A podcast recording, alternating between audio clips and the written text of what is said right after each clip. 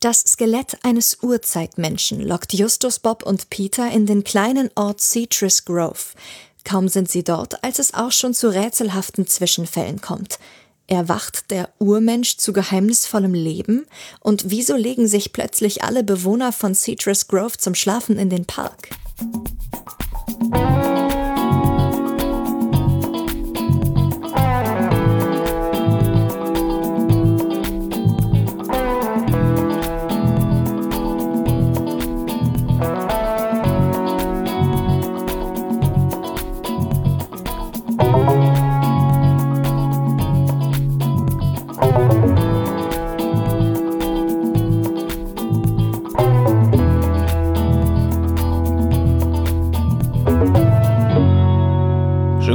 Oliver Hecke. Hallo Thomas Freitag. Ich bin wieder hier. Ich freut mich, dass ich dich mal wieder hierher bewegen konnte. Ja, ich weiß, dass dich das freut. Ja, weil ja. ich nicht raus musste dann. Erstens das, ja. Du musstest nicht zu mir fahren, mhm. aber trotzdem hatte ich nicht das Gefühl, ich bin willkommen, weil du standest wieder wie eine Statue in der Tür und hast mich erstmal mehrere Sekunden lang nur angefunkelt. Du weißt doch, dass ich auch immer ein bisschen auftauen muss und ähm, jetzt in der Vorbereitung auf diese Besprechung, wo wir nochmal kurz alles so ein bisschen durchgegangen sind, hab ging es mir doch auch, also ging es uns doch jetzt auch wieder ganz gut. Ja, super. Ich habe für die Hörer, äh, oder wir haben für die Hörer jetzt noch eine kleine Überraschung. Benjamin möchte noch mal kurz vorbeikommen. Nein, und wir sind auch selber schuld. Ja, wir sind selber schuld, weil wir, wir haben es hier irgendwie nicht hingekriegt und ja, mussten Benjamin fragen. Ihr müsst euch vorstellen, wir haben für das, zum Aufnehmen haben wir das H fünf Zoom äh, als Aufnahmegerät, was an den Laptop angeschlossen ist. Das klingt ist. Wie ein, wie ein Rasierer oder so. Ja. Wobei, jetzt stehen geblieben. Na, Benjamin. Genau. Weil normalerweise ist es so, ich bin der größte Technikmuffel. Für mich muss immer alles funktionieren. Stecker rein, an mhm. und fertig. Ich bin wirklich überhaupt keiner, der sich gerne mit Gebrauchsanweisungen äh, beschäftigt oder sich irgendwie so reinfuchst. Kein bisschen. Das muss einfach alles für mich funktionieren. Ich wäre auch kein, ich war noch nie so ein Tüftler. Wenn irgendwie mal was kaputt geht, kann man das vielleicht selber löten oder kurz zusammen reparieren, irgendwo einen Draht erneuern, immer wegschmeißen, immer neu kaufen. Oh nee, da bin ich auch ein bisschen anders. Ich äh, mhm. fummel, also ich lese auch nicht gern Gebrauchsanweisungen, finde ich langweilig. Ich, wenn ich ein neues Gerät oder irgendwas habe, dann erstmal einstecken, gucken, was macht es, was finde ich selber raus. Wenn ich irgendwas äh, nachschlagen möchte, dafür ist eine Gebrauchsanweisung gut. Oh, wie geht denn das jetzt genau? Das finde ich gerade nicht. Dann gucke ich auch schon mal in die Gebrauchsanweisung. Ansonsten auch reparieren, wenn irgendwas zu reparieren geht, dann mache ich es auch mit meiner Amateur, mit meinem amateurhaften äh, Kenntnissen, aber äh, ansonsten ja, sind wir da, glaube ich, relativ verschieden. Eben, und für ja. mich, also ich wirklich, ich habe da auch keinen Spaß dran und ich meine, wir leben jetzt inzwischen in Zeiten, ich könnte auf YouTube gehen und finde bestimmt sogar da ja. ein Tutorial, wo mir das einer alles äh, in, so ganz langsam erklärt. Schauen Sie mal, hier das Kabel rein. Aber ehe dieses Video startet, bist du schon wieder bei einem Avril Lavigne Video und äh, kommst da einfach nicht weiter. Okay, für die, die das vielleicht mitbekommen haben, langsam legt sich das auch wieder mit Avril Lavigne. Wobei, ich gebe zu, auf der Hinfahrt hier habe ich ein bisschen in dem Buch zu der Folge, die wir heute besprechen, gelesen. Und da habe ich Avril Lavigne gehört.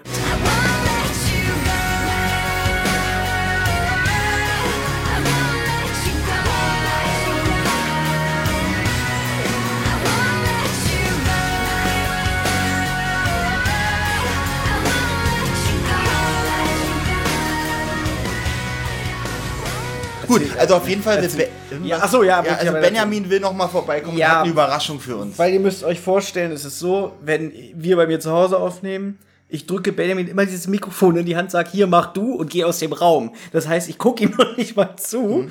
und ich weiß irgendwie so, ja, ja, irgendwie hier den Schalter drücken, anschließen, und das macht immer Benjamin, und ähm, wir sind gerade beide, muss man aber auch sagen, gemeinschaftlich daran gescheitert, das Mikrofon richtig anzuschließen, naja, ich hab's dass das Programm das erkennt. Ich dachte halt, du kennst dich aus, deswegen habe ich es mir nicht angeguckt. Als ich es dann das erste Mal in der Hand hatte, dann gleich die Lampen leuchteten und äh, also, habe auch gleich die Knöpfe gedrückt. Dann sagt Olli, er geht mal nach nebenan und sucht nach einer S D-Karte, weil wir nehmen ja übers Kabel auf. Aber man kann das Ding hier auch mit einer S D-Karte machen, dann braucht man das nicht mal anschließen. So, und Olli geht irgendwie nach nebenan und kommt nicht wieder. Und dann denke ich so, nein, wir müssen auch mal weitermachen. Also habe ich schnell Benjamin angerufen, so. Und dann hat Benjamin gesagt, wie... Da begann das Drama. Ja, und äh, wir haben es aber dann hinbekommen, lustigerweise. Jetzt will er trotzdem kommen. Das ist, genau, ja, ich habe extra geschrieben, geht, Benny, brauchst nicht kommen, brauchst nicht kommen, in zwei Meter Buchstaben mhm. über, über WhatsApp. Und da hat er geschrieben, ah, ich komme, ich habe eine Überraschung für euch. Dann meinte ich so, nein. Dann meinte er doch. Und dann war das Gespräch eigentlich wieder zu Ende. Das heißt, er kommt jetzt irgendwann und stört uns hier. Aber jetzt haben wir noch einen Fehler gemacht. Was denn? Weil ich, du hast ja schon festgestellt, dass es jetzt mittlerweile sehr, sehr viele Benjamin-Fans gibt für diesen ja, Podcast. Ne? Ah, zu Recht ja. auch, keine Frage. Ja. Aber das, und deswegen muss ich ihn ja nicht mögen. Jetzt frage ich mich, werden die Hörer jetzt die Folge weiterhören, weil wir so eine tolle Folge heute besprechen, oder nur, weil sie warten, bis Benjamin kommt? Äh, Wäre mir beides recht. Ganz ehrlich, wenn, wenn Benjamin jetzt die ganze Folge nicht kommt und, die, und am Ende sagen wir, ja, Benjamin war doch nicht da, aber danke mhm. fürs Zuhören, liebe Benjamin-Fans. Auch guter Zweck, finde ich. Ja, aber dann unterstellen sie uns, wir haben hier mit dem, mit dem attraktiven Podcaster, der hier mitmacht, geworben mhm. und dann kam der gar nicht und dann sind auch wieder alle sauer. Ähm, ja, aber das ist ja dann Benjamin schuld. Also wir können die Nachricht gerne veröffentlichen, wo Benjamin geschrieben hat, dass er kommt. Äh, von daher, stimmt. Die Beweise sind auf unserer Seite. Also wir können eigentlich nur bei der Sache gewinnen, oder? Außerdem, ganz ehrlich, wenn er nicht kommt, finde ich, haben wir mehr gewonnen, als wenn er kommt. Ich befürchte, dass er kommt, da kommen wir nicht drum rum. Gut, welche Folge besprechen wir heute, nee, Thomas? An, ich habe noch eine andere Frage. Okay. äh, das ist ja die erste Aufnahme nach dem berühmt-berüchtigten siebzehn-Stunden-Podcast. Wir haben uns auch seitdem nicht mehr gesehen, glaube ich, oder? Doch, ich war, war, war ich immer wieder bei dir wegen irgendwas anderem, aber wir haben nichts aufgenommen. Nee, ich glaube, wir haben uns seitdem nicht mehr gesehen. Ich weiß es ehrlich gesagt. Ich habe gerade irgendein, irgendwas, wegen irgendwas war ich doch noch mal bei dir. Ja, vor sechs Monaten hast du mich mal kurz auf Arbeit besucht, weil du mir irgendwas vorbeigebracht hast. Stimmt, das war aber vor der Folge. ja. Gut, dann weiß ich, dann haben wir uns tatsächlich nicht mehr gesehen seitdem. Okay, Olli. Du warst beim Friseur, sieht sehr gut aus. Danke. Hm? Endlich nach fast fünf Monaten nicht beim Friseur. Ja. Deswegen heute auch mal ohne Cappy mal wieder seit langem. Richtig, weil ich hatte ja, pass auf, jetzt kommt ein Riesengag wegen dem ganzen Shutdown und äh, in Corona-Zeiten zu Hause bleiben. Meine Haare waren so lang, man sprach schon von einer Isomatte. Okay. Coole Sache. ähm, ja. Du weißt, man nennt das Matte, wenn so hinten ja, ja, im Nacken ganz lang die Haare sind. Ja, ich habe den Witz verstanden, ja. aber den Humor noch nicht verarbeitet. Aber kommen wir kurz zu was anderem. Wenn ihr im Hintergrund vielleicht ein bisschen Natur hört heute. Wir sitzen ja wieder bei mir. Erstens ist der Sound bei mir sowieso besser, weil ich noch einen schönen altmodischen Teppich habe.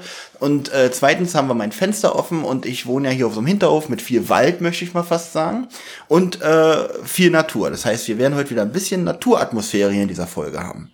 Freut euch. Gut, davon werde ich auch Bilder machen, damit sich die Leute selber überzeugen können, in was für einer Natur du wohnst. Also, wenn die diesen wunderschönen Innenhof sehen, ja. ähm, lass sie doch im Kopf ihr eigenes Bild dazu malen. Ja. Soll ich auch die, die Fenster fotografieren? Nein, mit den Gittern? Ist, lass uns doch einfach anfangen. Nee, ich wollte einfach nur wissen, wie geht's dir nach diesem X X L-Marathon-Podcast, den wir gemacht also, haben? Ich, wie hast du ihn für dich aufgenommen? Bist du begeistert? Wirst du jetzt auf der Straße erkannt? Hey, du bist doch der vom siebzehn-Stunden-Podcast? Naja, hey, du bist doch der, der meine Freundin letztes Mal angegrabbelt hat. Es hat also nichts mit dem Podcast zu tun, wenn ich erkannt werde. Aber ich habe den Podcast sehr positiv aufgenommen. Wir haben uns ja auch an dem Tag tatsächlich, wo wir wirklich da siebzehn, achtzehn Stunden auch zusammen waren, glaube ich, den ganzen Tag, uns auch sehr wohl gefühlt tatsächlich. Wir, die Stimmung war ja viel besser, als wir es erwartet hatten, wenn wir so lange aufeinander hocken. Und dementsprechend finde ich das Endprodukt auch tatsächlich sehr gelungen, überraschenderweise. Und wurde von unseren Hörern auch sehr gut aufgenommen. Also rundum äh, habe ich mich mit diesem Projekt doch wohler gefühlt, als ich dachte. Und ein, ein sehr positiver Nebeneffekt, diese vierundfünfzig-Minuten-Folge jetzt aufzuschreiben, war dagegen echt ein Witz. Ja, also ich habe ja. mir sogar den Luxus gegönnt, diese Folge dreimal zu hören, die wir besprechen. Einmal äh, einfach so, in, um, um wieder alte Erinnerungen aufzuwecken, dann wirklich mit Notizen und jetzt kurz bevor du gekommen bist, nochmal, um meine Notizen nochmal durchzugehen. Das habe ich nicht ganz geschafft, aber äh, soll, ich sollte trotzdem einigermaßen vorbereitet sein. Du hast dir ja diese Folge gewünscht, wenn man ganz ehrlich ist, die hast du dir schon vor mehreren Monaten ja, gewünscht. Ja, ich, du hast immer wieder zu mir gesagt, Thomas, ich würde sehr gerne mal, wir sprechen heute über die drei Fragezeichen und der Höhlenmensch. Ihr wisst es, ihr habt es ja bestimmt schon im Titel gelesen, aber nochmal jetzt, um das klarzustellen. Hörspielfolge Nummer fünfunddreißig und der Olli hat immer wieder zu mir so ja. zwischendurch durchscheinen lassen, Thomas, es wäre mir wichtig, dass wir diese Folge mal machen, weil ich die gut in Erinnerung habe. Genau. Willst du jetzt schon was dazu sagen oder möchtest du das? Das hebe ich mir noch ein bisschen auf, aber ich, ich fühle mich wieder um ein Stück meiner Kindheit betrogen. Ja.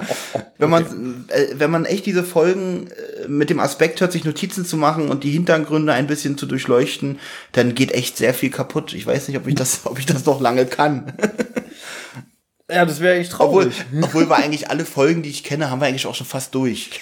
Möchte ich mal was sagen. Ja, das stimmt. Das stimmt Sil- jetzt wirklich. Die silberne Mine kommt noch, die, ja. die kenne ich noch äh, selber. Dann ähm, bedrohte Ranch wird noch eine ganz besondere Folgenbesprechung, glaube ich. Also oh, ein paar, paar haben wir doch noch vor uns. Okay, also du bleibst noch Ich bleibe ein noch. Ein bisschen erhalten. Versaut mir bitte auch noch die letzten Folgen, genau.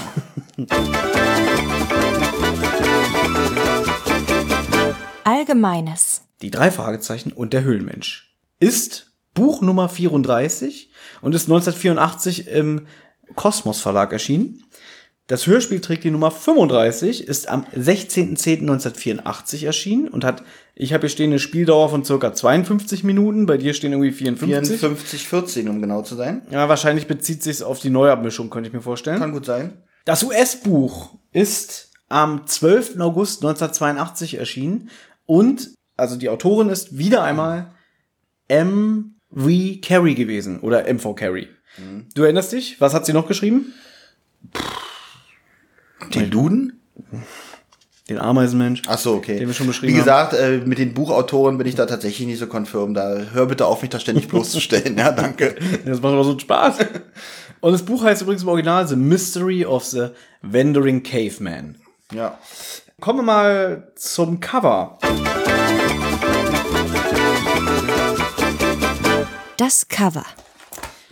Olli, du darfst gerne beschreiben, was du hier siehst. Ich habe beides also mitgebracht. Einmal die alte M C. Ich fange mal mit der alten ist, ist die, M C mal, an. Dann ja. habe ich hier noch die C D-Version. Viel Weil, dunkler. Ja, warum ist das Cover von der C D so viel dunkler gehalten? Das ist... Da sieht man auch kaum seine Haare. Aber du kannst gerne beschreiben, was man sieht. Witziges Cover, finde ich. So habe ich als Kind auch noch in Erinnerung. Man sieht halt einen Höhlenmenschen, also einen Steinzeitmenschen, so eine Art Fred Feuerstein mit einem Bären- oder Tigerfell, so typische Kleidung.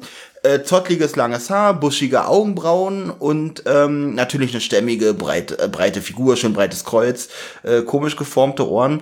Er, er sieht ein bisschen, er ist ein bisschen komisch geformt. Was hier merkwürdig ist, er hat einen Walkie-Talkie in der Hand. Und das habe ich schon als Kind nicht verstanden. Das, das hat auch ja. überhaupt nichts mit der Geschichte zu tun. Eben. Also ich fand es unheimlich als Kind, das war ja. und aber ich habe dieses Walkie-Talkie irgendwie nicht verstanden, weil es kommt ja in es dem Es kommt Sinne kein Walkie-Talkie vor, es macht keinen Sinn in dem Sinne. Ja, hier. Aber wofür steht denn jetzt das Walkie-Talkie? Dass ein vorzeitlicher Mensch mit so einem modernen Gerät herumläuft. Ich habe gerade das Aiga Rasch Logo vermisst, aber es ist hier versteckt. Das sieht man ein bisschen im Tigerfell eingearbeitet, möchte ich fast sagen. Ja, ich sehe es. Kreativ, die Frau. Ja. Äh, hätte gerne mal, sie lebt nicht mehr, nehme ich an. Nein, die ist zweitausendneun gestorben. Okay, als hätte ich sie, da nochmal ein Interview zu den einzelnen Covern, was sie sich dabei gedacht hat, teilweise zu dem, ah, oh Gott, jetzt ist es vorbei. Es geht los. So, die Laune sinkt. Benjamin zwanzig zwanzig. So, du musst noch mal kurz aufstehen. Ja, damit dein lieber Benjamin, ja. Richtig, alles ja gut. Hier, Benjamin, komm. Das ist so eklig. Hier. Ich hasse euch. Mann. Hier sind Plätze für dich frei, komm zu mir. Ich weiß es nicht, was denn eigentlich nur... Das die ganze Zeit lässt über dich, kaum bist du hier. Ich will meinen Benjamin hier haben. Olli, geh weg. Olli, geh raus. Olli, fahr nach Hause. Ich muss ganz ehrlich sein, ich freue mich voll, äh, Thomas zu sehen. Warte, ich gehe ich geh, ich bleib in dem Zimmer. Baby, hier, setz dich hin. Ja. Ich habe mir den Platz freigehalten. Aber ich bin nur ganz kurz. So, pass auf, guck mal hier. Ja. Ich habe was vorbereitet, Notizen. Wir ja. besprechen heute die Folge der Höhlenmensch. Also. Und ähm, du ja. kannst ja noch nebenan. Alles klar, ich guck nochmal ja. nach der Speicherkarte, ja? ja. Baby, was führt dich hierher? Ähm, also ich war heute bei meiner Tochter. Ja. Ja. Mhm. Und der Rückweg ist immer so lang. Dann habt ihr ja erzählt, dass das nicht funktioniert mit dem Mikrofon. Wir haben schon erzählt. Also, wir haben auch schon die Hörer geködert, dass du kommst, und wir sind der Meinung, nur deswegen sind die noch dran. Ja. Weil sie wissen, der Benjamin kommt. Du kommst so spät wie möglich, damit sie so viel von der Folge hören, weil wenn ja. du weg bist, schalten, glaube ich, alle auch ab. Also dieses Cover. Also ist jetzt die Frage, ist das jetzt ein... Okay, ist das ein Monster, wollte ich wir, fragen, wir bei waren, den drei Fragezeichen. Wir waren gerade beim Cover. Du ja. kannst ja gerne mal nochmal erzählen, was man bei dem alten Cover sieht. Okay, Olli. Also, ihr habt ja jetzt schon darüber geredet. Ich aber wie, gerade findest du, ich wie findest du diese Zeichnung? Also, die, Zei- die Zeichnung ist tatsächlich sehr simpel. Mhm. Ich finde ihn auch ein bisschen unförmig, diesen Menschen. Aber am albernsten finde ich eigentlich das Walkie-Talkie, was er in der Hand hat. Weil es auch keinen Sinn macht und auch überhaupt nicht zur Folge gehört. Also, ich möchte... Also, hat es auch noch hier Aiga Rasch? Ja, ist von Aiga Rasch gezeichnet, ja. Ähm, das Logo von hier... Beide sind von Aiga Rasch. Nee, das findet man auf der C D gar nicht. Doch hier. Was sehen wir denn auf dem Alternativcover? Ja. Also ich muss dazu sagen, hier meine Lieblingsfolge, der tanzende Teufel, das war eigentlich ursprünglich ein Alternativcover. Ja. Und wir sehen hier eigentlich eher so einen Schamanengeist, also einer, der so ein Zottelkostüm anhat. Finde ich übrigens ganz furchtbar und noch unpassender zu der Folge. Wisst ihr, was so peinlich ist? Wir haben noch dieses Cover-Video für YouTube gemacht, ja. wo ich gesagt habe, das ist eines meiner Lieblingscover. Ich und, weiß. Und jetzt, und jetzt denke nee, wisst ihr warum? Weil ich das immer noch besser finde als dieses Cover. Und deswegen aber, ist es dein Lieblingscover. Aber jetzt, fällt, er, jetzt ja. fällt mir langsam auf, das ist wirklich rassistische Dreckscheiße. Und jetzt fühle ich mich schlecht. Ist dir schon mal aufgefallen, wie oft Thomas zurückrudert? Mhm. Also auch so, das sehr, ist meine Lieblingsfolge. Ist konsequent, was das nee, ich bin äh, sehr reflektiert. Naja, ja, das ist genau das Gegenteil. Ansonsten würdest du selber erkennen, dass du sie auch zurückrufen darfst. Das wäre nämlich reflektiert. So, ich möchte eigentlich gleich wieder gehen. Danke. Ja, und euch diesen Platz hier lassen. Mhm. Aber ich habe jeden ein Kinderjoy mit. Oh, das ist wirklich eine Überraschung. Da ist, ja. ist Super Mario drin. Und jetzt kommt's. Ihr kennt es ja. Man ja. schüttelt ja vorher, ja. um zu hören, ob da eine Figur drin ist. Mhm. Ich habe so geschüttelt, dass es klappert, damit keine Figur drin ist. Mhm. Das ist so nett von dir wirklich. Ja, oder? Weil ich wollte nicht, ja. dass ihr eine Figur... Und du hast ja auch eins geholt. Ah, nee, ich habe die... Scheiße, das Nein. ist die Klapperfigur. Wollen wir das noch schnell öffnen? Ja, komm, öffnen wir das gemeinschaftlich. Wie findet ihr das eigentlich, dass es im Sommer diese Version gibt? Finde ich gut. Aber früher gab es doch immer Überraschungseier, oder? Nee, die hatten immer Sommerpause. Siehst du, sage ich doch. Dann gab es gar keine. So Sachen wie Rocher, äh, Ferrero Küsschen. Und Eis. Eis geht auch immer in die Sommerpause, ja. Genau. Vor allen Dingen, es sind äh, Mario-Sachen, äh, glaube ich, ich muss drin. Immer, ich muss immer an, an, an Hoden denken, wenn ich hier reingucke. Ich habe eine Frage zu Überraschungseiern, Thomas. Ist dir mal aufgefallen, durch meine Tochter hole ich ja öfter mal welche. Ja. Früher hat man die geholt und es gab ein großes äh, Potpourri an Spaß.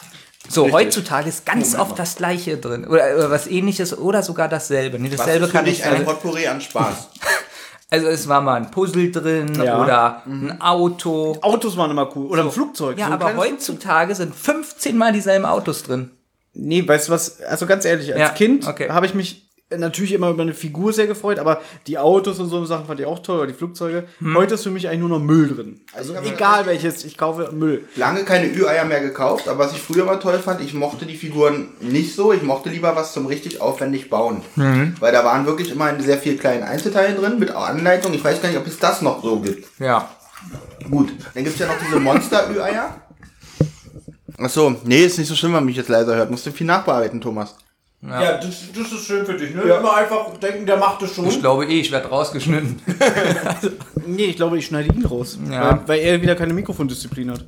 Ja, wie denn? Du hast mich von meinem Platz verdrängt. Mhm. Ja, du könntest dich hier hinknien. Ja, ich da, knie, knie ja. mich gleich hin hier, ja. Ich habe eine kurze Frage. Ihr habt ja die Folge wahrscheinlich gehört. Eventuell Olli auch. Ähm, Olli hat ja schon drei bis sechs Folgen besprochen, ohne dass er sie wirklich gehört hat. Ich lese mal den Klappentext. Ja. Das ist meine Folgenvorbereitung. Nee, jetzt meine Frage. Ist das hier wirklich ein Höhlenmensch oder ein verkleideter Höhlenmensch? Es geht schon wieder um einen Höhlenmensch. Es, ist geht wirklich? Auch, es geht definitiv um einen Höhlenmensch. Was? Ja. Das ist jetzt, Benjamin kennt die Folge gar nicht, dafür kommt es Ihnen jetzt, das kommt Ihnen jetzt sehr verrückt vor. Und das wird jetzt interessant. Ja. Anhand der spärlichen Details, die du hier hast. Ja. Was glaubst du, worum geht es in der Folge? Okay. Um also es kommt ein echter Höhlenmensch drin vor. Wahrscheinlich auf irgendeiner... Irgendwo ist ein Schrei im Wald. Und ja, wäre das schön. Ja. Irgendwo ist ein Schrei im Wald und die Menschen sind ganz erschrocken und die drei Detektive fahren hin und finden eine Höhle. Und da ist ein Höhlenmensch drin, der seit fünfzig Jahren da wohnt, weil er mit der Zivilisation nicht mehr klarkommt. Irgendwie so. Also in der Mickey-Maus-Geschichte wäre das so? Ja. Bei den drei Fragezeichen ist es, für drei Fragezeichen ist es zu komplex. Ja. Ja. Gut. Nee, also. Wollen wir Benjamin, wenn er jetzt schon mal hier ist, den Klappentext vorlesen lassen? Das ist doch eine Tradition, oh ja. Das kann er doch heute machen. Der Klappentext. Die drei Fragezeichen und der Höhlenmensch. Seit in Citrus. Citrus Grove. Richtig. Ja. Also wie aus einer Fanta-Werbung. Okay, seit in. Kennt ihr jetzt die Werbung? Äh, Citrus Grove kommt über das Meer. Seit in Citrus Grove ein vorgeschichtliches Skelett eines Menschen gefunden wurde, passieren seltsame Dinge. Zigeuner John, wusste, dass ihm das gefällt, der vor dem Museum Wache hält, behauptet sogar, er habe in der Nacht den lebendig gewordenen Höhlenmenschen weglaufen sehen. Neugierig und ahnungsvoll machen sich die drei Fragezeichen ans Beobachten. Und tatsächlich, allmählich kristallisiert sich heraus, dass hier verschiedene kriminelle Vorgänge parallel laufen. So. Moment, die Kapitel will ich noch vorlesen. Der Unbekannte, böses Blut, Besuch bei einem Toten, es tut sich was in Citrus Grove, die Fußspur mit den vier Zehen, noch ein Diebstahl, Fragen über Fragen, Tatmotiv, eine Million. Also es geht um einen echten Höhlenmenschen, das ist ja ein Skelett. Also wie gesagt, deine erste Voreinschätzung war nicht schlecht. Wirst du diese Folge vielleicht jetzt auch hören, jetzt wo du so angefixt bist durch diesen Klappentext? Nö, wir haben ja schon letztes Mal gesagt, dass wir, äh, oder dass ich sehr viele Bücher gelesen habe. Ja. Und äh, auch zum Einschlafen mhm. relativ viele Hörspiele. Ja. Und ich bin erstmal durch. Ja. Dabei hatte bei Twitter jetzt jemand geschrieben, mhm. unsere aktuelle Folge Gestohlener Preis ist ja jetzt vor drei Tagen an den Start gegangen, Benjamin. Ja. Und da haben wir nochmal darauf hingewiesen, dass du ein kleines Special über die Zeitreisende machst. Mhm. Es hat jetzt wirklich nochmal jemand bei Twitter geschrieben, wie sehr er sich freut, dass wir dir erlauben, ein Special zu machen. Wo ich so auch dachte, wie klingt das denn? Äh, dass, dass wir dir erlauben. Jetzt ist Olli schon mit dir. Also ja, und der Hörer hat auch noch, vor, hat auch noch vorgeschlagen, dass Olli und ich irgendwie das Titellied a cappella einsingen und dann kommst du. Also die erlauben gefällt mir schon mal. Gut. Also wenn, dann heißt es, glaube ich, dass ich das erlaube. Weil ich bin ja, ja der, schöner. Ich bin ja der Kopf hier. Mhm. Es ist wirklich so. Ist dir schon mal aufgefallen, dass Thomas das jede Folge wirklich zelebriert, dass er der Kopf ist? Ja. Also, aber der du Fisch fährt vom Kopf anzustehen. Aber guck doch mal, wenn wenn wenn es auch so eine Visitenkarte, Visitenkarte gäbe, hm? Ja, die Zentrale. Erster Podcaster und Kopf Thomas Freitag. Zweiter Podcaster und äh, okay, damit kannst du mich jetzt und, nicht locken. Äh, Benjamin Kaspar. Ja, toll. Ja. Faule Sau, die die sich ins gemachte Brot gesetzt hat, Oliver Hecke. Okay, das geht das ja. bin ich. Ja. Ja. Ich habe mich eigentlich gefreut, dass du kommst, aber jetzt möchte ich auch, dass du wieder gehst. Nee, ich ja. gehe jetzt auch wieder, aber danke, dass ihr... Ja, dafür ist eben die Hand. Danke, dass ihr mir nicht gesagt habt, äh, wie das ausgeht. Bin ich ein bisschen enttäuscht. Ja, du musst den Podcast hören. Ja, wollte gerade sagen, wir fangen ja. doch jetzt nicht an, äh, die, die Folge schon im von Gegens- hinten aufzurollen. Im Gegensatz zu dir hörst du dir ja immer unsere Podcast-Folgen an. Das stimmt. Ja? Das mache ich wirklich. Nicht so wie andere Personen in diesem ja. Raum. Hast du jemals Interesse eigentlich gezeigt für diesen Podcast, Olli? Ja, indem ich hier sitze und wirklich mit Spaß an dieser Sache rangehe, aber ich ja. höre sowas nicht so gerne. Ich bin tatsächlich kein, also selbst wenn kein du, Konsument. Also selbst wenn du zu diesem Projekt gehörst, interessiert dich auch nicht, was Thomas und ich machen. Mich das klingt jetzt sehr hart, ich weiß. Aber okay. Bitte nicht weinen, Benjamin. Oh mein Gott, Benjamin weint.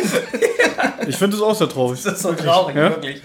So, ich gehe jetzt. Ja. Wir haben ja überlegt, Thomas und ich, ob wir dich einladen äh, zur nächsten Rotz- und Wasser-Folge. Okay, weil da das habe ich gerade versorgt. Ja, wahrscheinlich. Ja. Also ich höre das heute auch zum ersten Mal. Ja.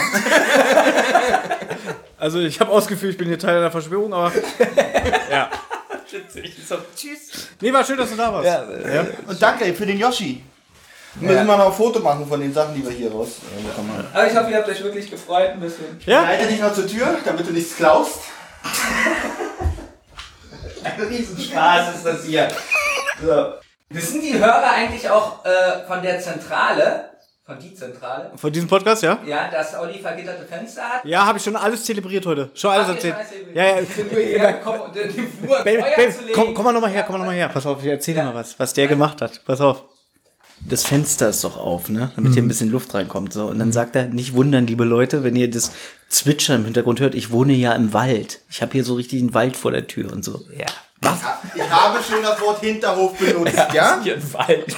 Alles voller Bäume und so. Ja. So, jetzt ist deine Aufgabe. Du machst jetzt, wenn du gehst, ein Foto und twitterst es. Okay. Ja, und verlink auch die Zentrale, dann kann ich das retweeten. Ja, aber ich muss das ein bisschen, wann wird das hier veröffentlicht? In zwei Wochen? In drei Wochen. Drei Wochen. In zweieinhalb. In zweieinhalb, ja. ja.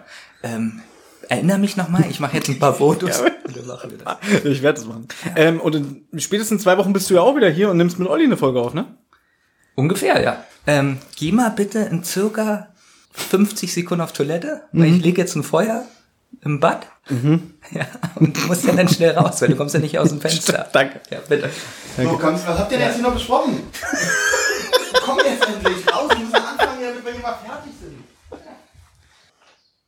Mann, war das erfrischend.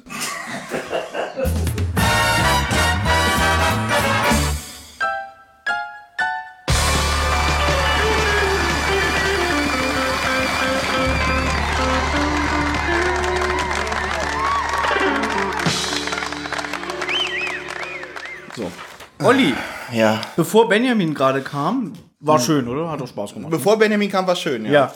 Wolltest du noch irgendwas zu dem Cover sagen? Aber eigentlich haben wir das ja jetzt äh, abgeschlossen, oder? Ähm, ich will nur sagen, dass mir dieses äh, neue Cover mhm. ähm, überhaupt nicht gefällt. Es hat überhaupt nichts mit der Folge zu tun und ja, sagt mir nichts. Und finde ich auch nicht gruselig. Da finde ich das alte Cover doch besser. Gut. Wir sind heute, also was das angeht, wir haben jetzt alles. Wir haben allgemein, wir haben Cover, wir haben Klappentext. Äh, Klappentext. Dann können wir auch schon loslegen. Na, ich würde ganz kurz noch mal was Besonderes zu, dem, zu den Sprechern sagen. Ah ja. Ich glaube, das ist die Folge mit den meisten Doppelbesetzungen, oder? Das stimmt, hast du gut erkannt. Ähm, wir haben ja eins, zwei, drei, vier ähm, Sprecher, die doppelt, äh, die doppelt besetzt sind. Äh, die, die Zwölf! Oh, Mann! Und du wolltest das Fenster offen lassen. ich, das meinte ich mit den Vogelzwitschern. Gott, ich habe mich wirklich erschrocken. Ich, ich dachte gerade, das wäre ein Soundfile von dir. Oh Gott. Kannst du bitte sagen, guck mal, was ich für Gänsehaut habe? Äh, Thomas Haare stehen wirklich, aber meine, nein, nicht so. Nee. nee. Du bist ja nee. auch schon innerlich tot. Ich bin innerlich eigentlich schon tot, aber mich trotzdem, glaube ich, am meisten... Ich habe Angst, dass der jetzt nochmal kommt. Ja. Willst du doch das Fenster zumachen? Nein. Okay. Ich hoffe, ähm, das war's jetzt. Jetzt würde ich gerade mal fragen, wer ist denn der vierte Sprecher? Wer der vierte Sprecher? Du meinst gerade vier Doppelungen, also vier Eins, Sprecher, die zwei, zwei Rollen sprechen. Drei. Na, Günter König, Andreas von der Meden, Edgar Bessen und Franz Josef Steffens. Andreas von der Meden? Na, der sp- spricht doch den L K W-Fahrer noch ganz kurz, der sie hinfährt. Stimmt, dann hast du recht. Ja, das ist, das ist wirklich uh. wahr. Wir haben vier Doppelungen.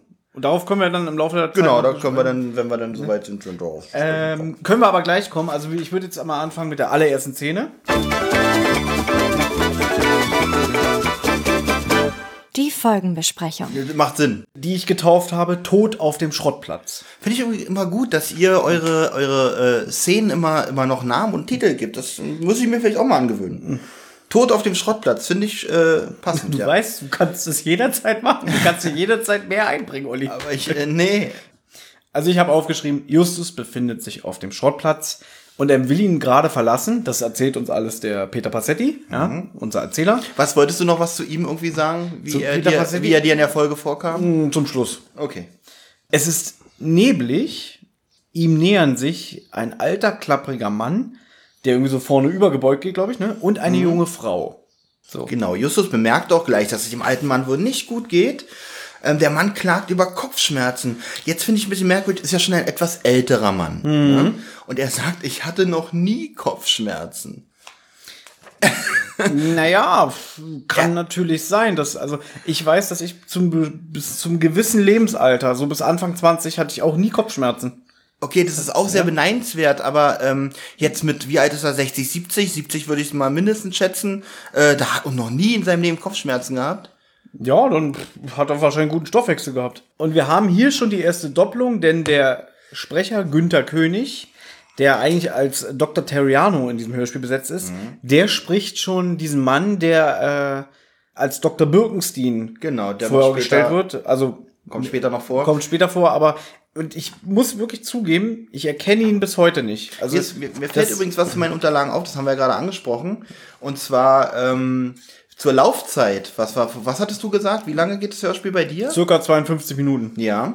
Laufzeit steht ja hier in dieser Zusammenfassung circa vierundfünfzig vierzehn. Und hier steht auf derselben Internetseite Laufzeit circa zweiundfünfzig Minuten. Also hier sind sie sich auch äh, nicht ganz einig. Naja, wahrscheinlich, weil sie wirklich einmal die Neuabmischung mit den ausgetauschten Musikstücken nehmen. Ach so. Und einmal die alte Abmischung mit den Carsten Bohn Musikstücken. Das kann gut sein. Ja. Äh, kommen wir zu Birkenstein zurück. Es, es wird der Birkenstein und Terrano, Terriano, werden ja beide von Günter König gesprochen. Ja. Übrigens der Erzähler von Larry Brand, ähm, einer meiner Lieblingsstimmen bei Europa, möchte ich mal fast sagen. Und auch lange Jahre bei T K K G. Auch lange Jahre bei T K K G, da kenne ich aber nur diese andere Stimme, die ein bisschen tiefer ist und ein bisschen älter klingt.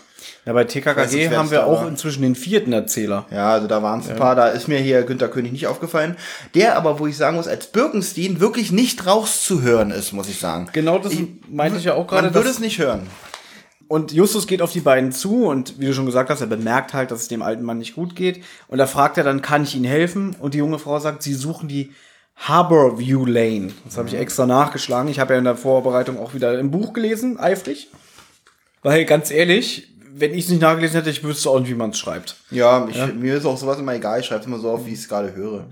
Und Justus zeigt dann in die Richtung und sagt, da müsst ihr den Weg lang gehen. Aber hören Sie mal, Miss, ich glaube, dem alten Herrn geht's nicht so gut. Ich rufe mal lieber einen Arzt. Woraufhin der alte Mann, der Doktor Birkenstein, sagt, nein.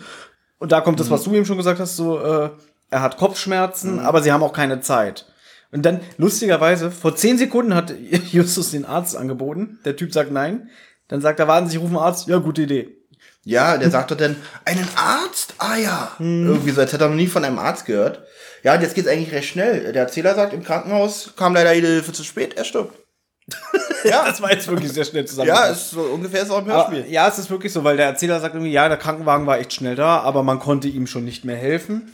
Man weiß, aber ich wäre, hätte schön gefunden, wenn man auch gesagt hätte, an Wasser vielleicht gestorben wäre, weil das kommt hier ein bisschen zu kurz. Irgendwie. Was glaubst du? An Kopfschmerzen. Fast. Es ist ein Schlaganfall. Ah, wo? Aber steht im Buch wahrscheinlich. Ja, richtig. Okay. Also, und ich möchte auch gleich dazu sagen, dass ähm, dieses Hörspiel wieder sehr zusammengerafft ist, mhm. was so gewisse Informationen angeht. Also, wenn man das Buch liest, ist man jetzt als Leser wieder schlauer. Was ich schade weißt du? finde, weil bei vierundfünfzig Minuten hätte das Hörspiel auch locker fünf bis zehn Minuten länger gehen können. Ja, auf jeden Fall hat wohl Justus auch ähm, die beiden begleitet ins Krankenhaus, denn jetzt wird gesagt, er würde im Wartezimmer des Krankenhauses warten und dann kommt die junge Frau herein. Warte mal ganz kurz, wie findest du diese Szene jetzt, wie die Frau rauskommt aus dem Zimmer? Also ich habe hier aufgeschrieben, sie erklärt heulend, Doktor Birkenstein sei verstorben. Ich hab's im Zitat. Er ist tot! Doktor Birkenstein ist tot! Fand ich in dem Moment sehr schlecht. Ich hab's ja sogar, also es war gerade, meins war gerade schon schlecht, aber ich hab's besser gemacht als sie. Nee, es war schon sehr es nah hat, dran. Weißt du, woran mich das erinnert hat? An unsere äh, Idiot läuft vors Auto-Sketch, wo du aufstehst und sagst, er ist tot. Genau so hat sie es gesagt. Muss man das auch erklären. Wir nein, nein, wenn ihr den Sketch sehen wollt, gebt bei YouTube ein Idiot läuft vors Auto. Haben wir ja, glaubst du, da kommen nicht fünf Millionen Videos? Ja. Nein, das, da ich kommt nur dieses Nein, ich hab's Video. geprüft und das ist das erste. Ernsthaft? Ja, Idiot läuft vors Auto gibt's nicht so viel. Okay. Damit können wir das. Ja, ich möchte es auch nicht weiter beschreiben. Genau. Es ist aber ein sehr lustiges Video und Olli stirbt. Generell, weil du jetzt gerade die Leistung von dieser Sprecherin mhm. bemängelt hast. Habe ich schon bei Die Zeitreisende bemängelt, weil auch da fand ich sie nicht besonders gut. Wie? Das ist aber nicht die gleiche. Doch, die spricht die Mary, äh, Maggie. Die Susanne Wohlkopf. Ja. Echt? Ja. Oh, sag mal, komme ich hier mit Wissen? Also jetzt, jetzt, ich hab's mir, ich hab das extra alles ein bisschen recherchiert und jetzt, jetzt verunsicherst du mich. Ich weiß, dass die nochmal äh, vor ein paar Jahren in ein paar drei Fragezeichen Hörspielen mitgemacht hat und die ist ja jetzt, glaube ich, auch schon Mitte sechzig oder so.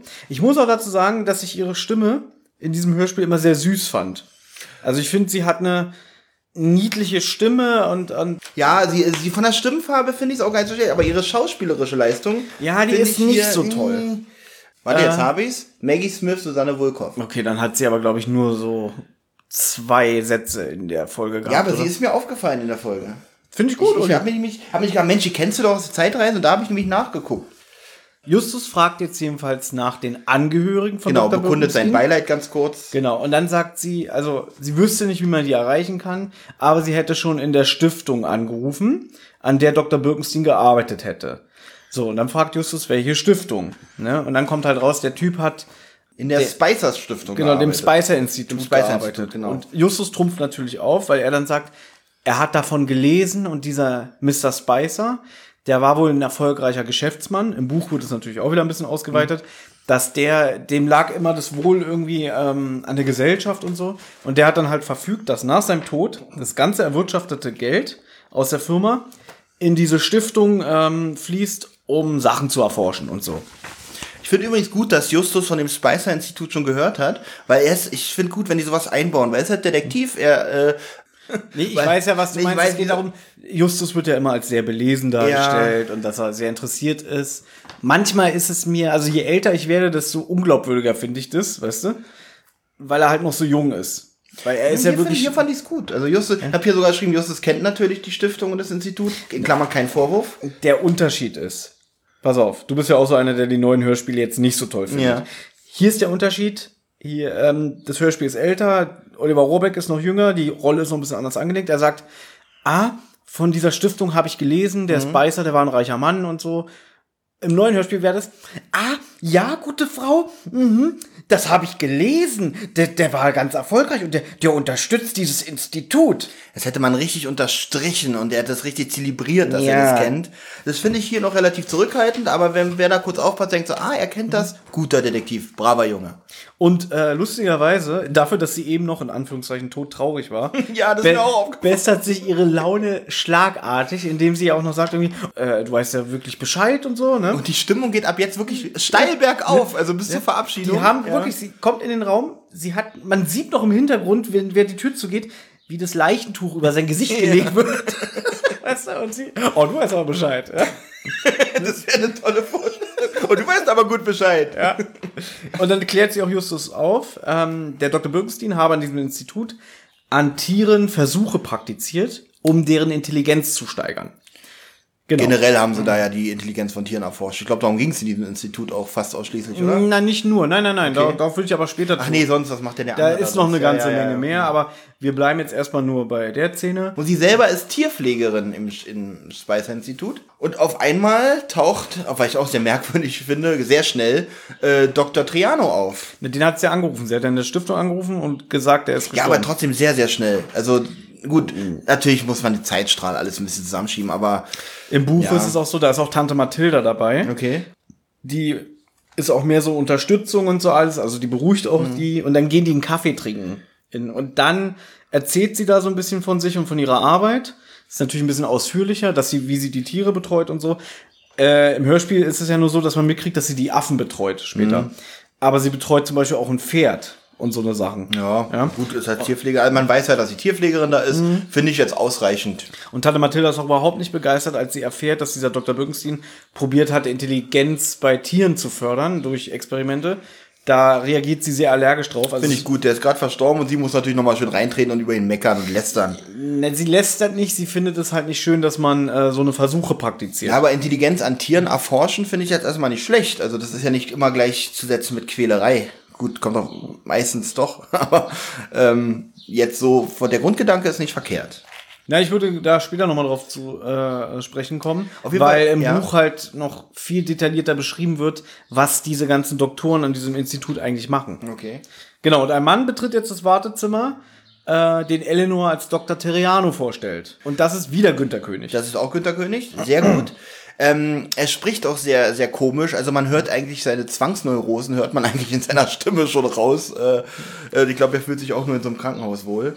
Ich finde die Art aber nicht so gut, wie er das spricht. Ich mag die Stimme von ihm, ich mag auch den, den Sprecher Günter König an sich. Aber ich finde, ähm, ja, die Charakterisierung des, des Doktor Trian, Terrianos finde ich da irgendwie nicht so gut.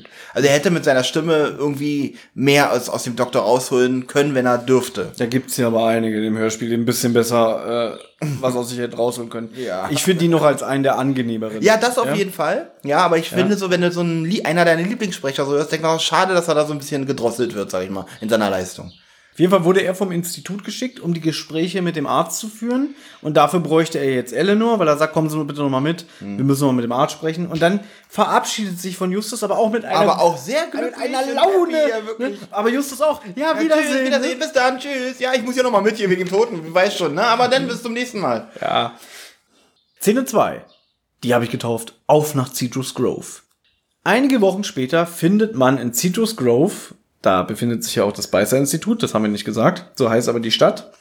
Dort findet man das Skelett eines vorgeschichtlichen Menschen. ähm, auf jeden Fall berichten die Medien über diesen Fund. Und daraufhin begeben sich die drei Fragezeichen neugierig in die Stadt, um sich äh, die Sache näher anzusehen. So, ich will mal gerade gucken, ich habe mir das alles nicht aufgeschrieben. Es geht ja um die Stadt äh, Citrus Grove. Und Eleanor kommt natürlich, Eleanor, ich kann so einen Namen Eleanor. Nicht, Eleanor hm. kommt natürlich auch aus Citrus Grove. Genau, ich glaube, er sagt, kommt er neben, deswegen hat er nämlich diese Stadt schon mal gehört. Im Buch ist es wieder ganz anders. Da fehlt eine richtig krasse Komponente, und zwar vergehen Monate. Und zwar, als dieser, wenn dieser Doktor Bürgenstein stirbt, das ist ja, im Mai. Ja. Und der eigentliche Fall, das Hörspiel spielt im August. Weil jetzt ist es so, dieser Höhlenmensch wird entdeckt und dann gucken die drei Fragezeichen bei sich in der Zentrale eine Talkshow. Und da ist einmal dieser Ned McGee zu Gast, ja. auf den kommen wir gleich zu sprechen. Mhm. Und der Doktor Brandon, auf den wir auch zu sprechen kommen, der ja das Skelett gefunden hat. Und dann gucken die diese Talkshow und da erzählt hat der Doktor Brandon, wie er diesen Höhlenmenschen gefunden hat. Da wird dann beschrieben, er ist da lang spazieren gegangen und dann war ein Erdrutsch, weil es irgendwie doll geregnet hat und dann wurde diese Höhle freigelegt. Ja. Und dann ist er da reingegangen und hat dieses Skelett gefunden und dann kam aber sofort der McGee und hat gesagt, äh, ja, das ist mein Grund und Boden, scheren Sie sich weg. Ja, das, das wird jetzt auch nur, das wird hier zwar nicht angesprochen, aber man weiß es ja dann später, dass Brandon das Skelett findet. Ja. Und das äh, wird ja gleich dem Streit, auf den wir ja gleich zu sprechen kommen, oder ein bisschen mhm. später, äh, wird das ja auch thematisiert. Das Witzige ist halt, dass in dieser Talkshow prügeln die sich schon fast das erste Mal. Und da kündigt auch schon Ned McGee an, dass er halt dieses große... diese große Touristenattraktion draus machen. Das kommt ja jetzt natürlich auch gleich alles noch im Hörspiel. Ich wollte es nur mal kurz einwerfen. War die Talkshow zufällig Jerry Springer? Ja, genau, die haben da mit Stühlen nassig gespielt. Sehr gut. Und dann wird aber auch erzählt, dass dann immer mehr Medienberichte kommen, dass äh, da wird irgendwie so dieses Museum gebaut und alles drum und dran, ne, was hier im Hörspiel auch wieder ganz kurz nur angemerkt wird. Also so über Nacht quasi. Ja, und dann ist es irgendwann August. Und dann begeben sich die drei Fragezeichen im Buch jedenfalls nach Citrus Grove. Ja, natürlich ein Muss für ja. die drei Detektive. Ein Skelett wurde gefunden. Ja. Ich finde natürlich alle interessant. Hier finde ich auch gute nachvollziehbar. Hier ist es irgendwie eine Woche. Mhm. Ne, irgendwie eine Woche später, ah, Skelett gefunden, komm, wir fahren hin. Im Lastwagen eines Bekannten, der dort geschäftlich zu tun hat. Warum haben sie nicht Patrick oder Kenneth genommen, der sie da hinfährt? Weil Citrus Grove ziemlich weit weg ist. Und ah. du, hier ist halt noch der Zeitpunkt der Serie, wo Tante Mathilda auch noch sehr streng ist. Die würde jetzt nicht sagen, nee, nee, nee, wir brauchen den Lastwagen, um mhm. geschäftlich unterwegs zu sein. Und wenn jetzt keine geschäftliche Fahrt anstehen würde, ja. also würde, denn, würde, würde sie das nicht ist, zulassen. Also ist nie, Kenneth und, und, und, und Dings sind, Kenneth und Patrick sind halt nicht die Chauffeure von denen. Nein. Die arbeiten ja im Auftrag von, äh, ja, von man, Onkel Titus und nee, Tante Mathilda. Das habe ich schon verstanden. Aber man hätte es ja so lösen können, dass man sagt, na gut, da Kenneth eh was abholen musste dort oder in der Gegend hat er sie halt mitnehmen können. Na, im Buch ist es wieder so, dieser Mister Wolf, mhm. der arbeitet äh, für so einen Reparaturservice, der ist selbstständig ja. und der muss halt nach Citrus Grove, um in irgendeinem Restaurant die Spülmaschine zu reparieren oder so. Ja? Und der kommt auch nicht weiter vor in diesem Hörspiel, ne? Auch im Buch nicht wirklich, nur noch mal später, wenn sie hm. irgendwie kurz mit ihm telefonieren und fragen, wann er wieder nach Hause fahren will. Hier kommt übrigens das erste Mal Andreas von der Meden zum Einsatz. Genau, Andreas von der Meden, den wir eigentlich ursprünglich als Skinny Norris hm. und Morton kennen, der ja so schon doppelt in drei Fragezeichen besetzt ist, hat in diesem Hörspiel wieder eine Doppelrolle, aber halt zwei komplett andere Figuren. Und das macht die Folge auch so ein bisschen besonders, finde ich. Dies, das ja. macht die Sache wirklich ein bisschen witzig. Besonders, wenn wir auf die zweite Rolle von ihm zu sprechen kommen. Ja, jedenfalls heißt der, der erste Typ, den Andreas von der Meden spricht, ist der Mister Wolf, mhm. der die, die Jungs mitnimmt. Angekommen in Citrus Grove bedanken sie sich dann fürs Mitnehmen. Dann sagt er uns, ah, nichts zu danken. In einer Woche fahre ich wieder weg, aber so lange wollt ihr wohl nicht bleiben. Im Buch ist es wieder so, da sind die ein bisschen auf den angewiesen, dass man weiß, der will eigentlich nur das Wochenende bleiben. Mhm. Und wenn er zurückfährt, nimmt er die, mit. die auch wieder mitnehmen. Richtig, genau. In der Stadt ist auch schon ganz schöner Trubel. Und ich finde auch hier ganz gut beschrieben, diese typischen Vermarktungsstrategien so, einer, so eines Ereignisses. Wie zum Beispiel, wie ich glaube, Peter sagt das, glaube ich, guck mal, der Burgerladen da drüben verkauft Dinosaurierburger und so. Mhm. Wie war, das ist auch relativ realistisch. So würde man das ja auch mal bei jedem Film, der rauskommt oder irgendwas großes Ereignis. Äh, jedes große Ereignis wird ja auch so umgesetzt von den ganzen Ketten. Sie wollen sich beim Tankwart ähm, nach einer Bleibe erkundigen. Aber eine Sache möchte ich noch dazu sagen. Ja. Weil ich habe mir auch aufgeschrieben, die Jungs stellen fest, dass es in der Kleinstadt von Menschen nur so wimmelt. Mhm. Aufgrund dieser Toastenattraktion von dem Höhlenmensch. Da habe ich ja. mir notiert, wo ist die dazu passende Soundkulisse? Also ich hatte nicht das Gefühl, mhm. dass da... Habe ich tatsächlich nicht so drauf geachtet, aber hat mir, glaube ich, auch nicht so gefehlt in dem Moment. Ja, ich finde es wieder ein bisschen steril. Aber wenn du das sagst, glaube ich dir ne? das. Und dann kommt halt dieser Gag mit dem mit dem Dinosaurierburger, ja. der übrigens auch im Buch vorkommt. Ne? Ja. Genau, und dann fragen sie den erwähnten Tankwart. Ja? Hallo Jungs! Finde ich übrigens... Äh, aber ich habe noch was vergessen. Ja. Äh, wegen, wegen, weil, weil sie sagen doch, hier sind so viele Menschen unterwegs. Ne? Mhm. Und dann fragt Bob ernsthaft, ob das was mit dem Höhlenmenschen zu tun hat. Wirklich? Das ist mir gar nicht aufgefallen. Das ist ja, ja eine Sensation. Es ist schon wieder so dumm, weil man merkt... Und dann, dann hat Justus ihm gesagt, deswegen bist du der zweite, äh, der dritte, dritte Detektiv, genau. Bob. Deswegen bist du nicht mehr Detektiv, sondern nur Recherchenarchiv. ja. Und dann fragen sie endlich diesen Tankwart, der gesprochen wird von Franz Josef Steffens, der hier auch eine Doppelrolle hat, denn er wird am Ende des Hörspiels auch nochmal den Sheriff vertonen. Genau. Ja. Übrigens in diesem Hallo Jungs, das ist auch so ein typischer, da kann man mhm. förmlich den Mann im ölverschmierten Overall sich bildlich vorstellen. Mhm. Er hat auch keine guten Nachrichten für die drei, und zwar Citrus Grove ist natürlich aufgrund der Touristenattraktion voll. Ja. Aller, allerdings sollen sie es mal bei Ned McGee versuchen mhm. und er warnt schon mal vor seiner Geldgier.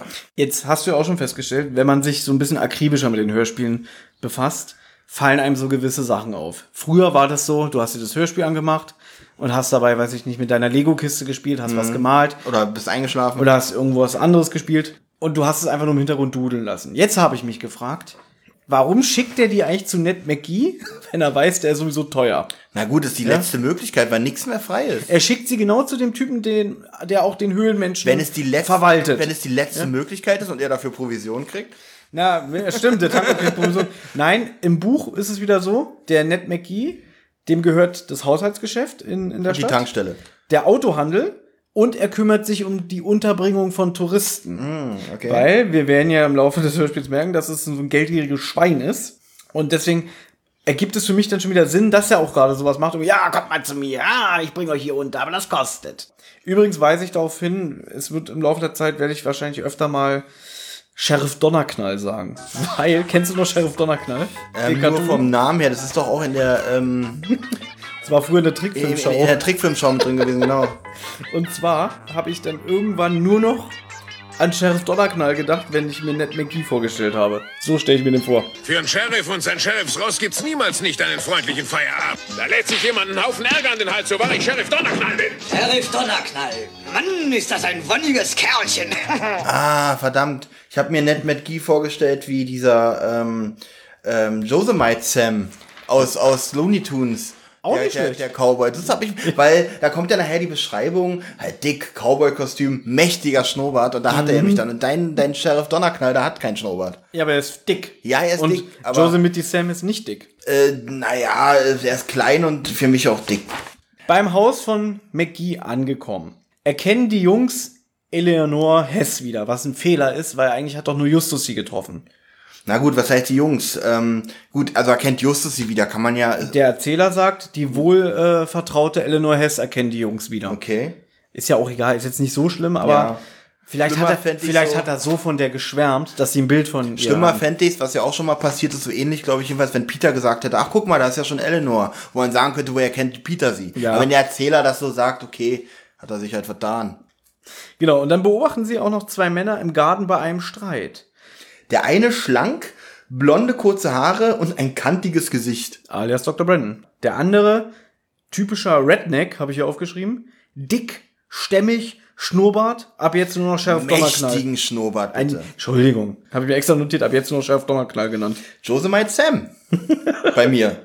Okay, McGee verweigert Brandon, das Skelett näher zu untersuchen. Brandon sagt, für ihn als Archäologe und Entdecker der Knochen will er den Fund genauer untersuchen und müsste ihn dazu ins Labor bringen. Hier bin ich übrigens voll auf Mister McGees Seite, weil es wurde auf seinem Grundstück gefunden und ich mhm. glaube, was auf seinem Grundstück gefunden wird, also es wäre nach deutscher Rechtsprechung jedenfalls so, gehört ihm dann auch. So, Olli, es ist so schön, dass du es sagst. Okay. Weil jetzt wird's interessant. Im Vorfeld der Vorbereitung zu diesem Podcast. Ja. Werde ich dir jetzt mal was äh, vorlesen. Und zwar geht es um die Eigentumsrechte. Mhm. Die deutsche Grundlage zu archäologischen Funden ist Ländersache. Hierbei hat jedes Bundesland verschieden ausgestaltete, landesrechtlich begründete Schatzregale. Grob zusammengefasst kann man sagen, dass in fünfzehn Bundesländern ein sogenannter Schatzfund unverzüglich in das Eigentum des Landes, in dem es gefunden wird, übergeht. Die einzige Ausnahme bildet hier Bayern. Denn da wird nach der hadrianischen Teilung verfahren. Die hadrianische Teilung ist ein Begriff aus dem Sach- Sachrecht oder Sachenrecht und bezeichnet eine auf den römischen Kaiser Hadrian zurückgehende Regelung des Eigentumserwerbes an Schatzfunden. Diese Teilung ist geregelt im sogenannten Schatzfundparagraf neunhundertvierundachtzig Bürgerliches Gesetzbuch, wobei das Eigentum zur Hälfte dem Finder und zur Hälfte demjenigen zufällt, auf dessen Grund der Fund geborgen wird. Das nach deutschem Recht. Wie es in Amerika ist, weiß ich nicht. Mhm. Im Buch ist es dann so, dass der äh, Doktor Brandon irgendwann den beim Landrat, also steht da als deutscher Begriff, das Buch ist ja schon alt, ne? Mhm. Ich weiß nicht, wie die englische Bezeichnung ist, beim Landrat anruft. Landrat. Landrat. Ich habe gerade nachgeschlagen. Und er eigentlich äh, dadurch erwirken möchte, dass man ähm, ihm das aberkennt, unter archäologischen Schutz stellt. Also ja, ich verstehe, was du meinst, weil es ist sein Besitz, er kann damit machen, was er will, aber ich wollte das nur mal einbringen. Als Danke dafür. Exkurs, ja. ähm, also es wurde offenbar auf dem äh, Grundstück äh, des Cowboys gefunden und, und Kanti, ich habe wirklich Kanti geschrieben, ein kantiges Gesicht, und, und, und Kanti ist der Finder, wo ich halt auch der Meinung bin, dass, also wenn ich jetzt bei dir in der Wohnung bin und ich finde was. Ich nee, Doktor Brandon heißt jetzt Kanti, ja? Ich muss mir das merken. Nee, nee, nee, nee, wirklich, das habe ich nur jetzt hier geschrieben, Kanti. Weil ich da seinen Namen, glaube ich, noch gar nicht äh, wusste, dass es Doktor Brandon ist. Der Name ist, glaube ich, da noch gar nicht gefallen. Doch, äh, das ist der erste Satz, den, den Sheriff Donnerknall sagt. Er sagt, ja? Die Knochen sind so und so alt und sie gehören mir. Irgendwie so ganz komisch. Ich habe ja. Ich hab die Folge so oft in der Vorbereitung gehört und jetzt fange ich schon wieder an, alles zu vergessen. Das ist so furchtbar. Gut. Weil ich habe ja stehen, Donnerknall will eine Touristenattraktion mit den Knochen machen. Die Leute werden Schlange stehen. Und dann reagiert der Brandon darauf entsetzt und rät ihm davon ab. Und Brandon, das, das Gespräch, was die beiden hier ja. führen, haben sie eigentlich schon in der Talkshow geführt. Die wurde aber ja gecancelt, aufgrund der Länge. Na gut, so hat man es aber ganz gut gelöst, finde ich jetzt nicht schlimm. Mhm. Also halt ein Streit im Vorgarten. Und äh, hier habe ich wieder ein bisschen Verständnis für Brandon. Äh, es ist natürlich, äh, er ist natürlich der Meinung, dass so ein wertvoller Fund natürlich nicht einfach, dass er den nicht einfach behalten kann, weil er stellt es der Forschung gar nicht zur Verfügung, wo er doch äh, sehr wichtige Erkenntnisse gewonnen werden können, die er nicht einfach, die er den, der Menschheit nicht einfach vorenthalten kann. Richtig, aber McGee, der ist halt wirklich wie so ein Redneck, der ist nur auf sein eigenes, mhm. äh, er ist sich selbst der Nächste, ne, und er scheut sich auch nicht äh, vor den Gebrauch mit Schusswaffen, ne, was er ihm jetzt deutlich macht, ne, äh, ja. dass er ihm eine Ladung Schrot in den Baum schie- Bauch schießt, in den Baum, mhm. in den Bauch schießt, wenn er jetzt nicht hier das... Das äh, ist in Amerika schon übrigens schon wieder erlaubt. Ja, klar, klar. Und Doktor Brandon stapft sauer von dannen, habe ich mir aufgeschrieben. Lucia, ich möchte eine Sache kurz sagen. Kurz in Amerika ist es doch wirklich so, dass man jemanden erschießen darf, der auf seinem Grund und Boden ist, ne? Ich weiß nicht, ob du jemanden erschießen darfst, aber du darfst äh, von deiner Waffe Gebrauch machen. Ja gut, dann ja, wenn ich von meiner Waffe so, Gebrauch mache, ja, erschieße ich jemanden. Das ist aber so wie mit einem Kiffen. Nee, wie war's? Du darfst es nicht besitzen, aber du darfst es konsumieren. Du darfst es konsumieren, aber du darfst es nicht besitzen. Mhm. Und vielleicht ist es hier so ähnlich. Du darfst was von deiner, deiner Waffe, Waffe Gebrauch machen, aber darfst, nicht, darfst sie nicht erschießen. Das ist eine gute okay. Frage. Das habe ich leider nicht recherchiert im Vorfeld. Ist nicht schlimm, aber... Ja? Ähm Wobei, ich finde es ein bisschen witzig, äh, gerade in diesem Hörspiel fällt mir das ganz oft auf, dass man merkt, die Detektive kommen dazu und man hört erstmal ewig ein Gespräch mhm. und die stehen irgendwie nur daneben, also irgendwie wie, wie immer so Zaungäste. Ja gut, das ist jetzt aber mhm. nichts Ungewöhnliches. Ja? Also. Und jetzt kommt so irgendwie so ganz schüchtern Eleanor dazu, hallo Justus, Justus Jonas. Also sie erkennt ihn wieder. Mhm. Wir haben übrigens nicht gesagt, dass Doktor Brandon ja auch ziemlich... Äh, geschimpft hat und so meinte, sie Tölpel, sie haben ja keine Ahnung. Der wird nämlich im Buch, wird äh, Brandon richtig als aggressiv dargestellt, ja. der gerne mal die Nerven verliert. Und dafür hat er die Stimme hier gar nicht im Hörspiel, finde ich. Also, nee, der ist um, ganz so, um ganz so cholerisch rüberzukommen. Oder? Ich finde ihn teilweise mhm. viel zu nett. Also, ja. es ist nicht mit der Buchbeschreibung. Er, ist, er kommt ja auch mit Verständnis so, Mister McGee, verstehen Sie doch. Wir müssen, genau. der kommt ja mehr so auf die Schiene ja, er sagt auf. dann, er sagt dann mal, Sie Tölpel und so. Aber, ja, das aber ist dann wirklich erst ganz zum Schluss dann ja. wirklich. Und vorher versucht er noch mit Vernunft dazu zu bitten. Ja, und im Buch gibt es zum Beispiel eine Stelle, wo, ähm, wo das Skelett von ihm später geklaut wird. Dann geht Justus zu ihm. Und hinter der Labortür, also wo sein Labor ist, hört man richtig Krach, weil der so mit den Möbeln rumschmeißt und sich aufregt. Mit den Möbeln. Er schmeißt mit den Kleiderschränken um sich. Ja. Auf jeden Fall ähm, reagiert jetzt McGee begeistert nach dem Motto, was, du bist Justus Jonas? Oh, du warst so nett zu Ellie, mhm. ne? Und dann äh, stellt Justus sich und die anderen beiden vor und sie fragen ihn nach einer Übernachtungsmöglichkeit. McGee sagt... Hm, ihr werdet nichts mehr finden, es ist alles voll, ne, aufgrund äh, des Fundes des Höhlenmenschen. Aber wir bieten euch gerne Quartier äh, hier auf meinem schimmeligen Dachboden. Da ist noch ein bisschen Platz für euch, ne? Ich hoffe, ihr habt Masken dabei. Für nur zehn Dollar die Nacht. Vorzugspreis um zehn Dollar die Nacht. Und pro Ellie, Nacht. Pro, pro Nacht. Nacht, ne? Und Olli, aber Onkel Ned, sie ist natürlich empört. Olli? Äh, Ellie.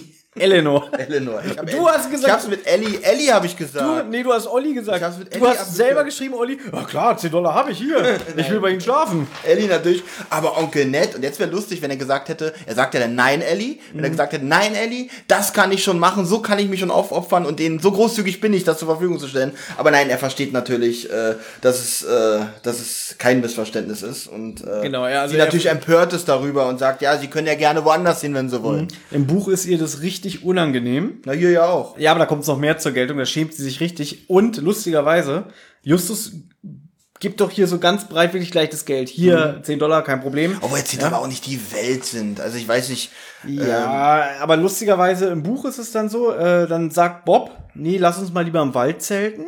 Dann sagt auch der McGee so, das ist verboten, Waldbrandgefahr. Ja, also so richtig eklig. Und Peter sagt dann, nein, dann lass uns doch im Park campieren. Also die beiden wollen da eigentlich nicht pennen. Auch verboten, Waldbrandgefahr. Ja, genau, dann, dann steht doch noch ein Buch so, dann lacht er noch so höhnisch. Da dürft ihr nicht schlafen, das ist verboten. Das ist also richtig sympathisch. Ja, genau. Also so unsympathisch ist er hier ja eigentlich im Hörspiel nicht, muss ich sagen. Er ist jetzt aber auch kein Sympath. Er ist Geld, nein... Er ist ja, ein bisschen, er ist ein bisschen kauzig. Er ist ein bisschen kauzig, aber jetzt auch kein schlechter Mensch oder so. Mm, naja. Okay, im Buch, äh, da komme ich auch gleich drauf zu sprechen. Mhm. Generell, so, so was die Charakterzeichnung angeht, speziell Eleanor, da will ich gleich noch was zu sagen. Jedenfalls willigt Justus ein und gibt ihm die zehn Dollar. Und dann führt Eleanor sie zur Scheune. Und dann so ein bisschen Smalltalk, mhm. fragt Peter, hat Doktor Brandon das Skelett gefunden, ne? Und dann sagt sie, ja, hat er und wollte ihn mal kennenlernen. Er arbeitet nämlich auch an dem gleichen Institut wie ich, also die Spicer-Stiftung. Ne? Dabei erfährt man auch noch, dass Ellie bei ihrem Onkel wohnt, weil ihre Eltern beim Verkehrsunfall ums Leben kommen. Und äh, Justus' Reaktion natürlich auch dementsprechend empathisch, weil sie dieses Schicksal ja doch irgendwie verbindet. So, und jetzt kommt's. Im Hörspiel sagt sie, auf die Frage hin, warum wohnen sie nicht bei ihren Eltern? Die sind vor einem Jahr beim Verkehrsunfall ums Leben mhm. gekommen. Eleanor wird ja schon als junge Frau beschrieben. Ihre Eltern sind gestorben, als sie acht Jahre alt war, laut Buch. Und seitdem wohnt sie bei Onkel und Tante. Ja? Okay. Und ähm, sie macht auch, also sie ist sehr schüchtern. Sie ist jetzt so, so zurückhaltend. Sie hat wenig Selbstbewusstsein, Selbstvertrauen. Kommt alles im ja. Hörspiel ganz gut rüber, muss ich sagen. Man merkt, dass so die beiden so ähm, die Hand über sie haben. Und dann sagt sie zum Beispiel sowas wie, sie haben mich aufgenommen. Und, und das bringt sie auch immer wieder zur Sprache. Nach dem Motto, du kostet uns so viel Geld. Deswegen, ach so, also immer so dieses... Ähm sei mal dankbar, dass wir dich aufgenommen haben, es kostet genau. uns schon genug und, und, und kannst ja auch mal was zurückzahlen oder ja, so. Sie fühlt sich immer in der Schuld von mhm. den beiden. Na gut, auch im Hörspiel kommt ja raus, sie will ja weg da. Im Buch ist es natürlich ein bisschen expliziter, würde ich mir eigentlich auch fürs Hörspiel wünschen, aber ja, es kommt rüber. Und dann entschuldigt sich Justus so kleinlaut, auch das konnte ich ja nicht wissen, ne? Aber sie reagiert da eigentlich ganz cool. Ja, sie, sie mhm. lenkt ab. Genau. Und es tut mir leid und sie sagt einfach so, wir sind angekommen. Und dann sagt sie noch, tut mir mal einen Gefallen, bitte betretet die Höhle nicht, denn Sheriff Donnerknall hat äh, in der Küche irgendwie eine Schrotflinte. Und weil ihm der Höhlenmensch so wichtig ist, wird er auch davon Gebrauch machen. Ne? Wenn du weiterhin Doktor Äh, Sheriff Donnerknall sagst, werde ich auch anfangen, wieder Kanti zu sagen. Finde ich gut. Und jetzt ist mal wieder ein Moment, Peter bekommt Schiss. Ne? Finde ich gut an der Stelle, wie er es sagt. Er sagt es nicht zu übertrieben, er sagt wirklich, oh, ist ja richtig gefährlich hier, aber wir werden vorsichtig sein. Das sagt er richtig gut, finde ich. Also, so wie man halt reagiert, dass man denkt so, oh Gott, was ist denn hier los? Ja, ja, ja wir, wir reißen uns zusammen, aber also so ein Unwohlsein, ne? Keine mhm. Angst in dem Sinne, aber halt so irgendwie Berecht- kauzige Leute. Berechtigt. Ne? So, hier finde ich jetzt witzig, bringt der Erzähler eine persönliche Note rein. Weil er sagt, na, zehn Dollar die Nacht war ganz schön unverschämt. Das finde ich übrigens sehr oft, also bei, ich weiß nicht, ob es äh, erzählerabhängig ist, aber Peter Pasetti macht ja oft sowas. Ich finde es auch mal gut, wenn er seine Fragen an die Hörer mhm. richtet. Ja, das finde ich immer... Das finde Benjamin ja schlecht. Diese Metaebene finde ich immer gut. Peter Pasetti ist ja der nicht nur der erste Erzähler in der Serie, sondern er spricht ja auch Hitchcock. Dadurch hast du ja diese Ebene, dass Alfred Hitchcock den Fall erzählt. Es gibt ja auch Folgen, wo er dann am Ende sagt, der Fall war gelöst und am nächsten Tag haben mich die Jungs in meinem Büro äh, besucht und mir das erzählt. Stimmt, das ist ne? ja auch noch so eine Ebene. Ja? Genau, deswegen ja. finde ich eher, also Peter Pasetti kann diese Ebene machen. Wenn Thomas Fritsch das machen würde, würde ich ausrasten. Und dann betont er aber auch nochmal, dass Justus, Bob und Peter zumindest froh sind, ein Dach über den Kopf zu haben. Was ja auch okay ist, und wie ja. gesagt, zehn Dollar. Hm. Und jetzt, ich muss... Jetzt habe ich aufgeschrieben, am nächsten Morgen sehen sie Sheriff Donnerknall ein Holzhaus am Berg bauen. Es wird ja gleich noch näher beschrieben, dass ja. das so ein richtiger Haus, so ein Haus vor dem Höhleneingang ist, wo der Höhlenmensch drin liegt, mhm. die Knochen. Und dann kommt man da rein und dann ist da alles mit Postern voll und mit so Miniaturen und mit Lampen. Da kommen wir gleich nochmal genauer. Das hat er jetzt alles in der Nacht gebaut oder was? Nee, er ist gerade da, er ist dabei, er steht doch da nicht, dass er das in einer Nacht gebaut hat. Er ist dabei, an einem Holzhaus zu bauen. Ob er das nur in einer Nacht gemacht also hat, das wird da gar nicht erwähnt. Für mich kam das rüber, wie als hätte er das jetzt nee, ganz schnell auf den Boden das, gestampft. Nee. Naja. Auf, ey, das ist ja schon eine ganze Weile da. Wird nicht gesagt. Na gut. Also wird auch nicht gesagt, dass es in einer Nacht Ja, du hast recht, es wird beides nicht gesagt, aber es wirkte für mich so. Auf jeden Fall sehen sie ihn da im Haus bauen und auf dem Weg dorthin werden sie von einem Auto überholt. Doktor Brandon, äh, nee, Kanti, Entschuldigung. Kanti mit einem Gehilfen.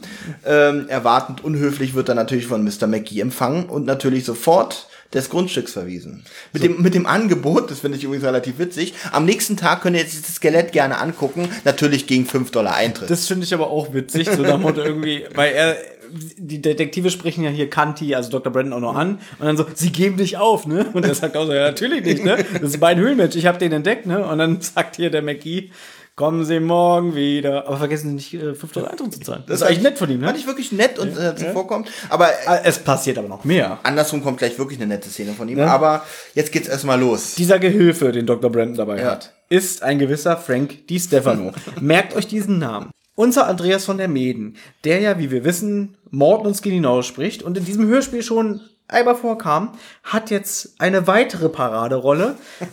Er spricht halt so ein, wie, wie stelle ich mir den vor? So, so ein junger Mann, ne? So ein junger, schlaksiger, großer Mann, was ja nachher auch rauskommt. Schule abgebrochen, ist, ja. ja. Äh, ähm. so, so ein Taugenicht, so ein Le- so einer, der in den Tag hineinlebt, ja. nachdem ja äh, McGee zu, zu Doktor Brandon sagt, hier, scher dich zum Teufel, sagt er zu ihm, obladi, oblada. Jetzt fände ich witzig, wenn, wenn, wenn, wenn Peter so sagt, Justus, ist das Skinny Norris? Ist der verrückt geworden? Spiel einfach mit weiter. Aber wie findest du dieses Obladi, ganz oblada? Also, es wird ja noch schlimmer im Laufe des Spiels. Wie ist das eigentlich im Buch? Schätz mal. Ist es so reingeschrieben, dass seine ganzen Reime? Es kommt nicht im Buch vor. Okay. Das hat er, das hat, wer Skriptautor H G Francis gemacht. Obladi, oblada. So, Sie jetzt hören das Geld wohl schon in der Kasse klingeln. Und ich bin froh, da? dass Obladi, oblada, Mickey, Sie hören das Geld schon in der Kasse klingeln. Wie? Und dann sagt er so, dich hat keiner gefragt. Ich weiß, dass ich manchmal hier sehr äh, mit meinen Aussagen mich, mein, mich nicht so ernst nehmen kann. Weil das hat ja der H G Francis gemacht. Mhm. Ja? Ich weiß nicht, wie es wäre, wenn es ein neues Hörspiel wäre und es nicht im Buch wäre und Minninger das machen würde. Wahrscheinlich würde ich mich darüber aufregen. Ja? Aber jetzt? Weil es aber eine alte Folge ist. Mhm. Und ich ja auch so mir dann schon öfter habe nachsagen lassen, dass ich die alten Folgen immer so verteidige. Ne? Ja. Ich find's okay. Ich find's Nein, witzig. Auf jeden Fall ja? spricht mir ja auch ja. Mister Magie aus der, aus der Seele, als er sagt, halt die Klappe, Stefano. Ja, aber ich finde, es lockert das Ganze ein bisschen ja. auf. Ich gebe zu, es kommt nicht im Buch vor. Mhm. Da, da hat man sich wieder eigene Kreativität äh, geleistet. Aber, ich wiederhole nur, was mein Hörer von uns gesagt hat, wir sollen nicht Buch und Hörspiel akribisch genau vergleichen, weil jedes steht für sich. Das finde ich eigentlich gerade gut bei uns, dass du mal schön das Buch gelesen hast und auch immer schön diese Vergleiche anstellst. Und ich finde, wir, wir sollten es nicht verurteilen, aber vergleichen dürfen wir schon, finde ich. Ja, also du findest Obladi, Oblada scheiße. Als Kind fand ich es komischerweise, ich glaube, da fand ich es gut. Ich glaube, da hat man nicht drüber nachgedacht. Oder nicht drüber nachgedacht. Da hat man einfach gedacht, hat, ha, das ist so ein cooler Vorwitziger, ne? Mhm. Ja, und als Erwachsener denkt man schon so, äh, ist der bescheuert? Ich glaube, in, in den neunzigern, wo ich das gehört habe, war man auch so. Hat man, obladi, oblada. Äh, Sheriff Donnerknall bietet jetzt den drei Fragezeichen an, die Höhle umsonst zu betreten. Ja, eine Gratisführung, das ist doch schon wieder nett. Was aber ja nett ist... Ähm, aber die haben ja auch zehn Dollar für die scheiß Scheune bezahlt als Übernachtung. Da ist die Führung einfach mit drin. Ja, aber was erhofft er sich davon? Wie, meinst, was er, du, mein, er will, kann, meinst du, er will wirklich nett sein? Oder nein, nein, er will ein bisschen angeben. Er ist ein kleiner Angeber, ja. Er ist schon stolz auf seine Sache, die er da gemacht hat und will das den dreien natürlich zeigen. Dem, dem, dem Brandon, also Kanti natürlich nicht, aber natürlich will er ein bisschen angeben, ein bisschen protzen. Guck mal, hier, das merkt man ja auch, wenn er die da durchführt. Hier, guck, dass ich irgendwie ein bisschen witzig finde. Mhm. Ähm, er dachte so, oh, ich habe einen Höhlenmensch gefunden, den möchte ich natürlich ausstellen. Hm, ich, dann natürlich, klar, ein paar Fotos kommen an die Wand und was, irgendwas brauche ich noch. Ach so, ein kleines Modell von einem Indianerlager. Hm. Naja, guck mal, er ist ja jetzt, er ist ja jetzt kein Kurator oder, oder Museumsbesitzer, ne? Ja. Er macht auf seinem Grundstück, macht er diese Attraktion. Und der hat jetzt bestimmt nicht so die Ahnung. Deswegen macht das, glaube ich, so auf eine simple Geschäftstaktik, indem er einfach diese, sagt er ja selber, kommt mal rein, ich zeige euch das hier. Oh, hier ist ein, eine Miniatur von einem ehemaligen Indianerlager. Und hier habe ich großformatige Poster an die Wand gehängt, ne? Und er sagte dann noch, die Leute wollen ja schließlich was sehen. Ja, ja. Ne? Ich Sie hab, zahlen ja Geld dafür, sie kommen ja meilenweit angefahren. Ich hätte ja? es bei den Fotos belassen. Dieses Indianerlager ist für mich total komisch. Ja, das wirkt aus ein bisschen Weil ich verstehe, ich verstehe ja, dass er kein Museumsbesitzer ist mhm. und auch kein Archäologe und damit überhaupt nichts zu tun hat und da das jetzt einfach mal so aus dem Boden stampft, sage ich mhm. mal. Aber ich dachte so, verdammt, Fotos und Höhlenmensch ja schön und gut, aber ich brauche noch was. Modell von einem Indianerlager. Und jetzt schon wieder der Unterschied Buch, Hörspiel. Im Hörspiel sind sie beeindruckt. Peter sagt auch so, beeindruckt, Mister McGee. Im Buch sind sie vom Skelett und der Art und Weise, wie das alles präsentiert wird, richtig angeekelt. Wirklich? Ja, das ist schon wieder so witzig. Warum? Was ist denn da beschrieben, was er falsch macht? Naja, wie du schon gesagt hast, dieses protzige Indianerlager, mhm. diese großen formatigen Fotos. Dann, sie, das Skelett finden sie auch eklig, weil das so halb vergraben ist und die Knochen sind halt auch nicht mehr im einwandfreien Zustand. Also, das finden äh. sie eklig und unheimlich. Okay. Und sie finden halt ihn auch nicht so sympathisch. Jedenfalls sagt Peter dann so, das finde ich witzig. Oh, das ist richtig beeindruckend. Und Maggie, ja, die Lampen leuchten alles gut aus. Ja, wirklich. Das habe ich mir auch aufgeschrieben. Irgendwie lustige Stelle. Ja. Die Lampen leuchten das Skelett gut aus, nach dem Motto so, ja, das macht alles dieser Schalter hier. Ja. Wenn ich den einschalte, dann ist alles beeindruckend. Nein, das macht die Lampen, die ja. er angebracht hat genau. und wie er sie ausgelöst hat. Achso, nicht das ja? Skelett. Also Nein. das Skelett könnte eigentlich weg sein. Die Lampen genau. sind eigentlich... Da ich bin hier der Geile. Ne? Also, und das ist das, was du gesagt hast. Er ist halt selber... Hast du es überhaupt gesagt? Ich sag's jetzt einfach. Er ist schon sehr von sich selber überzeugt. Ne? Er will damit schon und angehen. Und daran merkst du halt auch, dass ihm an dem Skelett selber überhaupt nichts Dazu liegt. Dazu passt ja. aber auch diese Gratisführung, das meinte ich halt. Mhm. Auf jeden Fall stellen sie fest, dass alles bereit ist für den morgigen Andrang. Genau, und jetzt erwähnt er zum ersten Mal Zigeuner John, der aufpassen soll.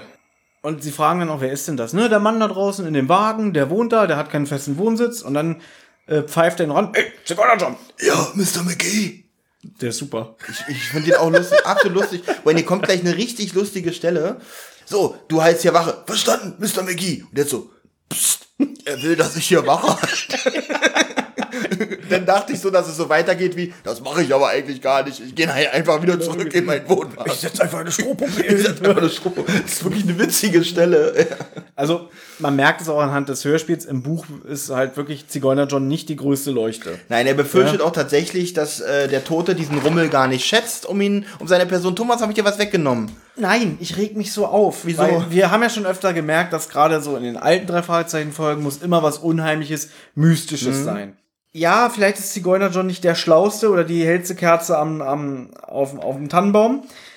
Aber dass er sagt, ja, der Tote, der wird es nicht wollen, dass die Leute kommen und seine Knochen gucken. Und dann sagt Peter auch zu Recht, er merkt es doch nicht, er ist doch tot. Genau, gerade ja? von Peter. Und ja? warum sagt er dann irgendwie, bist du sicher? Als Kind fand ich das richtig... Ich, genau, da fand ich es unheimlich. Scheiße unheimlich. Nee, ich fand es wirklich unheimlich als Kind. Bis ich dachte, ich, oh Gott, was passiert denn da ja. jetzt in dieser und Folge? Dann auch die Musik, dann kommt ja. dieses langsame... Mhm. Ist richtig unheimlich, aber wirklich, und ich schäme mich fast dafür. Jetzt denke ich so, es ist bescheuert. Also, was, was, was stimmt mit dem Typen nicht? Witzig wäre gewesen, wenn er noch gesagt hätte, Justus, äh, wie, wie Peter sagt, äh, ja? Ja. ja. Ziemlich sicher? Nein, es ist... Es hat ja ein bisschen Relevanz im weiteren Verlauf des Falls und er ist halt anfällig dafür. Aber irgendwie, ich will nicht sagen, dass es mir sauer aufstößt, aber ich finde es irgendwie ein bisschen lächerlich. Ich halte den Zigeuner John einfach für einen Alkoholiker und deswegen ist er ein bisschen, ja, für sowas offen, um das mal nett zu, auszuformulieren. Naja, die Szene endet jedenfalls mit dieser unheimlichen, stimmungsvollen mhm. Musik, die übrigens auch im alten Hörspiel ist. Szene vier, die habe ich relativ kurz hier runter. Guck mal, ich halte mich auch mal kurz. Alles gut. Sie nennt sich Ein Toter erwacht. In der Nacht werden die Jungs vom Gewimmer von Zigeuner John geweckt. Justus spricht ihn direkt an und dann erzählt John, er hätte äh, bei seiner Wache gesehen, dass das Skelett zum Leben erwacht sei. Ich finde, jetzt kommt was, was ich albern finde, ausnahmsweise mal. Bevor er gesagt hat, bevor er sagt, dass er das, dass er das herumwandeln hat sehen, hat er doch gesagt, ich sagte euch doch, dass er den Rummel nicht mögen würde. Oder etwa nicht. Ja, das hast du gesagt, jetzt kommt so ein Punkt. Ja, das ist sowas, so eine Sätze, das war auch einmal in einer drei, fünf, äh, Fünf-Freunde-Folge, mhm. wie er sagt, das ist mein Pferd. Oder etwa nicht. Fünf Freunde im Nebel übrigens, auch könnt ihr euch mal anhören.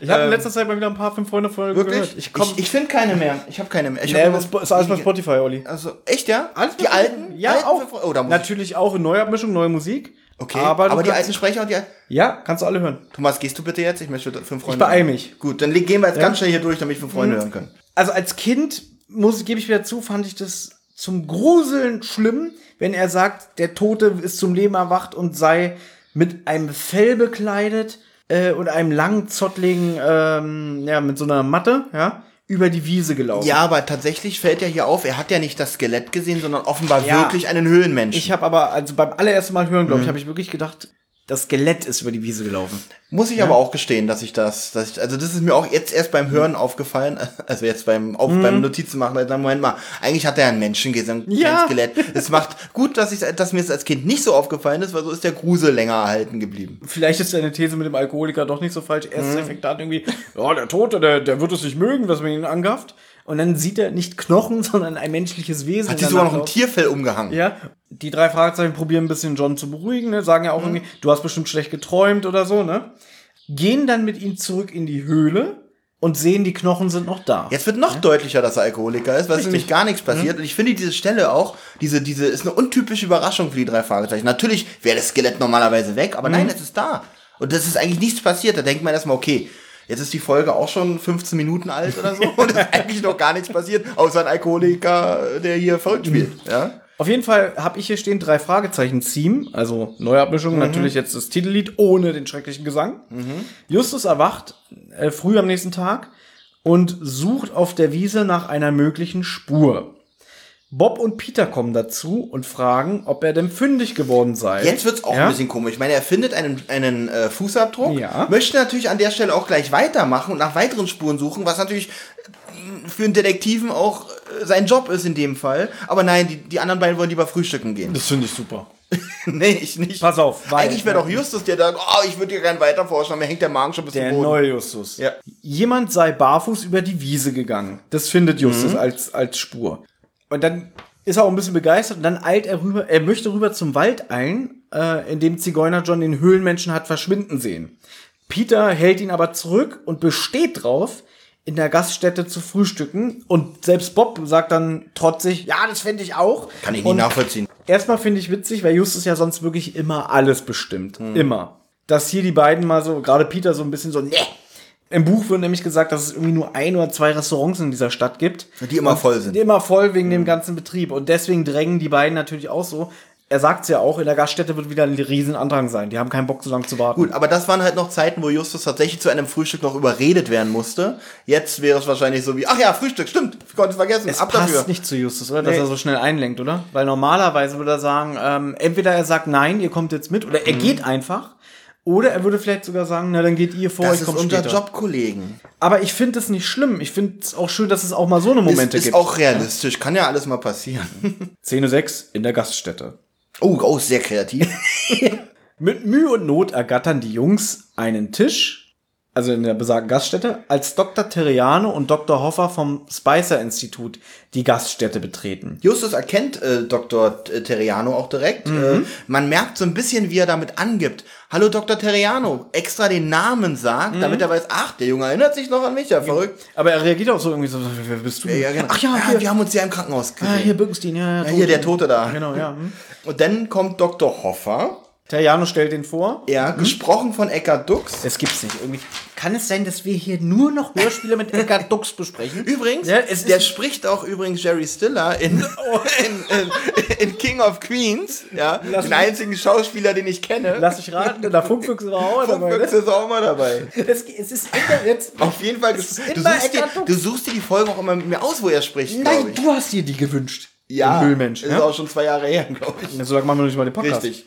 Eckart Dux, der klingt hier aber wie Dieter Hallervorden im ersten Moment, ist mir direkt aufgefallen. Ja. Also er hat dieses, er hat dieses, dieses Heuschnupfenproblem mhm. und das zelebriert er richtig in der ganzen ja. Folge. Es ah, ist fast ein bisschen übertrieben. Was es aber, ist sehr overacted. Ja, aber für, äh, wir wurden, wurden wir schon mal dafür getadelt, dass wir das Wort Overacting zu oft benutzen. Nein. Ich weiß, ich nutze das sehr oft. Auf jeden Fall ähm, stellt Terriano jetzt den niesenden Doktor Hoffer vor. Dann geben sie halt Auskunft, warum sie in dieser Gaststätte sind. Denn Doktor Brandon ist an diesem Morgen kein guter Gesellschafter, weshalb die Wissenschaftler es vorgezogen haben, woanders zu frühstücken. Ist dir aufgefallen, dass dafür, dass die Gaststätte so gerammelt voll sein soll? Auch eine schlechte Geräuschkulisse. Die können sich da auch ganz in Ruhe unterhalten. Da muss ich immer wieder die äh, Referenzfolge erwähnen, mhm. wo die Geräuschkulisse immer sehr gut ist. Die gefährliche Erbschaft. Finde ich, da, da sind die auch in so einem Fischrestaurant, wo die Kulisse auch super ist. Generell, wenn sie auf der Straße sind, drinnen sind, weil da ja sehr oft auch ähm, die, äh, der Spielort wechselt, sage ich mal. Ähm, ist das sehr, sehr gut soundtechnisch umgesetzt. Aber das, auf die, stimmt, das ist auch eine Folge, die ich auch noch kenne, die müssen wir auch irgendwann mal besprechen. Ja, aber, aber du gibst mir recht, dass die Soundkulisse nicht in so geil ist. In dem Fall ist mir das ne? auch aufgefallen, ja. weil ich mich ja noch über das Restaurant so gewundert habe, warum die jetzt alle da auf einmal frühstücken wollen. Und ich meine, da sind Fußspuren zu sichern. Die können durch den Regen, sind die wieder weg. Ja, das habe ich sowieso nicht nachvollziehen. Aber wir sind ja in Kalifornien und wie ich jetzt gelernt habe, in Kalifornien, wenn es da mal regnet, ist es für die Menschen da wie so ein Event, weil okay. es da so selten regnet. Aber wenn da jetzt ein Elefant ja? jetzt rüberläuft über die Spuren. Warum sollte, okay, warum weg. sollte da jetzt ein Elefant langlaufen? Ist wahrscheinlich, ist wahrscheinlicher, als dass es da regnet. Was ich übrigens noch sagen wollte, das habe ich jetzt leider vergessen. Das Buch ist ja recht ausführlich, was ähm, die Tätigkeiten der Wissenschaftler angeht. Mhm. Ne? Denn ähm, der Doktor Terriano sagt ja jetzt, dass Doktor Hoffer Forschung betreibt. Eigentlich sagt er nicht mal Immunsystem. Er sagt ja einfach nur, dass die Leute keinen Schnupfen kriegen, ne? Mhm. So. Eigentlich ist es so, dass Doktor Hoffer Forschung am Immunsystem betreibt und der hat zum Beispiel Ratten in einem Käfig, wo er das Immunsystem komplett auf Null runtergesetzt hat. Das ist schon wieder Tierquälerei. Jetzt weiß ich auch, also, warum ich, sich Tante Mathilda so aufgeregt hat. Ich bin der Meinung, ich meine, das Buch ist von ist neunzehnhundertvierundachtzig in Deutschland mhm. erschienen, ne? Und das Hörspiel kratzt das ja alles wirklich nur am Rand. Jetzt frage ich mich, hat man das wirklich aufgrund der Spielzeit rausgenommen? Oder war das vielleicht eine zu harte Thematik für die damalige Zielgruppe? Weil ich könnte mir vorstellen, wenn die Folge heute erscheinen würde, wäre das drin. Ja, ich kann mir ja. tatsächlich vorstellen, dass, dass es für die Kinder vielleicht zu schwere Kost gewesen wäre. Ja, oder sie, Hier kon- aber auch oder ganz sie waren nicht in der Lage, das irgendwie vernünftig einzubringen. Hier finde ich es auch relativ witzig gelöst, weil er sagt ja, ähm, er versucht mhm. etwas, ähm, zu, er versucht zu verhindern, dass die Menschen Schnupfen bekommen. Mhm. Sehr weit scheint er damit noch nicht gekommen zu sein. Das ist ein witziger Satz, das stimmt. Genau. Ja. Und Hoffer scheint auch etwas missgünstig zu sein, denn er könnte schon weiter sein, wenn er mehr Geld hätte. Mhm. Und er erwähnt jetzt auch, ähm, äh, äh, jetzt kommt übrigens auch der, der, der Spicer-Preis, äh, mhm. glaube ich, zum ersten Mal in Erwähnung. Das ist falsch ausgesprochen, das Spicer-Preis. Price. Spice, der, der Pricer Spice. Yeah. In, ähm, äh, den, den, den Birkenstein, wo er schon fast in der Tasche hatte, mhm. aber er hält ihn halt auch für einen Fantast und Doktor Brandon eigentlich ein, ein großes Kind, was mit Knochen spielt. Also er ist, er ist äh, sehr missgünstig gegenüber seinen Kollegen und na gut, vielleicht ist da genau. auch ein bisschen der Konkurrenzkampf, weil es ja um viel Geld geht. Und dann geht's auch schon weiter. Jetzt guckt Doktor Hoffer auf die Uhr und sagt, ah, es ist gleich zehn Uhr. Dann beginnen die Feierlichkeiten drüben im Stadtpark. Zugunsten des Höhlenmenschen, ne? Will natürlich niemand verpassen. Genau. Und Bob sagt dann auch, oh, da möchte ich gerne hin, aber dann sagt auch von nochmal, ja, wir haben ja noch ein paar Minuten Zeit. Und dann kommt so eine Blaskapellenmusik als Übergang. Ja? Ich habe mich gefragt, ist es jetzt äh, einfach äh, Background-Musik oder spielt da wirklich eine Blaskapelle?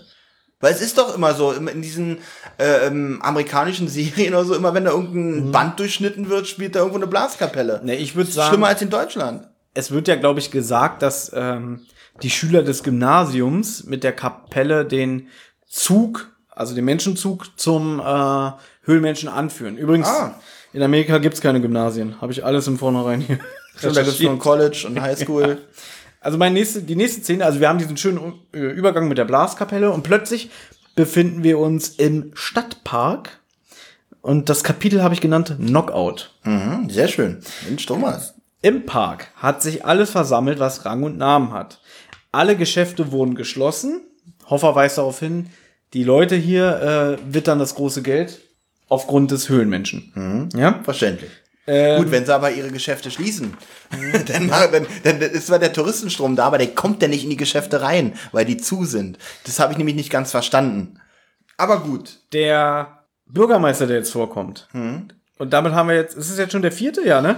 Die vierte äh, Doppelbesetzung in diesem ja, Hörspiel. Genau. Denn das ist Edgar Bessen, mhm. besser bekannt als die zweite Stimme und langjährige Stimme von Kommissar Glockner aus T K K G, den ich übrigens nichts gegen Wolfgang Dreger, aber ich finde Edgar Bessen als Kommissar Glockner deutlich besser als als äh, den Wolfgang Dreger-Sprecher, als Gabis Vater. Hast du wahrscheinlich gerade nicht im Ohr. Nehme ich, ich aber gerne zur Kenntnis. Ja, der spricht hier jetzt den den ähm, Bürgermeister. Er spricht aber auch Zigeuner John. Ja, das ist eine großartige Leistung. Yeah. Übrigens, bewusst wahrscheinlich auf der Seite, wo ich es mir ausgedruckt habe, nur als John bezeichnet. Ja, wahrscheinlich. Ähm, ja. Der politischen Korrektheit äh, zugute. Ja. Ein paar Worte werden gesprochen, aber das ist, glaube ich, alles relativ uninteressant. Irgendwie eine Miss Tomate höre ich da, die da jetzt das Band durchschneidet oder keine Ahnung. Aber okay, das, da merkt man jetzt wieder, das ist so Provinz oder wirklich ja, ja, amerikanische Kleinstadt. Genau, ne? So Süd, so, Südstaatenmäßig. Genau. Ja, da ist wahrscheinlich wirklich das Highlight irgendwie der Gemüsehändler mhm. an der Ecke, ne, mit seinen fünfzig Kunden die Woche. Ja. Ja. Und halt, ähm, er sagt ja auch, jetzt bitte alle ruhig sein, damit, damit der Pfarrer ein paar einläutende Worte für sein Gebet sprechen kann. Mhm. Und anschließend kommt äh, Miss... Miss Patty? Miss Patty, ihr kennt sie alle als Miss Tomate. Im Hintergrund hört man jetzt ein, ein Rauschen, so wie Regen. Mhm. Denn es ist die Bewässerungsanlage, die auf einmal äh, für helle Aufregung sorgt in der Menge. Die Leute fallen nacheinander in Ohnmacht und auch der erste Detektiv klingt leicht benommen. Ja, also denn man hört auch eine gute Musik jetzt im Hintergrund, glaube ich. Und jetzt wird's interessant. Also wir können ja kurz noch die Szene zu Ende bringen. Die Bewässerungsanlage schaltet sich ein. Die Leute kreischen im Hintergrund rum und und Peter sagt, glaube ich, noch zu Justus, was ist los, ne? Justus sagt, die Leute fallen um, was ist denn los? Und plötzlich kommt so eine düstere Musik als Übergang. Mhm. Dann setzt Peter Pasetti ein, also die finde ich wirklich sehr stimmungsvoll umgesetzt, ja. Die Szene. Er sagt dann so, es war kalt und es roch nach Erde. Irgendwas kitzelte Justus in der Nase. Dann dachte ich so, als wenn er in seinem Grab liegen würde, so ein bisschen. Mhm. Hat so ein bisschen was, ne? Mhm. Jedenfalls erwacht Justus. Er stellt fest, dass er auf dem Rasen liegt, in, auf feuchter, harter Erde. Äh, und dann sieht er plötzlich Doktor Brandon ein paar Meter vor ihm liegen. Ja? Generell ist die Szenerie, ich glaube, vom Erzähler auch noch gut beschrieben, dass er guckt sich um, viele liegen noch äh, auf dem Boden, viele stehen gerade auf, wundern sich. Das, das kann man, ist sehr gut beschrieben, da hat man ein gutes Bild zu im Kopf, wenn man das genau. hört. Und die Kirchenglocken, also die Turmuhr, schlägt elf Uhr. Richtig. Und das war doch gerade erst noch zehn. Genau, das sagt, glaube ich, Bob oder Peter. Mhm, ich weiß nicht, Bob einer von beiden. Es ist halt so, alle Menschen im Park wurden betäubt und lagen über vierzig Minuten betäubt auf dem Rasen. Ja, ist ja. natürlich für Justus, dieses Offensichtliche ist natürlich auch schnell gelöst für ihn, wurden über die Bewässerungsanlage betäubt. Jetzt kommt das Komische, er fragt sich, also irgendeiner fragt, ich glaube Justus selber, aber warum?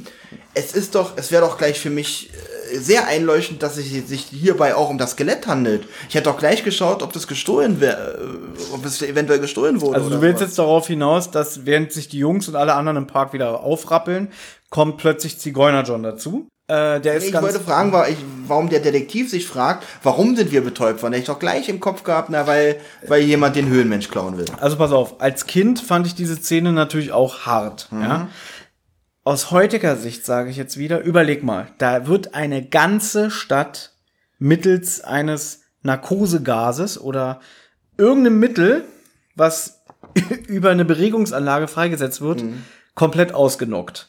Die Nachforschungen haben ergeben, es ist reine Fiktion, so ein Mittel gibt es nicht, das sich freisetzt, keine bleibenden Schäden hinterlässt und rück, ähm, also man kann den Stoff nicht mehr nachweisen. Rückstandslos. Rückstandslos, danke. Ja, genau, das, das ist ein wahres Wundermittel. Mhm. Sowas gibt es nicht im wahren Leben. Okay. Weil überleg mal, wenn es sowas gäbe, das könnte ja es, jedes S E K einsetzen oder jede terroristische Vereinigung. Du kannst Leute irgendwie ausnocken, und, und du hast keine Beweise. So, und ja? wir hätten wieder Chancen bei Frauen. Ich habe das Buch zum ersten Mal zweitausendneun gelesen. Mhm. Da habe ich mich schon damals über die Stelle ein bisschen echauffiert, ja, weil ich so überlegt habe, okay, eine ganze Stadt mal eben ausnocken und das ist für mich, in meinen Augen ist es Körperverletzung. Ja. Im, im großen Rahmen. Und im Buch ist es dann so, dann gehen die drei Detektive zu einem Ermittler, zu einem Polizisten. Warte, ich suche das raus. Ein unheimliches Verbrechen, bestätigte der Wachmann. Und wir wissen nicht einmal, wie wir es angehen sollen. Ist das schwerer Diebstahl, der mit allen erdenklichen Aufwand aufzuklären ist? Oder ist es ein kleineres Delikt, etwa nur grober Unfug? Glauben Sie, dass man den Dieb finden wird? Fragte Bob. Die Umstände sprechen eher dagegen. Der Mann schien keine großen Hoffnungen zu haben. Viele Diebstähle werden niemals aufgeklärt. Du bist im Buch jetzt auch schon viel weiter, als wir hier mit unserer Folgenbesprechung. Mir geht's darum, das ist in meinen Augen schon ein terroristischer Anschlag, der da gemacht mhm. wurde. Und der Typ sagt irgendwie... Grober Unfug. Das ist doch grober Unfug, da können wir nichts machen. Ja, wir wissen, wir können es ja nicht mal einordnen, als was das gilt. Ja, das ja. das finde ich ein bisschen krass. Am, vielleicht, ja? war er nicht, ne? vielleicht war er noch kein ne? erfahrener Ermittler, vielleicht war er Praktikant und wusste halt, musste noch in sein also, Buch schauen, was das also, tatsächlich ist. Ich würde sagen, im wahren Leben würde Trump gleich die Armee hinschicken. ja? ja, zu Recht. Oder? Ja. Und hier wird so gesagt, oh, grober Unfug, können wir nichts machen. Ja, ich hab's ein bisschen vorweggenommen. Bitte erzähl du, was passiert denn jetzt? Also, auch Zigeuner Joe ist noch ganz, äh, Zigeuner John, Entschuldigung, ist noch ganz benommen. War das nicht früher ein Kaugummi? Ach nee, das war ba- Bazooka Joe. Kaugummi, Kaugummi, das heißt Zigeuner John. Zigeuner Joe. äh, er ist noch ganz benommen und erzählt, dass er, dass der Höhlenmensch weg ist. Aber diesmal nicht selbstständig, sondern er berichtet von einem Art Monster mit einem starren Auge und sch- Stoßzähne, hat er Stoßzähne gesagt? Genau. Ähm, genau, mit einem starren. Und spätestens hier denke ich, okay, ich glaube, hier nimmt ihn aber auch keiner mehr ernst, oder? Ähm, Na, eigentlich nicht, weil das Skelett ist ja definitiv okay, verschwunden. Okay, das Gerippe war diesmal weg, ja. aber ich bitte dich, er hat, er hat ein Monster mit Stoßzähnen gesehen. Und hier fragen sie auch sicher, dass sie nichts getrunken haben. Hätte ich doch bloß, hätte ich doch bloß. Ja, aber, ich war vollkommen nüchtern. Aber es passt doch zur Rolle, weil ja. ganz ehrlich, Zigeuner John ist ja schon so ein bisschen merkwürdig, er hat auch einen merkwürdigen Glauben, ne? Mhm. Und diese Beschreibung, er dreht sich um und ich finde es super von ihm gespielt, dieses so, oh, da, da dreht sich mir um und da, und oh mein Gott, es war so schrecklich. Ein großes Monster mit starrem Auge und Stoßzähnen. Ich finde, dass er das schon relativ gut rüberbringt. Hätte ich doch bloß. Hätte genau. ich und doch bloß. So endet auch diese Szene. Sie wird dann mit äh, trauriger Musik ausgeblendet. Sie besichtigen jetzt auch die Höhle. Ja. Ähm, und da ist dann im Buch das mit dem Wachmann. Ja, der, genau. Ne, der dann sagt, wir wissen gar nicht, was wir machen sollen. Sie ist ja. auch bereits vom Sheriff ähm, begutachtet worden, aber offensichtlich sehr gut, weil Justus ähm, mhm. fragt natürlich auch, ob er auch sich mal umsehen darf. Ja, aber der Sheriff war ja schon hier. Mhm. Der Sheriff und, ist übrigens schon wieder weg. Der, ja. ähm, der fährt jetzt rüber zum Park, um zu klären, wie und warum die Bewohner von Citrus Grove betäubt wurden. Da habe ich mir noch ganz kurz aufgeschrieben, bevor das mit, mit Sheriff Donnerknall kommt. Eleanor stößt dazu und fragt, ob das Gerippe wirklich weg sei. Justus bestätigt dies. Hat mein Plan geklappt? Ja, und will sich in der Höhle umsehen. Äh, jetzt weiß ich gar nicht mehr, ich glaube, Eleanor war eigentlich auch im Park zu dem Zeitpunkt. Nicht, dass ich wüsste, also im Hörspiel kommt sie da nicht vor. Ja, im Buch, glaube ich, aber da bin ich mir jetzt gerade selber nicht, nicht äh, sicher. Ich finde die Frage irgendwie so komisch von ihr. Ist es wirklich weg? Weil, wie wir ja wissen... Naja, jetzt würde ich schon vorgreifen, ne? Ja, nicht vorgreifen. Obwohl, wir, wir besprechen hier ein fünfunddreißig Jahre altes Hörspiel. Wir können doch spoilern, oder? Eigentlich, na, das wollte ich gerade sagen. Also, äh, wer dieses Hörspiel noch nicht gehört hat, sollte diese, diese Folgenbesprechung, glaube ich, auch nicht anhören. Ja, oder macht jetzt Stopp und holt das nach. Ähm, was mich aber wundert ist, warum ist die Frage nach dem Warum immer noch so groß? Warum sind die im Park betäubt worden? Na, um das Skelett zu stehen, das ist doch jetzt langsam mal raus. Wenn der Sheriff sogar klärt, auch der Erzähler sagt es ja, war, äh, wie die Bewohner ge- bewusstlos gemacht wurden und warum. Äh, warum ist doch jetzt geklärt, oder? Ja gut, also ich, wie gesagt, um nochmal darauf zurückzukommen, dass es sich hier in meinen Augen um einen terroristischen Anschlag handelt. Wenn ich jetzt aufwachen würde als Betroffener, der im Park betäubt wurde, würde mhm. ich nicht denken, die wollten bestimmt das Skelett klauen. Das wäre nicht mein erster Gedanke. Gut, was wäre mein Gedanke? Die, die sehen so gerne, wie ich schlafe, oder was? Olli, ich glaube, du wirst dich auch sehr unwohl fühlen, wenn du ja. auf einem öffentlichen Platz äh, betäubt wirst. Absolut, aber ja? ich wüsste dann auch, wenn, wenn ich dann aber sehen würde, dass eine Bank ausgeraubt worden, ja. dann würde ich sagen, okay, die haben uns alle betäubt, um die Bank auszurauben. Ja, aber das Wissen ja, also klar ist, um das dem Hörer verständlich zu machen. Ne, ich bin doch ich bin noch nicht ne? gehirnamputiert, das du bist aber auch erwachsen. So. Du bist ja nicht ja, das, das, das habe ich mich damals schon gefragt. Ich wollte damals schon so einen Podcast machen und das klären. Ja, genau, neunzehnhundertvierundachtzig. Ja. Du hast es schon gerade so schön gesagt, Justus fragt, ob er sich umsehen kann und äh, der Donnerknall erlaubt es ihm, macht ihn aber darauf aufmerksam. Ja, der Sheriff hat schon geguckt, ne? Mhm. Als ob du was findest, ne? Jetzt kommt übrigens auch eine witzige Szene. Äh, hält sich wohl für einen Detektiven, ne? Und jetzt wäre eigentlich die Szene, wo er seine Visitenkarte rauskommt. Ja, sind wir auch. Hier, Visitenkarte wird vorgelesen, aber von Justus kommt nur vielleicht. Olli, kann es sein, dass die Visitenkarte nicht vorkommt? Kommt nicht vor in der Folge. Stimmt. Sie kommt nicht vor. Oh, dein Entsetzen in deinen Augen. Äh Justus entdeckt einen Fußabdruck. Gut, den hat aber, glaube ich, der Sheriff auch schon gesehen. Ja, aber das, halt, das muss natürlich ja. hier äh, McGee ihm auch unter die Nase reiben. Irgendwie ja, toll, das hat der auch schon entdeckt. Ne? Finde ich ja. aber wieder gut bei ihm irgendwie so. Der ist ja eh genervt, weil das Skelett weg ist und seine Einnahme. Jetzt kommt noch dieser Hampelmann, und also Justus mhm. da und, und geht ihm noch auf die Nerven. Ja, toll, das hat der auch schon gefunden, Genie. Ja, aber Justus misst es ja auch aus und kommt äh, auf eine Länge von einunddreißig Zentimetern und schließt dann auch McGee aus, weil der trägt Stiefel, mhm. ja. Und ich glaube, Zigeuner John trägt auch Stiefel, den schließt er auch aus, ne? Und jetzt habe ich hier da stehen, McGee verspottet ihn. Na, kommst du vor wie ein Detektiv? Und vor allem Justus Antwort, vielleicht. Ja, das fand ich auch, wo jetzt eigentlich die Visitenkarte kommen nee, müsste, aber kommt ein vielleicht. Finde ich aber gut, weil man merkt, dass Justus den nicht sympathisch findet. Und es kommt ja auch gleich vor, mhm. in der späteren Szene sagen sie ja, warum haben wir eigentlich keinen Auftraggeber? Wir können uns doch McGee anbieten, und dann sagen sie doch, oh, nee, lass mal, mhm. der, der ist zu eklig. Zahlen tut er sowieso nix. Erstens das, aber um Geld geht's ja nicht, wie wir mhm. wissen, aber es geht ja um das Geheimnis, und sie sind ja so daran interessiert, weil es ist ja schon, aber darauf kommen wir gleich zu sprechen. Genau. Justus stellt jetzt jedenfalls Fragen, warum man die ganze Stadt ausgenockt hat, das hast du eben dich schon mhm. drüber echauffiert, ne? Laut Eleanor untersucht der Sheriff jetzt das Wasserreservoir der Stadt, ob man da irgendwas nachweisen kann. Da betritt McGees Frau Lucia, oder Lucia? Celia. Celia? So wie die Buchhandlung Thalia geschrieben. Oder Thalia. Tatsächlich, ich habe. Ja. Wie komme ich auf Lucia? Und sie erscheint mit der Post. Und darunter befindet sich ein Erpresserbrief ohne Absender. Hier finde ich auch witzig, ähm, da will er ihm den, da will McGee, will Justus den Brief rübergeben. Hier! Dann vergeht so ein, zwei Sekunden. Jetzt nimm ihn doch schon. So, wie ist diese Szene? Steht Justus teilnahmslos da, kriegt den Brief so hingehalten und reagiert nicht, oder? Ja, aber wie bescheuert ist es? Eben verspottet er ihn noch und sagt mir, ja, kommst dir richtig cool vor, ne? Ja, jetzt hier, nimm dir den Brief. Ja, nimm jetzt doch. nimm doch mal, genau. Das kann gut sein, dass Justus wirklich so ein bisschen abfällig rübergeguckt hat. Hat mhm. so, ernsthaft, ich soll dir jetzt helfen? Was steht denn in dem Erpresserbrief? Zahlen Sie bis Dienstag zehntausend Dollar. Ähm, aber ja, amüsieren sich die Detektive genau, sehr, ne? Dass Dienstag nicht mit I E, sondern nur mit I, äh, I geschrieben wird. Witzig finde ich hier so, wie, wie, wie Ellie dann sagt, zehntausend Dollar? Das ist zu viel. Dann schreibt er einen Brief zurück mit einem Gegenangebot, wollte ich schon sagen, ja. Aber was mir aufgefallen ist, Dienstag, ich, da, es ist ja immer so, dass wenn, wenn irgendwie Rechtschreibfehler sind, haben die ja immer noch irgendwas mit dem Fall zu tun. Aber in dem Fall tatsächlich nicht, oder? Oh, darf ich das mal vorlesen? Im Thomas Buch, hält mir gerade das Buch vor. Im, und im Buch steht der wahre Erpresserbrief. So, ich lese den mal vor. Im Buch steht, ich habe Ihren Höhlenmenschen und werde ihn gut verwahren, bis Sie zehntausend Dollar zahlen. Wenn ich das Geld nicht bekomme, werde ich ihn an einem Ort vergraben, wo Sie ihn nie finden werden. Sie hören von mir. Oh, das ist ja ganz anders. Aber auch mit Rechtschreibfehlern. Oh, da habe ich jetzt gar nicht drauf geachtet. Mhm. Eva, ich habe Ihren Höhlenmenschen, ist falsch geschrieben, da fehlt das H.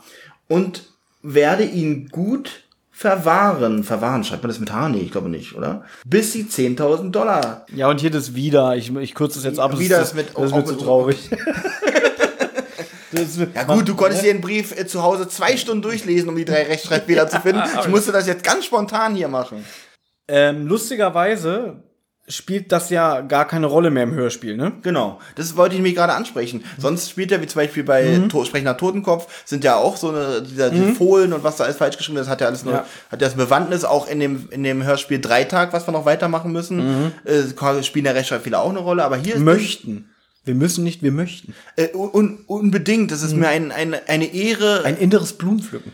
Lassen wir das. Nee, ähm, Auf äh, jeden Fall, hier spielt das keine Rolle mehr. Ja, im Buch, wenn, wenn die Jungs später mit dem Erpresser zusammen in einem Auto sitzen, findet Justus nämlich einen Einkaufszettel, der auch voll mit Rechtschreibfehlern ist. Da ist auch das Wort Dienstag drauf. Was ja lustigerweise hier nicht ist im Originalbrief, ne? Das haben sie dann einfach wieder so übernommen fürs Hörspiel. Jetzt wird's irgendwie so ein bisschen lustig. Also der Brief, das war schon durch, hat er schon durch vorgelesen. Und dann Mister McGee regt sich auf, in was für einer Welt leben ja. wir einfach. Die Menschen denken nur noch ans Geld. Da musste ich lachen. Und weißt du, was ich jedes Mal mir wünsche, weil ich es wirklich richtig witzig finde? Er sagt das doch so zweimal, ne? Die denken, die Leute denken nur an Geld. Ja. Nur an Geld. Wenn sich das jetzt so ewig loopen würde, immer wieder, so, so zehn Minuten, nur an Geld, nur an Geld, nur an Geld. Nur an Geld. Nur an Geld. Und dann wird es so langsam ausgeblendet. Ja, genau. Nach zehn Minuten, dann kommt Musik. Ja. Und, dann und irgendwann geht schon so die Detektive. Das Gute ist, ja. das Gute ist, die Folge hätte noch Platz gehabt von der Zeit. Für so ein klasse Gag. Apropos, ähm, im Originalhörspiel müssen wir jetzt die Seite wechseln, denn jetzt beginnt die zweite Hälfte. Oh, das ist eine sehr gute Information. Sehr interessant. Szene Nummer neun. Ich habe sie getauft. Gipsabdruck. Genau. Justus, sehr, auch sehr kreativ. Weil ich würde jetzt gerade sagen, äh, Justus möchte einen Gipsabdruck machen. Wurde gerade ein bisschen gebremst von deiner Szenenbeschreibung. Äh, äh, jetzt finde ich ein bisschen komisch, dass Bob sagt, ja, und was soll das bringen? Das ist doch ein typisches äh, Mittel für Detektive, dass die von, äh, um, um Fußspuren zu sichern, einen Gipsabdruck machen. Genau. Also ist Bob dumm? In einem Bastelladen besorgt sich Justus Gips, um einen Abguss von der Fußspur auf der Wiese, die sie entdeckt haben, von dem vermeintlichen wandelnden Höhlenmenschen zu machen. Entschuldigung? Und da habe ich auch aufgeschrieben, Bob versteht die Aktion nicht. Was, das verstehe ich wiederum nicht. Nee. Also manchmal sind Peter und Bob schon richtig blöd dargestellt, habe mhm. ich das Gefühl. Und Justus sagt ja auch so, na, jetzt mal, mach jetzt mal keine Unruhe. Bleibt man sich schmeidig? Chill Bleibt man schmeidig, chill genau. mal. Er sagt auch selber, er weiß gar nicht, ob das was bringt, aber er will doch nur die Spur sichern, er weiß selber noch nicht, was das soll, ja. Ob das was bringt. Ja? Während der Gips trocknet, fassen sie auch nochmal die Verdächtigen zusammen. Ja, aber vorher sagen sie, ach schade, dass wir keinen Auftraggeber haben, das haben ach wir so, eben das schon. Kommt an der Stelle. Genau, ja. Und dann sagen sie auch irgendwie, na, wir könnten noch unsere Dienste in Ned McGee anbieten. Ach, bloß das nicht, dieser Widerling, dieser Geizkragen mhm. und die Frau ist auch eklig. Die äh, Frau wird hier gar nicht so charakterisiert irgendwie, ja. weil die kommt ja nur ganz kurz vor, wo sie die Post bringt. Genau. Da war ich etwas überrascht, dass sie da das so erwähnen. Im Buch kommt sie deutlich äh, mehr vor und auch wirklich eklig. Weil die, wie ich ja vorhin schon gesagt habe, der Eleanor ähm, oft so ein bisschen Gewissensbisse macht, weißt du? Mhm. So, ja, wir haben dich ja aufgenommen und so. Und sie ist halt, sie ist wirklich nicht besser als McGee. Aber hier kommt sie eigentlich so als, ja, eigentlich wie so ein nettes Mütterchen rüber. Ja, ne? Also man, man kriegt sie ja gar nicht mit. Ja, ein, sie hat zwei Sätze. Ja. Einmal, wenn sie die Post bringt und später, wenn der McGee das Geld äh, für das Lösegeld ähm, mhm. zusammenfassen will. Ach so, da, da sagt er ja, wir haben ja schon genug, sagt sie ja, wir haben ja genau. schon genug ausgegeben für den Höhlenmenschen. Ja, und, und im Buch brüllt sie das ihm hinterher. Und okay. hier sagt sie, ach bitte, bitte mach das nicht. Und da ja. so, ah, du hast schon genug Geld ausgegeben, Schwein, ich verlasse dich. Ja. Genau, und die Verdächtigen werden jetzt zusammengefasst. Genau. Unter anderem ist der Doktor Brandon verdächtig. Aber er war ja mit im Park. Genau, hat da auch auf dem Boden gelegen. Und das war's auch schon, oder? Wir fassen mal die Verdächtigen zusammen. Mister Brandon, ja. der war ja im Park. Okay, jetzt stehen wir wieder auf der... Mehr habe ich hier nicht stehen. Nicht, ich, ich aber auch nicht. Was ist da los? Wir werden echt nicht mehr... Der Gips ja. ist inzwischen ja. hart. Justus entnimmt ihn.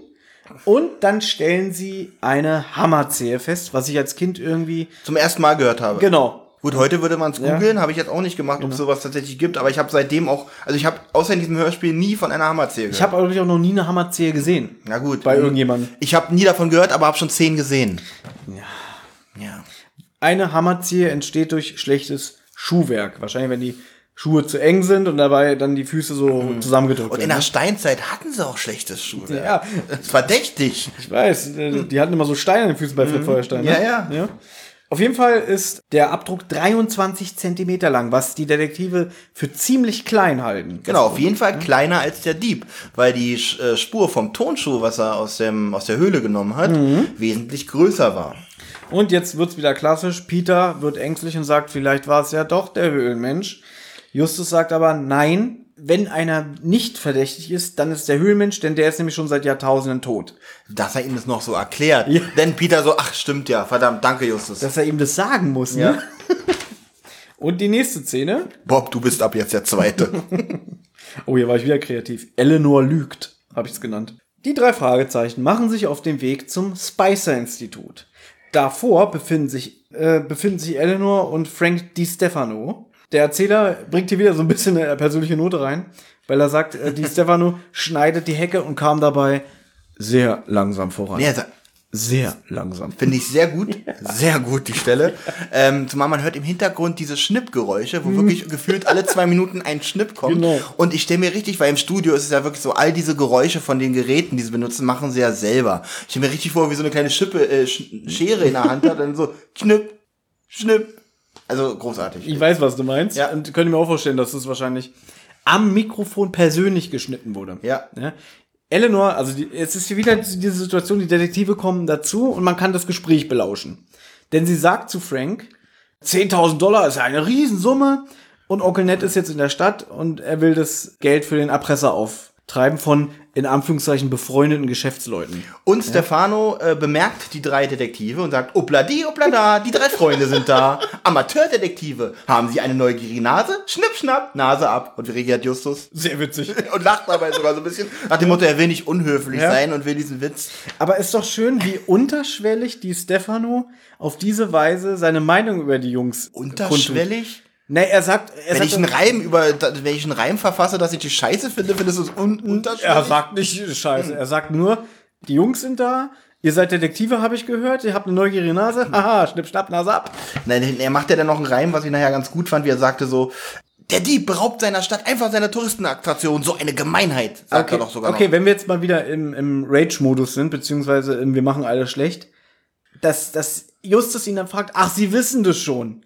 So, da ist schon wieder, da ist die halbe Stadt mit Betäubungsgas ja. in Unmacht gefallen mhm. und Justus fragt, ach, Sie wissen schon. Ja, ja? Und deswegen sagt er, also er sagt zu ihm im Hörspiel, naja klar, das ist doch das Stadtgespräch mhm. und der Höhlenmensch ist auch weg. Schnipp, schnapp, so eine Gemeinheit. Im echten Leben wäre das so, ach, Sie wissen das schon. Sag mal, willst du, was, sag mal, kriegst du doch ganz äh, richtig. Du bist Detektiv? Ja. Also wirklich. Ja, darüber hinaus macht sich Stefano auch noch so ein bisschen über das Einschläfern lustig. Denn er sagt dann noch so dazu, naja, die brauchen halt ihr Mittagsschläfchen. Ja, weil Peter sagt, das war schon ziemlich krass und ja. unheimlich, wie alle ähm, eingeschläfert wurden. Okay, aber ganz ehrlich, er macht sich jetzt in dem Moment nicht gerade unverdächtig, oder? Okay. Mit dieser Äußerung. Jeder oh, naja, ja. ähm, würde ich sagen, würde würd ich da sagen, na gut, er, hat, er hat, ist halt so ein Spaßvogel, was er ja auch ist. Ja, aber diese Äußerung irgendwie ist doch ganz schon. normal, ne? ähm, und dann witzig finde ich, wie er sagt, die brauchen halt ihr Mittagsschläfchen, bis dann. Und Eleanor sagt, du bist noch nicht fertig mit der Hecke, Frank. Double ding, double dang, der Tag ist noch lang. Übrigens, im Buch lag die Stefano mit einer Darminfektion im Bett. Das ist mir durchaus sympathischer als diese Scheiße hier. Ja, nee, aber da hat er das wirklich, wünsche ich ihm auch. Da hat er halt das Alibi. Ähm, Peter bemerkt, er trägt Turnschuhe. Doch, das ist auch sehr so groß. Dumm. Das ist so dumm. Weißt du, weil er er trägt Turnschuhe und ist groß. Er ist der Täter. Fall gelöst.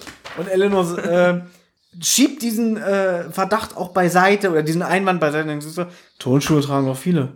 auch, auch ja? sehr, auch sehr äh, spitzfindig von ihr. Ja, sie ist ein Genie. Aber im Buch ist es leider auch so, da sagt Peter das, glaube ich, auch. Hm. Aber ich finde das irgendwie so blöd. Er trägt Turnschuhe und ist groß. Ja, wunderbar.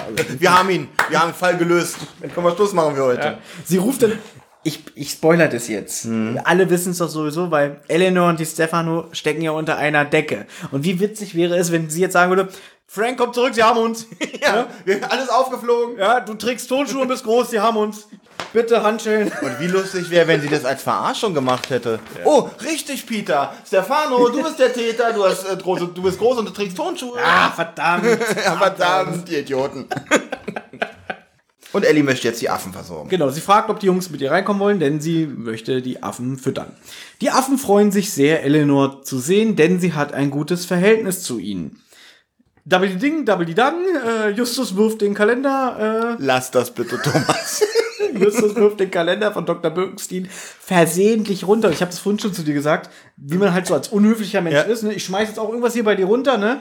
Irgendein Buch, am besten Tagebuch Olli neunzehnhundertneunundneunzig neunundneunzig. Mhm. Und oh, dein Tagebuch, Olli. Und natürlich schlage ich es auch dabei auf und gucke, ob alles drin ist. Ne? Und, das hast du auch schon mal mit meinem Portemonnaie gemacht. Ja, da auch. Da muss ich mal prüfen, ob noch alles drin ist. Auf jeden Fall stellt Justus fest, nachdem er ungeschickterweise den Kalender runtergeschmissen hat. Elli sagt ja. noch, lass ihn doch liegen, mach doch nichts. Also ja. so richtig, dass man weiß, aha, irgendwas muss es mit dem Kalender auf sich haben. Ja, klar. Aber er kann natürlich seine Griffel nicht davon lassen und mhm. stellt fest, zwischen dem achtundzwanzigsten vierten und dem neunzehnten fünften fehlen die betreffenden Eintragungen. Und dann fragt der Eleanor auch nochmal, Moment mal, war das nicht irgendwie Ende Mai, dass Doktor Birkenstein verstorben ist? Mhm. Woraufhin sie das bejaht und sagt, ja, es war Ende Mai. Und jetzt fragt er sie auch, warum äh, die Seiten fehlen könnten. Da druckst sie so ein bisschen rum, ja, weiß ich doch nicht. Und dann fragt er sie auch noch, was wollte Doktor Birkenstein eigentlich damals in Rocky Beach? Auf einmal geht es jetzt Eleanor, Eleanor mhm. nicht so gut ähm, und möchte, dass die drei gehen. Bob bemerkt, als sie die, den Stall, sage ich mal, verlassen haben, dass sie anfängt zu weinen. Und im Hintergrund hört man irgendwie so einen Brüllaffen, wo ich als Kind dachte, oh, die klingt ja krass, wenn sie weint. Aber das ist wahrscheinlich immer noch die Geräuschkulisse von den Affen. Das ist aber so ungünstig reingeschnitten in meinen Augen, denn in dem Moment, wo er sagt, oh Gott, Ellie weint, hört man wirklich im Hintergrund dieses, wo man denkt, was ist denn das? Fast ein bisschen witzig, ja. Aber Bob ist sowieso, also ich weiß, dass Benjamin ja Bob liebt. Auf der anderen Seite hat er schon gesagt, er mag Bob in den älteren Hörspielen nicht. Und dann, da ist es Peter, der sagte, das ist ja wohl klar. Sie trauert noch über Birkenstein, fand ich jetzt aber wieder nicht ganz schlüssig, muss ich sagen. Ähm, die ganze Zeit gar nichts und auf einmal, was wollte der eigentlich in Rocky Beach? Sorry, ich, mir kommen die Tränen. Weiß ich nicht. Ja, es ist natürlich auch vielleicht ein Vorwand, dass sie Angst hat, dass die Jungs ihr auf die Schliche kommen. Dass sie vielleicht deswegen, weil sie hat nun mal nicht das belastbarste Nervenkostüm, darf man nicht vergessen. Mhm. Das könnte natürlich auch sein. Mhm. Und ähm, im Buch ist es natürlich auch wieder ein bisschen ausführlicher. Der Doktor Birkenstein, der hat ihr schon viel bedeutet, weil er immer nett zu ihr war und ähm ja, das hat man im Krankenhaus gemerkt. Ja, wir sehen uns ja bald. Bis dann. Tschüssi. Genau. Bye, bye. Auf einmal taucht Stefano wieder auf. Ja, aber das klingt wieder so... Ich weiß, es ist nicht so, aber es klingt so, als würden sie sich gerade wieder das erste Mal begegnen. Hallo, die Detektive, na? Weißt du? Obwohl sie sich gerade vor zwei Minuten gesehen haben. Ich würde fragen, was macht die Hecke? Genau.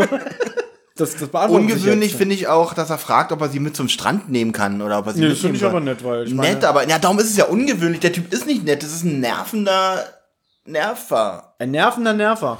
Ja, mir ist gerade kein Wort eingefallen, weil ich nervende Nerven sehe, würde ich sagen, aber nervender, was könnte man da... Ein, ein nervender, nervender Mann. Nerven. Ein nervender Mensch. Ah, aber hat er da eigentlich einen Reim? Ich habe mir den Reim nicht aufgeschrieben. Hat er einen Reim gesagt? Ich habe nur geschrieben, Stefano taucht wieder auf und fragt, ob er sie mit zum Strand nehmen kann. Nee, hier ist, glaube ich, kein Reim. Ja, da war, ich meine, die einzig gute Szene von ihm. Ähm, ich, wie gesagt, fand ich ungemö- ungewöhnlich. Und Peter bemerkt natürlich, der äh, begeisterter Hobbytaucher ist, im Auto die Taucherausrüstung und fragt, ob er tauchen gehen würde. Aber nein, die gehört ihm gar nicht. Er könne gar nicht schwimmen. Und gehört einem Freund. Na, wenn ihr nicht mit wollt, dann eben nicht. Tschüss, und, und dann taucht wieder ab. Jetzt regen sich die etwas, jetzt regen sich die drei Detektive etwas über den Faulpelz auf.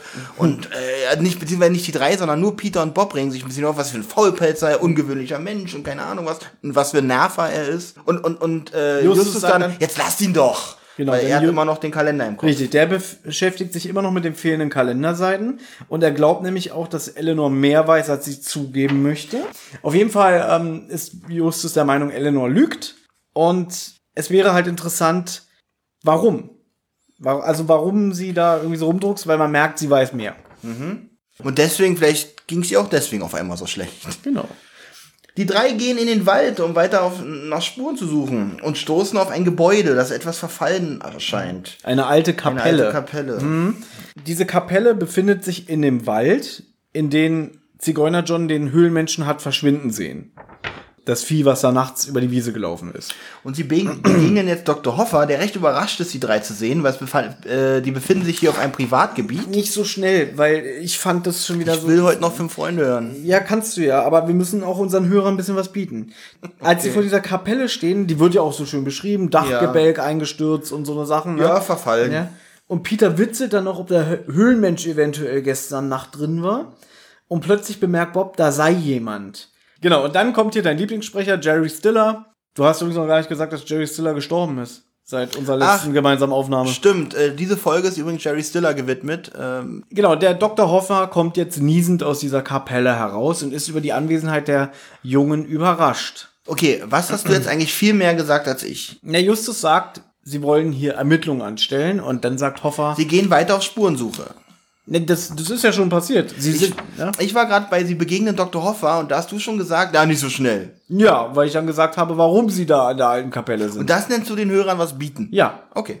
Aber jetzt bietest du gerade nichts, weil du darauf rumhackst. Ich würde jetzt weitermachen. Der Doktor Hoffer warnt, das Gelände gehöre der Familie Lewison. Er hätte die Erlaubnis, sich da aufzuhalten, aber nicht die Jungen. Und deswegen, die mögen da keine Eindringlinge. Und er niest. Äh, die ganze Unterhaltung niest er. Ja, aber auch wieder so übertrieben. Ja. Also es ist schon lustig. Ist aber, wer, wer die Folge wirklich noch nicht gehört hat, weil ich nicht glaube, hört euch die mal an, die ist wirklich hörenswert. Eigentlich alleine wegen diesen ganzen Elementen in, in der Folge. Jedenfalls fragt er die Jungen, ob sie ihn zum Institut begleiten würden, denn er sei heute schon genügend äh, spaziert. Die drei Fahrzeuge willigen ein und auf dem Weg dorthin hält er ihnen einen Vortrag über seine Arbeit. Ja, er, er hebt seine Forschung ein bisschen hervor. Ach, und hier ist es übrigens erst, dass er sich über seine Kollegen auslässt, äh, dass Birkenstein ein Fantast ist und Brandon ja eigentlich auch nur ein Kind, ein kleiner Junge ist, der mit äh, Knochen spielt. Und aber die drei Fragezeichen sind sehr beeindruckt von ihm, was mich ein bisschen wundert. Ja, weil und warum? Weil es gekürzt wurde. Ja. Denn im Buch erzählt er über seine Forschung über das Immunsystem, dass er zum Beispiel die These hat, wenn du jetzt Masern bekommst, mhm. entwickelt dein Körper natürlich, dein Immunsystem dagegen einen Antikörper, den du dann dein ganzes Leben lang in dir trägst. Und er vertritt die These, dass das Immunsystem, was Antikörper entwickelt, dadurch aber einen Stoff in deinem Körper entwickelt, auf den du allergisch reagierst. Das ist wirklich, also für ein Kinderbuch finde ich das sehr interessant. Es wird jetzt natürlich jetzt auch nicht äh, hoch... Äh, wissenschaftlich genau drauf eingegangen, aber das sind alles Sachen, die fürs Hörspiel rausgekürzt wurden. Hier wird nur von dem Erzähler in einem Satz gesagt, ja, er hält ihnen einen interessanten Vortrag und wie gutiert Justus das? Ja, hat das Geld verdient. Ja. Wo ich so denke, ja toll. Ne? Das Einzige, was hängen bleibt, ist irgendwie, ja, der Birkenstein, dem seine äh, Versuche waren Fantastereien und hier der, der, der Brandon ist ein kleiner Junge, der spielt hier mit Knöchelchen. Wenn einer den Preis verdient hat, dann ich. Ja, was mir noch, was bei mir hängen geblieben ist, er möchte verhindern, dass die Menschen niesen, aber weit ist er damit noch nicht gekommen. Ja, er sagt ja auch, er könnte schon längst viel weiter mit seinen Forschungen sein, ne? Wenn er die, die Kohle dafür kriegen würde. Genau, Justus schließt nämlich die Szene damit, dass er sagt, das hat mich überzeugt. Ich will ihm das Geld geben. Sagt im Buch übrigens Peter, nicht okay. Justus. Gut, sowas ist ja Haarspalterei. Die nächste Szene habe ich getauft, die geht jetzt auch sehr schnell. Besuch bei Doktor Brandon. Genau, sie wollen Doktor Brandon oder machen es auch. Sie zeigen ihm den Gipsabdruck. Er nimmt diesen auch gerne unter die Lupe und erkennt gleich, dass es sich äh, hier um jemanden handelt, der Schuhe trägt, weil und, was für einen Urmenschen ja auch sehr untypisch ist. Und hier ist es nämlich auch schon wieder. Ähm, wie gesagt, im Buch wird er ja als sehr, sehr cholerisch, cholerisch beschrieben und wie nett ist der hier, oder? Der ist so nett. Ja, ja. Dass er, also der Erzähler sagt ja auch mal, dass er sich über die Abwechslung freut. Ach, mhm. da kommen drei Jungen, denen kann ich ein bisschen was erzählen über meine Arbeiten. Ne? Und da sagt er dann auch, wie du schon meintest, ähm, ja, der Abdruck hier, der ist ja viel zu groß für einen, für einen Höhlenmensch. Ne? Mhm. Ich finde aber auch die Stimme von ihm sehr angenehm, mhm. muss ich sagen. Der ist bestimmt auch schon tot, oder? Nein, der lebt noch. Der lebt noch, der, lebt noch, der Douglas. Du, heißt der Douglas bestimmt, Douglas Welbart. Douglas ja? Welbart, ja. Genau. Und er erzählt uns ja dann auch, wir wissen ja, der Gipsabdruck bildet ja diese Hammerzähne nach, mhm. ne? Und er sagte dann auch, Füße werden durch Barfußlaufen breiter. Dieser Mensch hat, ist definitiv Schuhträger. Er ja. möchte den dreien jetzt auch ein Beispiel zeigen anhand eines Skeletts, was er da selber im Institut hat. Mhm. Ein afrikanisches Skelett. Einen afrikanischen Höhlenmenschen. Was irgendwie schon sehr, sehr alt ist. Ja, genau. Und, und, und dann schließt er ein Schränkchen auf, wo das Skelett drin ist. Ne? Und jetzt seine Reaktion. Na gut, er stirbt nicht, aber... Doch, so, und also im Moment, im ersten Moment denkt man, er stirbt. Und dann, und dann kommt so, wahrscheinlich hat dann Heike Dine Körting gesagt, denk dran, du bist ein bisschen cholerisch. Mhm. Der muss, der Höhlenmensch, man hat mich beklaut. Dann kommt der richtig aus sich raus. Aber das, und ich finde dieses Wort, äh, äh, auf, ich wurde bestohlen, das ist, nur, das ist ein toller Bogen. Es ist die beste schauspielerische Leistung in diesem Hörspiel, würde ich jetzt mal, würde ich mich jetzt mal ganz weit aus dem Fenster lehnen. Ja, eine sehr aussagekräftige These auf jeden Fall. Ja. Jetzt kommt die nächste Szene, die heißt bei mir Nachforschungen in Rocky Beach. Moment mal, ein Höhlenmensch heißt auch Höhlenmensch, weil er in Höhlen wohnt. Also mhm. sagt man doch so. Bin ich denn ein Hausmensch?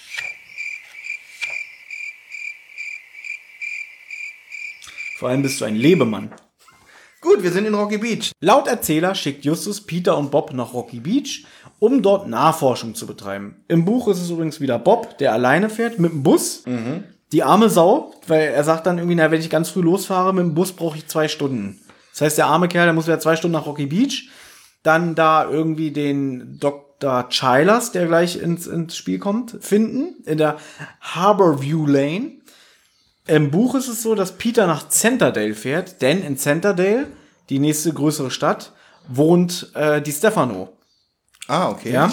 Und Justus bleibt. Ach, das kommt später aber noch kurz vor, diese Stadt. Hört man, glaube ich, äh, ja. fast zum Schluss. Ja, wenn, wenn, ähm, wenn, wenn, wenn, wenn sie Stefano, im Auto von, genau, von genau. Stefano sind. Da sagt er, er will doch jetzt nach Centerdale. Dazu und da ist Ellie bestimmt auch, sagt er ja. Genau. Aber im Hörspiel fahren Peter und Bob zusammen. Und bei ihrer Rückkehr finden sie Justus in, im Garten auf einer Bank vor dem Institut nachdenklich sitzend.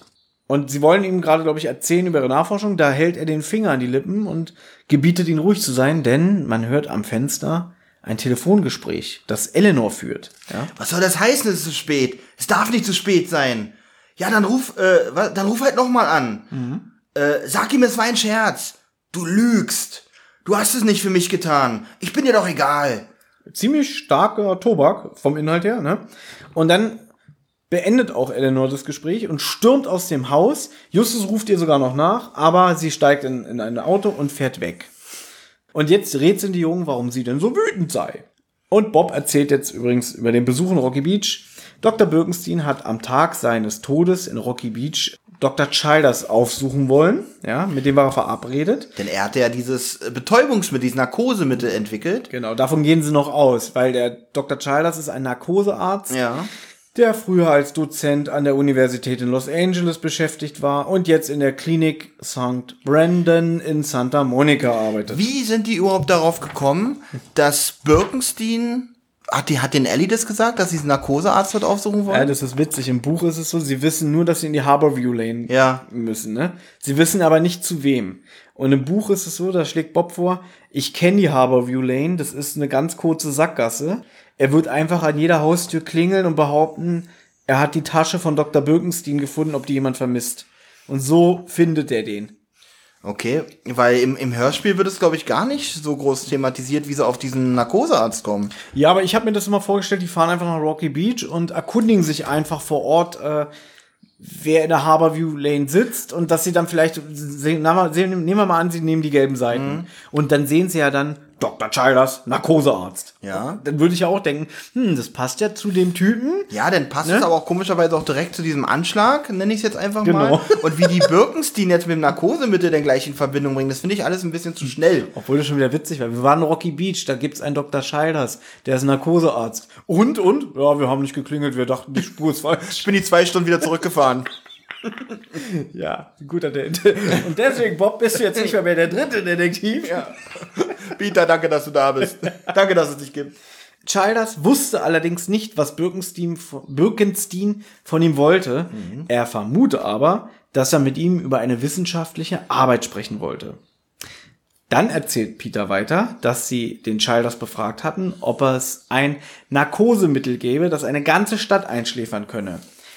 Childers hielte das für ausgeschlossen, da es solch ein Gas nicht gäbe. Noch nicht. Aber eventuell hat Birkenstein sowas entwickelt. Wie kommen die darauf? Na gut, ich habe das Buch gelesen, da wird es natürlich wieder ein bisschen... Äh, weil das ist ja eine reine...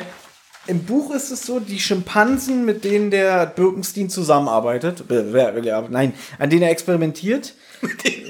Seine Kollegen, mit denen er zusammenarbeitet. Ja, diesen Schim- Schimpansen Brandon. Genau. Hier. Die liegen ihm halt sehr am Herzen und er will eigentlich ähm, die Lebensdauer von den Schimpansen erhöhen. Also einmal hat er ja probiert, die, deren Intelligenz zu steigern. Mhm. Dadurch waren die aber sehr kurzlebig, also die sind alle nicht alt geworden. Und das hat ihm so wehgetan. Deswegen hat er an einem Mittel geforscht, um deren Lebensdauer zu ähm, verlängern. Hat die dann damit besprüht und dann sind die mal eingeschlafen, sind dann aber trotzdem an Altersschwäche früh gestorben. Und dann hat er gemerkt... An Altersschwäche früh gestorben. Also ja. an Altersschwäche jung gestorben. Ja, sie, ihre Lebensdauer war immer noch so kurz. Mhm. Aber dann hat er festgestellt, er hat ja anscheinend irgendwas anderes erfunden. Anscheinend ein Narkosemittel, was es so noch nicht gab, was sich ja rückstandslos auflöst und was keinerlei schwere ähm, Nachwirkungen hat. Weil jetzt stell dir mal vor, die ganzen Leute, dieses Narkosemittel und alle... im Park wachen auf und haben so Krämpfe oder so. Oder fallen gleich wieder um und sind tot. Genau, also sie gehen davon aus, dass der Birkenstein sowas entwickelt haben könnte und dass nicht nur das Mittel, sondern auch seine Formel davon nach seinem Tod geklaut wurde. Dieser Gedanke schließt sich für mich aus dem Hörspiel jetzt auf jeden Fall nicht. Das wollte ich nochmal betonen.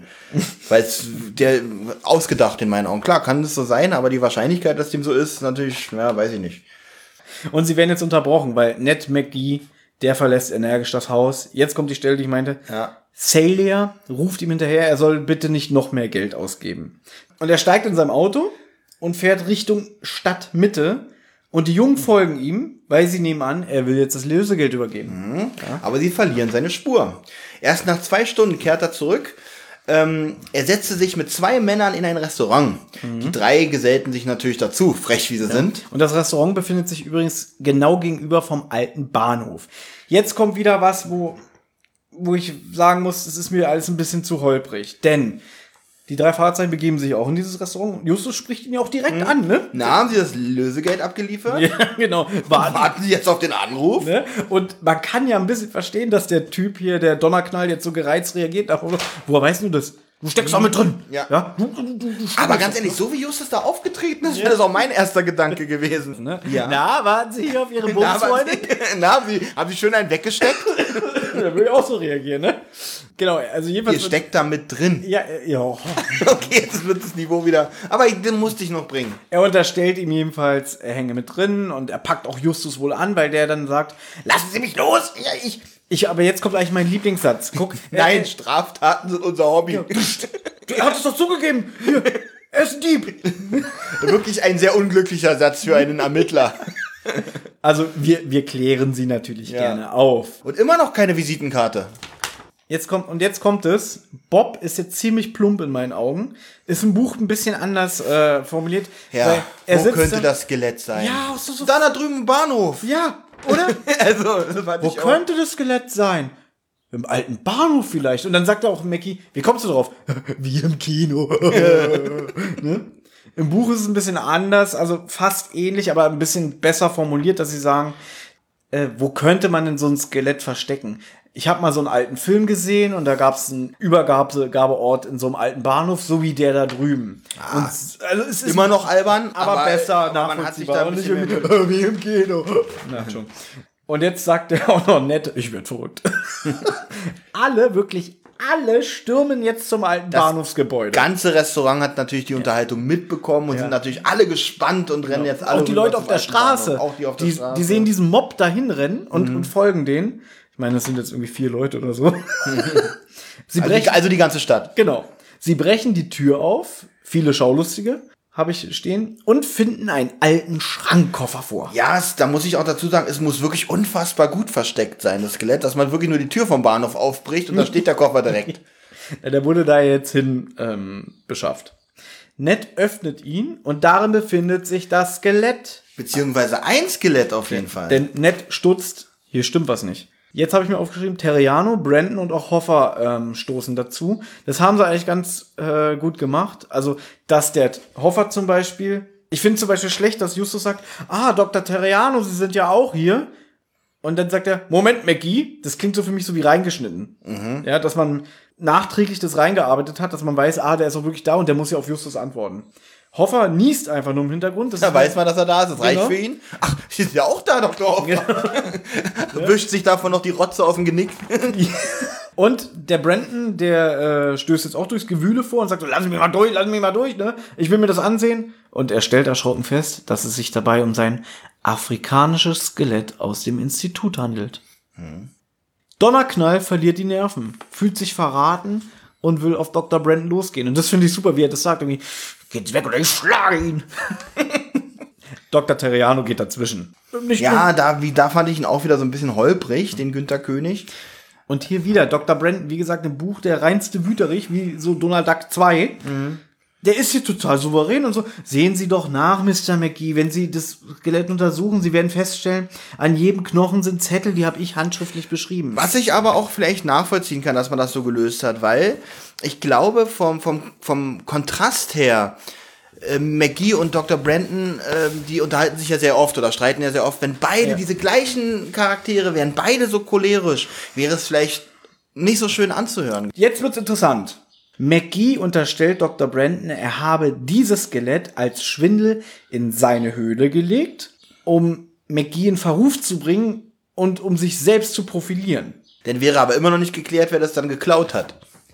Stimmt, das wird jetzt gar nicht erwähnt, ne? Das, es geht jetzt nur darum, dass es ein falsches Skelett genau, ist. Genau, das, ja? er, er wirft ihm jetzt vor, dass er das ausgetauscht hat, mhm. dass Brandon das richtige Skelett bei sich hat, mhm. ja, und irgendeiner denn das geklaut hat. Aber da, ich jetzt auch, aber da ist Brandon natürlich außen vor, weil er lag ja betäubt im Park. Genau, ne? Da finde ich McGees These jetzt aber auch ein bisschen an den Haaren herbeigezogen. Nee, die finde ich gar nicht so, weil der Drahtzieher von der ganzen Sache erhofft sich ja in dem Sinne so eine Sache, ne? Auch wenn der Plan ursprünglich anders ja. war. Da kommen wir aber gleich dazu, ne?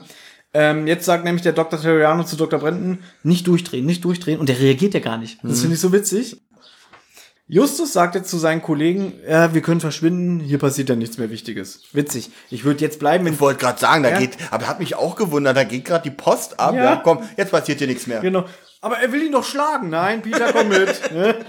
Es sagt doch der Erzähler, als der Streit gerade auf dem Höhepunkt war zwischen hm. Brandon und McGee, wobei nur McGee sich aufgeregt hat, entdeckt Justus im Gedränge Doktor Hoffer, der sehr zufrieden und glücklich scheint. Diesen, Ge- also, dass sowas, also muss schon jemand sehr, sehr glücklich und sehr zufrieden schei- äh, aussehen, dass es sowas auffällt. Mhm. Ja? Also ich meine, man kann ja so gucken, ein bisschen skeptisch, ah, das ist eine gute Sache, aber dass es richtig auffällt, der muss yeah. ja bis zu, bis zur, bis zur Haarkante musste er gestrahlt haben. Ja? So, Olli, warte, ich weiß, du liebst es, ja? Mhm. Die nächste Szene habe ich genannt. Ja, bitte? Na- Narkose gefällig. Das, das ist wirklich kreativ, ja? Das gefällt mir wirklich in Anbetracht auf der Szene, die jetzt kommt. Die drei Detektive verlassen den Bahnhof und treffen auf Stefano, der sich neugierig erkundigt. Justus fragt nach Ellie. Jetzt muss ich umblättern, also musst du jetzt weitermachen. Verdammt, jetzt muss Nee, ich. Stefano meint, sie sei nach Central, wie heißt der Ort? Centerdale. Centerdale gefahren. Er bietet den Detektiven an, sie dorthin zu fahren. Wieder sehr nett von ihm. Äh, hast du auch gesagt, dass er nachgefragt hat, ob äh, McGee auch das Lösegeld bezahlt hat? Ich habe nur geschrieben, er erkundigt sich. Neugierig. Genau, aber er fragte schon so ein bisschen auffällig irgendwie. Und das Lösegeld? Hat McGee bezahlt? Ich habe noch nicht auf mein Konto geguckt. Hat er es bezahlt? Genau. Ähm, Justus fragt er nämlich, äh, naja, wo befindet sich denn Eleanor? Ich will sie was fragen. Ja, sie könnte nach Centerdale gefahren sein, steigt einfach ein, ne? Laut Buch wohnt er dort, habe ich auch schon erzählt. Warum holt er sich die Ermittler so oft ins Auto, verstehe ich nicht. Sie steigen jedenfalls bei ihm ein, sie fahren los. Und jetzt just, erkundigt sich Justus nach der Taucherausrüstung auf dem Rücksitz, ne? Ja, wieso haben sie denn das? Ich denke, sie können nicht schwimmen, ne? Und dann sagt er auch so ganz knapp irgendwie, nee, kann ich auch nicht, gehört ein Freund, ne? Oder war die gar nicht zum Tauchen gedacht, fragt Justus genau. provozierend. Richtig. Und, Und in dem Moment... Klapper die Klipp, klapper die Klapp, da klappert doch was. Was ist Moment denn mit dem Motor los? Moment mal. Also, man hört jetzt anhand dieser Geräuschkulisse und des Satzes, anscheinend fährt der Di Stefano rechts ran. Angeblich ist irgendwas mit dem Motor nicht okay. Aber Justus interessiert es nicht. Der faselt einfach weiter. Ja, er sagt, in, Justus erzählt nämlich weiter, in Birkensteins Labor gab es ein Narkosemittel, dem, mit dem man eine ganze Stadt äh, einschläfern könnte. Genau, ich sehe endlich klar die Taucherausrüstung. Das Narkosegas von Birkenstein ist äh, entwendet worden. Die Aufzeichnungen dazu Jetzt wird's auch wieder wurden komisch. vernichtet. Die Informationen dazu standen nämlich im Kalender. Die Seiten hat er vernichtet. Hä, also erstens frage ich mich, Was für Inf- also was schreibt man in so einen Kalender rein? Na, die Formel. Die Formel, okay, von mir aus. Die Formel und den Werdegang, wie man die entdeckt hat. Warum hat er nicht den ganzen Kalender geklaut? Das wäre aufgefallen. Ach so. Ja, ja, ja das wäre aufgefallen. Oh, der Kalender ist weg, toll, ist ein zwei Euro fünfzig Projekt. Okay, Olli, pass auf, wir machen das jetzt, weil bevor ich es vergesse, mhm. das ist jetzt wirklich was Wichtiges.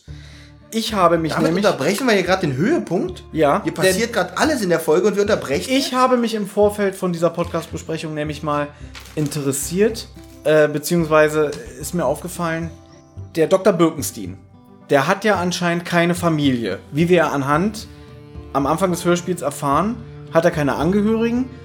Eleanor hat im Institut angerufen. Mhm. So, deswegen nehme ich jetzt mal an, der ganze, die ganze Nachlassverwaltung wird von dem Institut gemacht, mhm. weil er ja keine Angehörigen hat. Dann habe ich mich gefragt, dieser Doktor Birkenstein hat aufgrund einer Stiftung, die seine Forschung bezahlt, ein völlig neues Narkosemittel ähm, erfunden. Wer hat daran die Rechte? Ich lese dir das jetzt vor. Die Eigentumsverhältnisse an der Erfindung der Formel des Narkosemittels. Doppelpunkt. Moment mal, ist es ein Artikel speziell auf diese Folge verfasst? Ja. Okay. Für diese Folge, ja. Erfindungen, die im Rahmen eines Dienstverhältnisses gemacht werden. Nach deutschem Recht wieder. Mhm. Also wie in diesem Beispiel als angestellter Forscher einer Universität. Gehören der Firma. Sind vom Erfinder dem Arbeitgeber unverzüglich zu melden. Mhm. Dann kann der Arbeitgeber erklären, ob er diese Erfindung in Anspruch nimmt. In diesem Fall gehört dem Arbeitgeber die Erfindung. Der Erfinder wird dann hierfür vergütet. Diese Vergütungen werden in einer Vereinbarung zu Beginn des Dienstverhältnisses festgelegt. Sollte der Arbeitgeber die Erfindung nicht in Anspruch nehmen, dann gehört sie dem Erfinder. Dies wäre wohl der Fall, wenn es sich um eine nicht allzu bahnbrechende oder lukrative Erfindung handelt. Nein, lukrative Erfindungen lehnen die Firmen doch so immer ab. Das Institut, welches jetzt der Nachlassverwalter für Doktor Bökenstein in meinen Augen ist, kann also Di Stefano eher zivilrechtlich, also möglicherweise auf Schadensersatz verklagen, weil er die Formel, also das wissenschaftliche Ergebnis, für das die bezahlt haben, zerstört hat.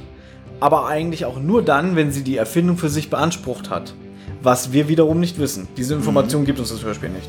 Na, er hätte die Erfindung also, also nicht beansprucht. Nachdem die Formel ja durch die Zerstörung verloren gegangen ist, kann man eigentlich davon ausgehen, dass Doktor Bökenstein sie nicht vorgelegt hat. Mhm. Also dürften de facto gar keine Ansprüche vorliegen. Mhm. Das mal so als kleiner Exkurs. Dafür haben wir jetzt dieses... Ich möchte nicht immer mehr. Ich wollte dich gerade fragen, gefällt dir das, dass wir mal so ein bisschen andere Wege in den Podcast gehen? Absolut, nehmen? Das Timing fand ich nur scheiße. Na okay, dann fahr weiter. Jetzt Justus sagt irgendwie, das ist alles kaputt und geklaut. Bring doch hier nicht so eine giftige ja. Stimmung rein. Nee, die, ich finde, aber wie findest du die Reaktion von dem Frank? Die ganzen Anschuldigungen von Justus und dann hört man immer so, kluger Junge. Na, erstmal war diese Klippe, die Klapp, Klippe, die Klipp. Dann dachte, da hätte ich schon ja. gesagt, du, der ist bescheuert, der kann es nicht gewesen sein. Der hat einen Knall. Das wäre so witzig, weil hört so Pete auf der Rückzug, Justus, lass ihn. Lass es doch. Der ist bescheuert. Ja. ja. Nee, auf jeden Fall, diese ganzen Anschuldigungen. Weiter geht es nämlich jetzt. Ähm, Frank habe die Taucherausrüstung angelegt, um nicht selbst betäubt zu werden. Also wir erinnern uns, er hat die Formel geklaut, mhm. er hat auch das Narkosegas entwendet, hat damit alle Leute im Park durch die Beregnungsanlage ausgenockt. So. Dann ist er zum, zu der Höhle, hat Zigeuner John auch noch betäubt, um das Skelett aus der Höhle zu entwenden. Und Zigeuner John hatte nämlich die Maske und Schläuche für ein einäugiges Monster mit Stoßzähnen gehalten. Was auch wieder sehr viel über ihn aussagt, finde ich. Aber ich kann mir gerade vorstellen, der dreht sich für einen Sekundenbruchteil um. Und der steht jetzt, weiß ich nicht, dreißig Zentimeter vor ihm. Er sieht nur das und in dem Moment kriegt er schon das Gas ins Gesicht. Und man ist hackevoll. Ist, ist besoffen von mir mhm. aus, ja, und kann das gar nicht so schnell verarbeiten. Und dann ist man ja vielleicht, dann ist er ja noch offen für sowas, für so eine mystischen Sachen. Genau. Also möchte Den, er ein Monster. Er glaubt, der, der Tote sagt irgendwie, ey, nicht meine Knochen angucken. Ja, ja. Es ist mir peinlich. Ja, er ist ich will anfällig. Mir was anziehen. Er ist anfällig ja, dafür, ist ne? Anfällig, ja. Und jetzt die Reaktion wieder von Di, Di, Di Stefano. Jetzt sagt Justus auch noch final, naja, sie haben ja das Lösegeld jetzt abgeholt. Aber sie haben nicht vor, es mit Eleanor zu teilen. Das verstehe ich nicht. Wie kommt er darauf? Es gab, gab in meinen Augen noch keinen Ansatz äh, darauf äh, in diese Richtung, dass er äh, Eleanor betrügen will. Also wenn ich jetzt Benjamin wäre, würde ich vielleicht so einen Satz sagen wie, wenn man schlau wäre und aufgepasst hätte, hätte man vielleicht mitbekommen, dass diejenige, die im Institut mit dem zusammengearbeitet hat, mit dem Bökenstein, mhm. ja auch Einblick hatte, unter anderem in diesen Kalender. Mhm. Ne, und sie hat ja ein bisschen empfindlich reagiert, als Justus den Kalender ja. aufgehoben hat. Ne? Also könntest du dir das ja theoretisch zusammenreimen? Nein, ich könnte mir nicht zusammenreimen, dass der Stefano äh, mit dem Cola alleine ab. Was deutet darauf hin, aber, dass er nicht teilen möchte? Aber er, ich verstehe, was du meinst. Es fehlte irgendwie der Nebensatz, wo man hätte sagen können, sie stecken doch mit Eleanor unter einer Decke. Wir können ja nur jetzt daraus schließen, dass sie, dass Eleanor mit ihm telefoniert hat, zu ihm hin wollte, ihm die Meinung geigen wollte und er sie ja auch ausgenockt hat. Das kommt ja jetzt in der nächsten Szene, das wird mhm. ja jetzt alles erklärt. Wie klug du bist, Dicker. Narkose gefällig, ne? Das habe ich aber ganz ehrlich, ich habe die Folge so oft gehört und ich habe mir immer vorgestellt, der sitzt noch mit denen im Auto, mhm. sitzt so, so, so ein bisschen locker da, so den Arm äh, mhm. auf dem Sitz und sprüht den direkt ins Gesicht. Ja, und die schlafen jetzt ein. Aber er war ja draußen. Und jetzt erst im Vorfeld von diesem Podcast, genau, habe ich festgestellt, ja. der steigt aus dem Auto aus und steht daneben und besprüht dann die Jungs. Okay, würdest du bitte dann vorlesen, wie ich die nächste Szene genannt habe? Aber sehr gerne. Szene sechzehn. Was? Kann deine Schrift nicht lesen. Gefangen. Gefangen. In der. In der. Kapelle. Kapelle für zwanzig Sekunden. Okay. Eigentlich hast du es jetzt mehr vorgelesen, ich habe nur nachgesprochen. Aber es für zwanzig Sekunden, das habe ich erkannt. aber, aber wirklich. Also sie kommt zu sich, vor allem es ist stockfinster, mhm. ja, und ich muss wieder umblättern. Mhm. Ähm, Danke, ist auch dabei. Justus, und jetzt kommt's. Justus erkennt gleich, dass das Gemäuer nicht besonders stabil ist. Okay, in das einem ist jetzt stockfinsteren Raum. Ich weiß. Da, ich, ich möchte nur ergänzend zu deinen Ausführungen sagen, die Jungen werden, nachdem sie De Stefano überführt haben, von ihm betäubt und erwachen in einem stockdunklen Gemäuer aus ihrer Bewusstlosigkeit. Dann fragt Justus einfach in die Dunkelheit hinein, ob Eleanor auch hier wäre. Und sie antwortet nein. Lass mich, lass mich. Im Buch ist es so, er wird wach und er tastet so um sich und merkt, dass jemand neben ihm liegt. Wahrscheinlich hat er gerade mhm. die Brüste gefasst oder so. In der Dunkelheit, ne? Und da sagt sie dann völlig verängstigt, lass mich, lass mich. Er versucht sie dann zu beruhigen. Du musst jetzt nicht so minutenlang kichern, weil ich das Wort Brust gesagt habe. Äh, nein, ich habe gerade so vor, lass mich, lass mich. Ah nein, mach weiter, mach weiter. Das kommt doch an, wo sie ihn berührt. Ja. Wo er sie berührt. Okay, und dann, er sagt dann auch so, Entschuldigung, Entschuldigung, äh, Peter, Bob, seid ihr auch da? Dann hört man irgendwie so ein bisschen aus der Dunkelheit, ne?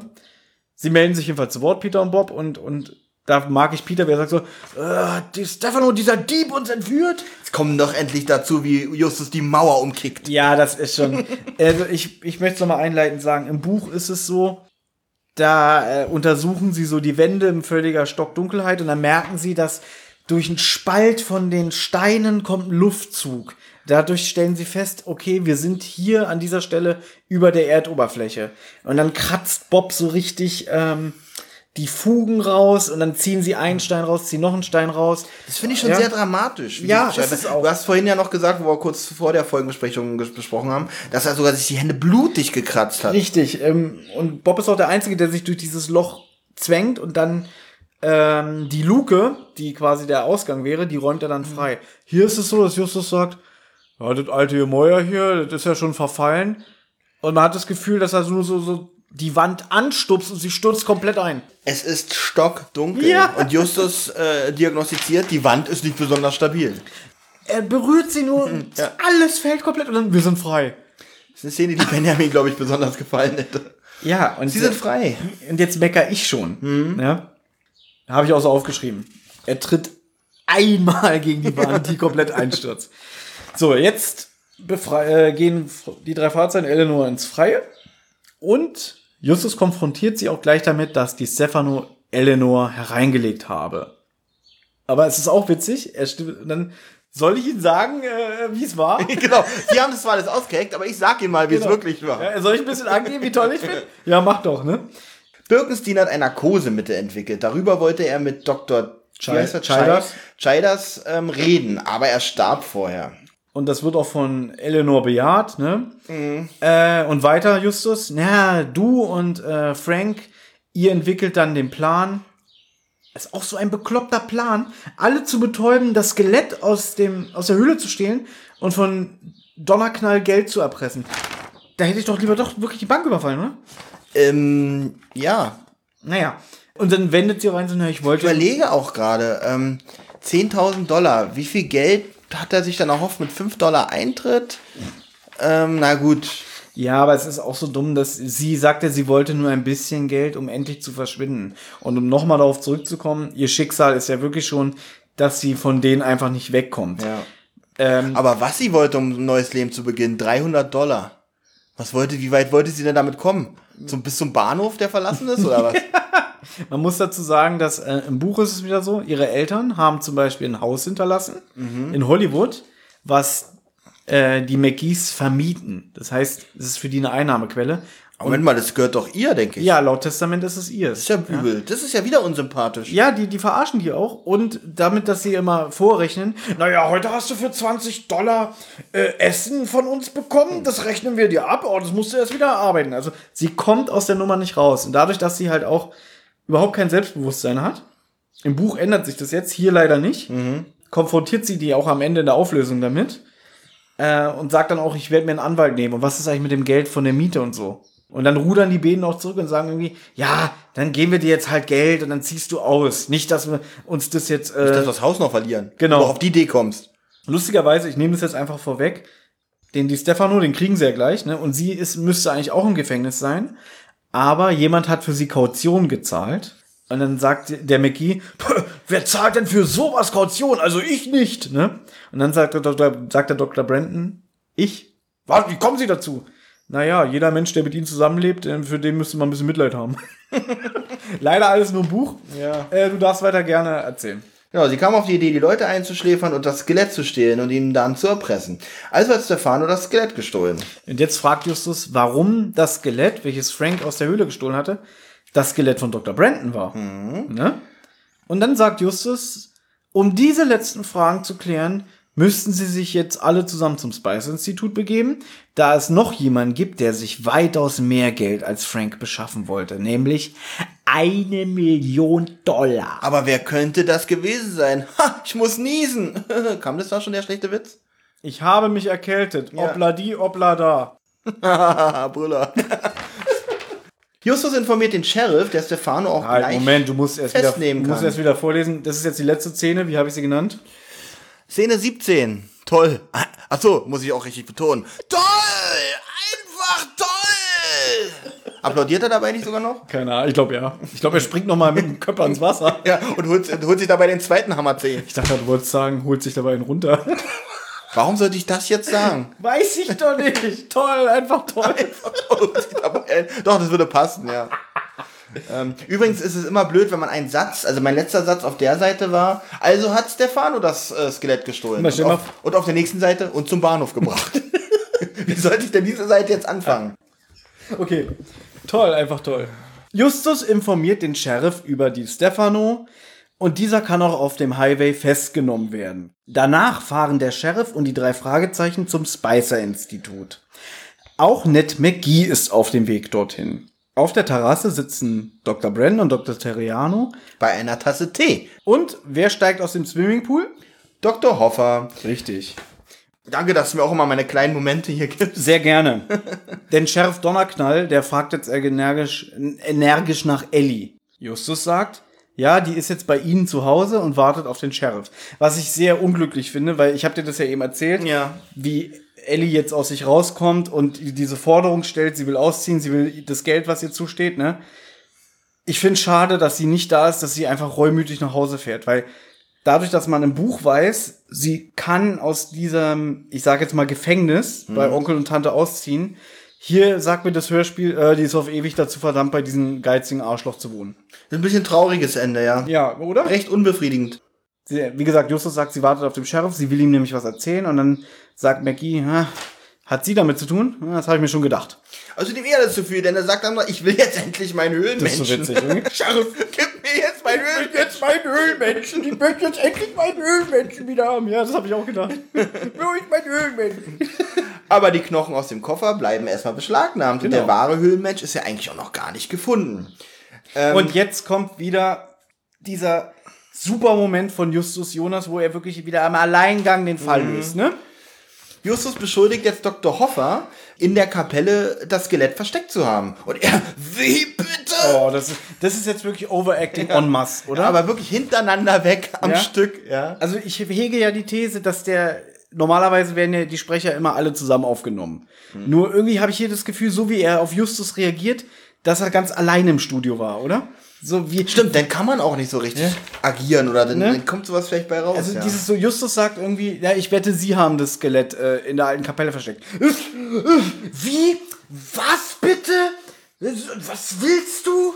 Doktor Hoffer wollte natürlich diese eine Million Dollar und musste Doktor Brandon bloßstellen. So hatte ich mir das jetzt auch erklärt. Ich weiß gar nicht, ob das auch im Hörspiel gewähnt, erwähnt wird oder ob es jetzt eine Fußzeile von mir ist. Naja, also ich habe es mir so aufgeschrieben, um die Million vom Spicer-Institut für seine Forschung zu erhalten und um Doktor Brandon lächerlich zu machen, hat er dessen Skelett von dem afrikanischen äh, Urmenschen mhm. gestohlen, dann den Schlüssel zur Höhle entwendet und die Skelette gegeneinander ausgetauscht und das Skelett aus McGees Höhle in die alte Kapelle gebracht.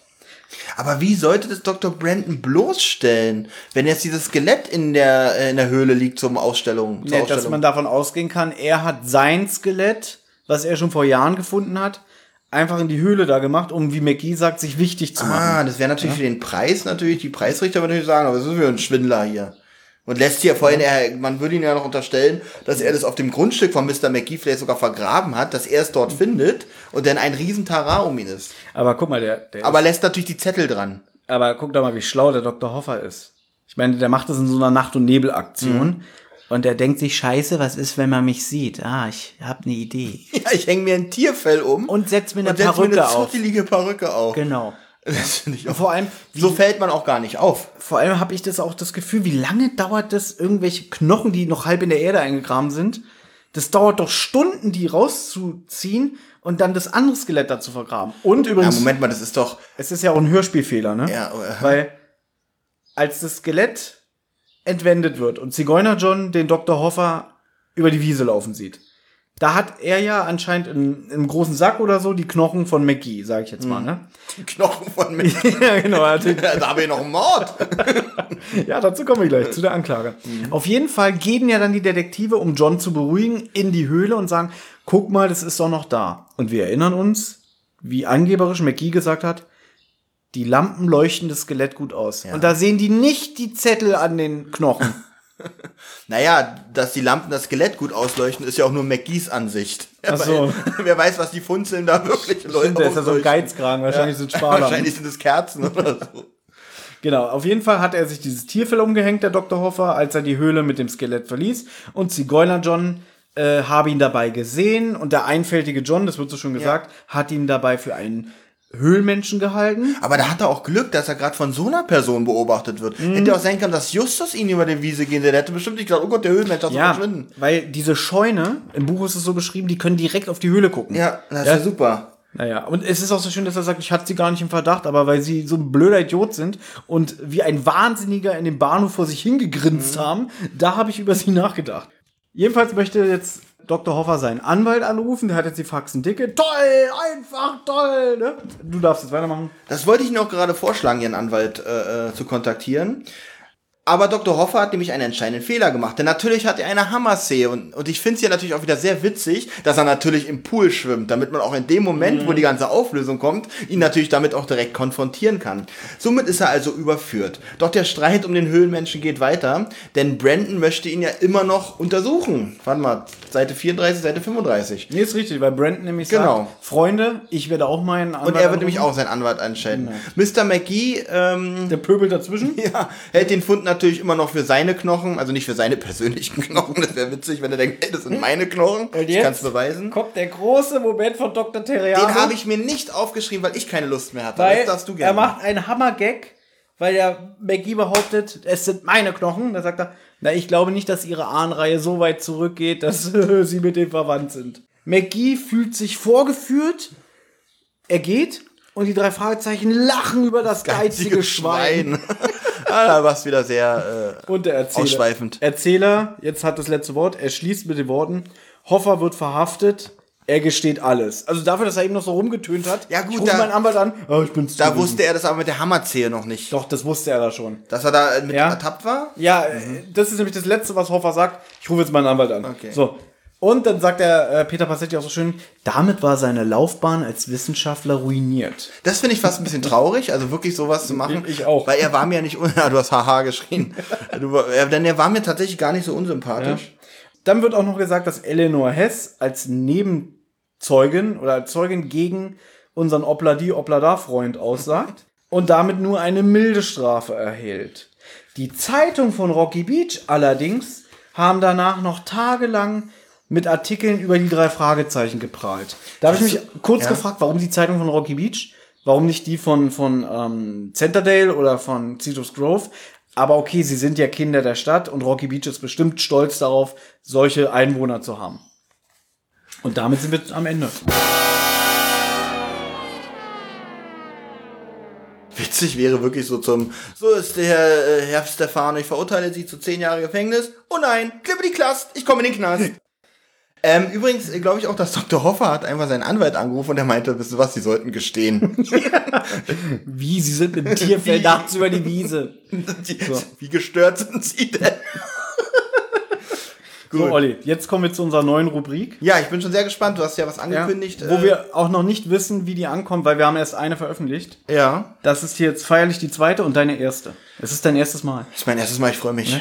Wie gesagt, eine Hörerin von uns macht sich gerade sehr viel Mühe, und wusste schon im Vorfeld Bescheid, welche Folge wir besprechen ja. und hat sich jetzt wirklich die Arbeit gemacht. Die Anklage. Die Anklage. Die Anklage. Worum soll es in der Rubrik gehen? Es geht darum, inwiefern sich alle Beteiligten, also die Bösen, schuldig gemacht haben. Mm, okay. Also wir, wie die Rechtslage ist. Wie die Rechtslage ist. Also es wird keine, äh, es wird keine Dauer geben anhand der äh, Knastzeit. Mhm, also äh, wie soll ich es richtig aussprechen? Ich bin auch schon wieder müde. Nein, also wir wissen nicht. Die Haftzeit. Genau, also wir sind ja keine Richter. Es mhm. ist nur die Anklage. Am Ende soll der Richter entscheiden, für wie viele Jahre jeder in den Bau geht. Aber die Freiheit nehmen wir uns, dass wir einfach nur die Anklage vorlesen. Ich habe mir wieder genau angeschaut, wie sich die Hörspielfiguren in der realen Welt nach deutschem Recht möglicherweise strafbar gemacht haben. Wir fangen an mit Frank DiStefano. Der hat sich wie folgt strafbar gemacht. Darf ich raten? Ja. Also ich würde sagen, auf jeden Fall Erpressung, Diebstahl natürlich mhm. und äh, Körperverletzung. Sehr gut, Olli. Ja. A. Durch den Einbruch bei McGee und das Entwenden des Skeletts des besonderen schweren Falls des Diebstahls in Tateinheit mit Hausfriedensbruch, in Klammern, auch umgangssprachlich Eindru- Einbruchsdiebstahl genannt. Mhm. So. B.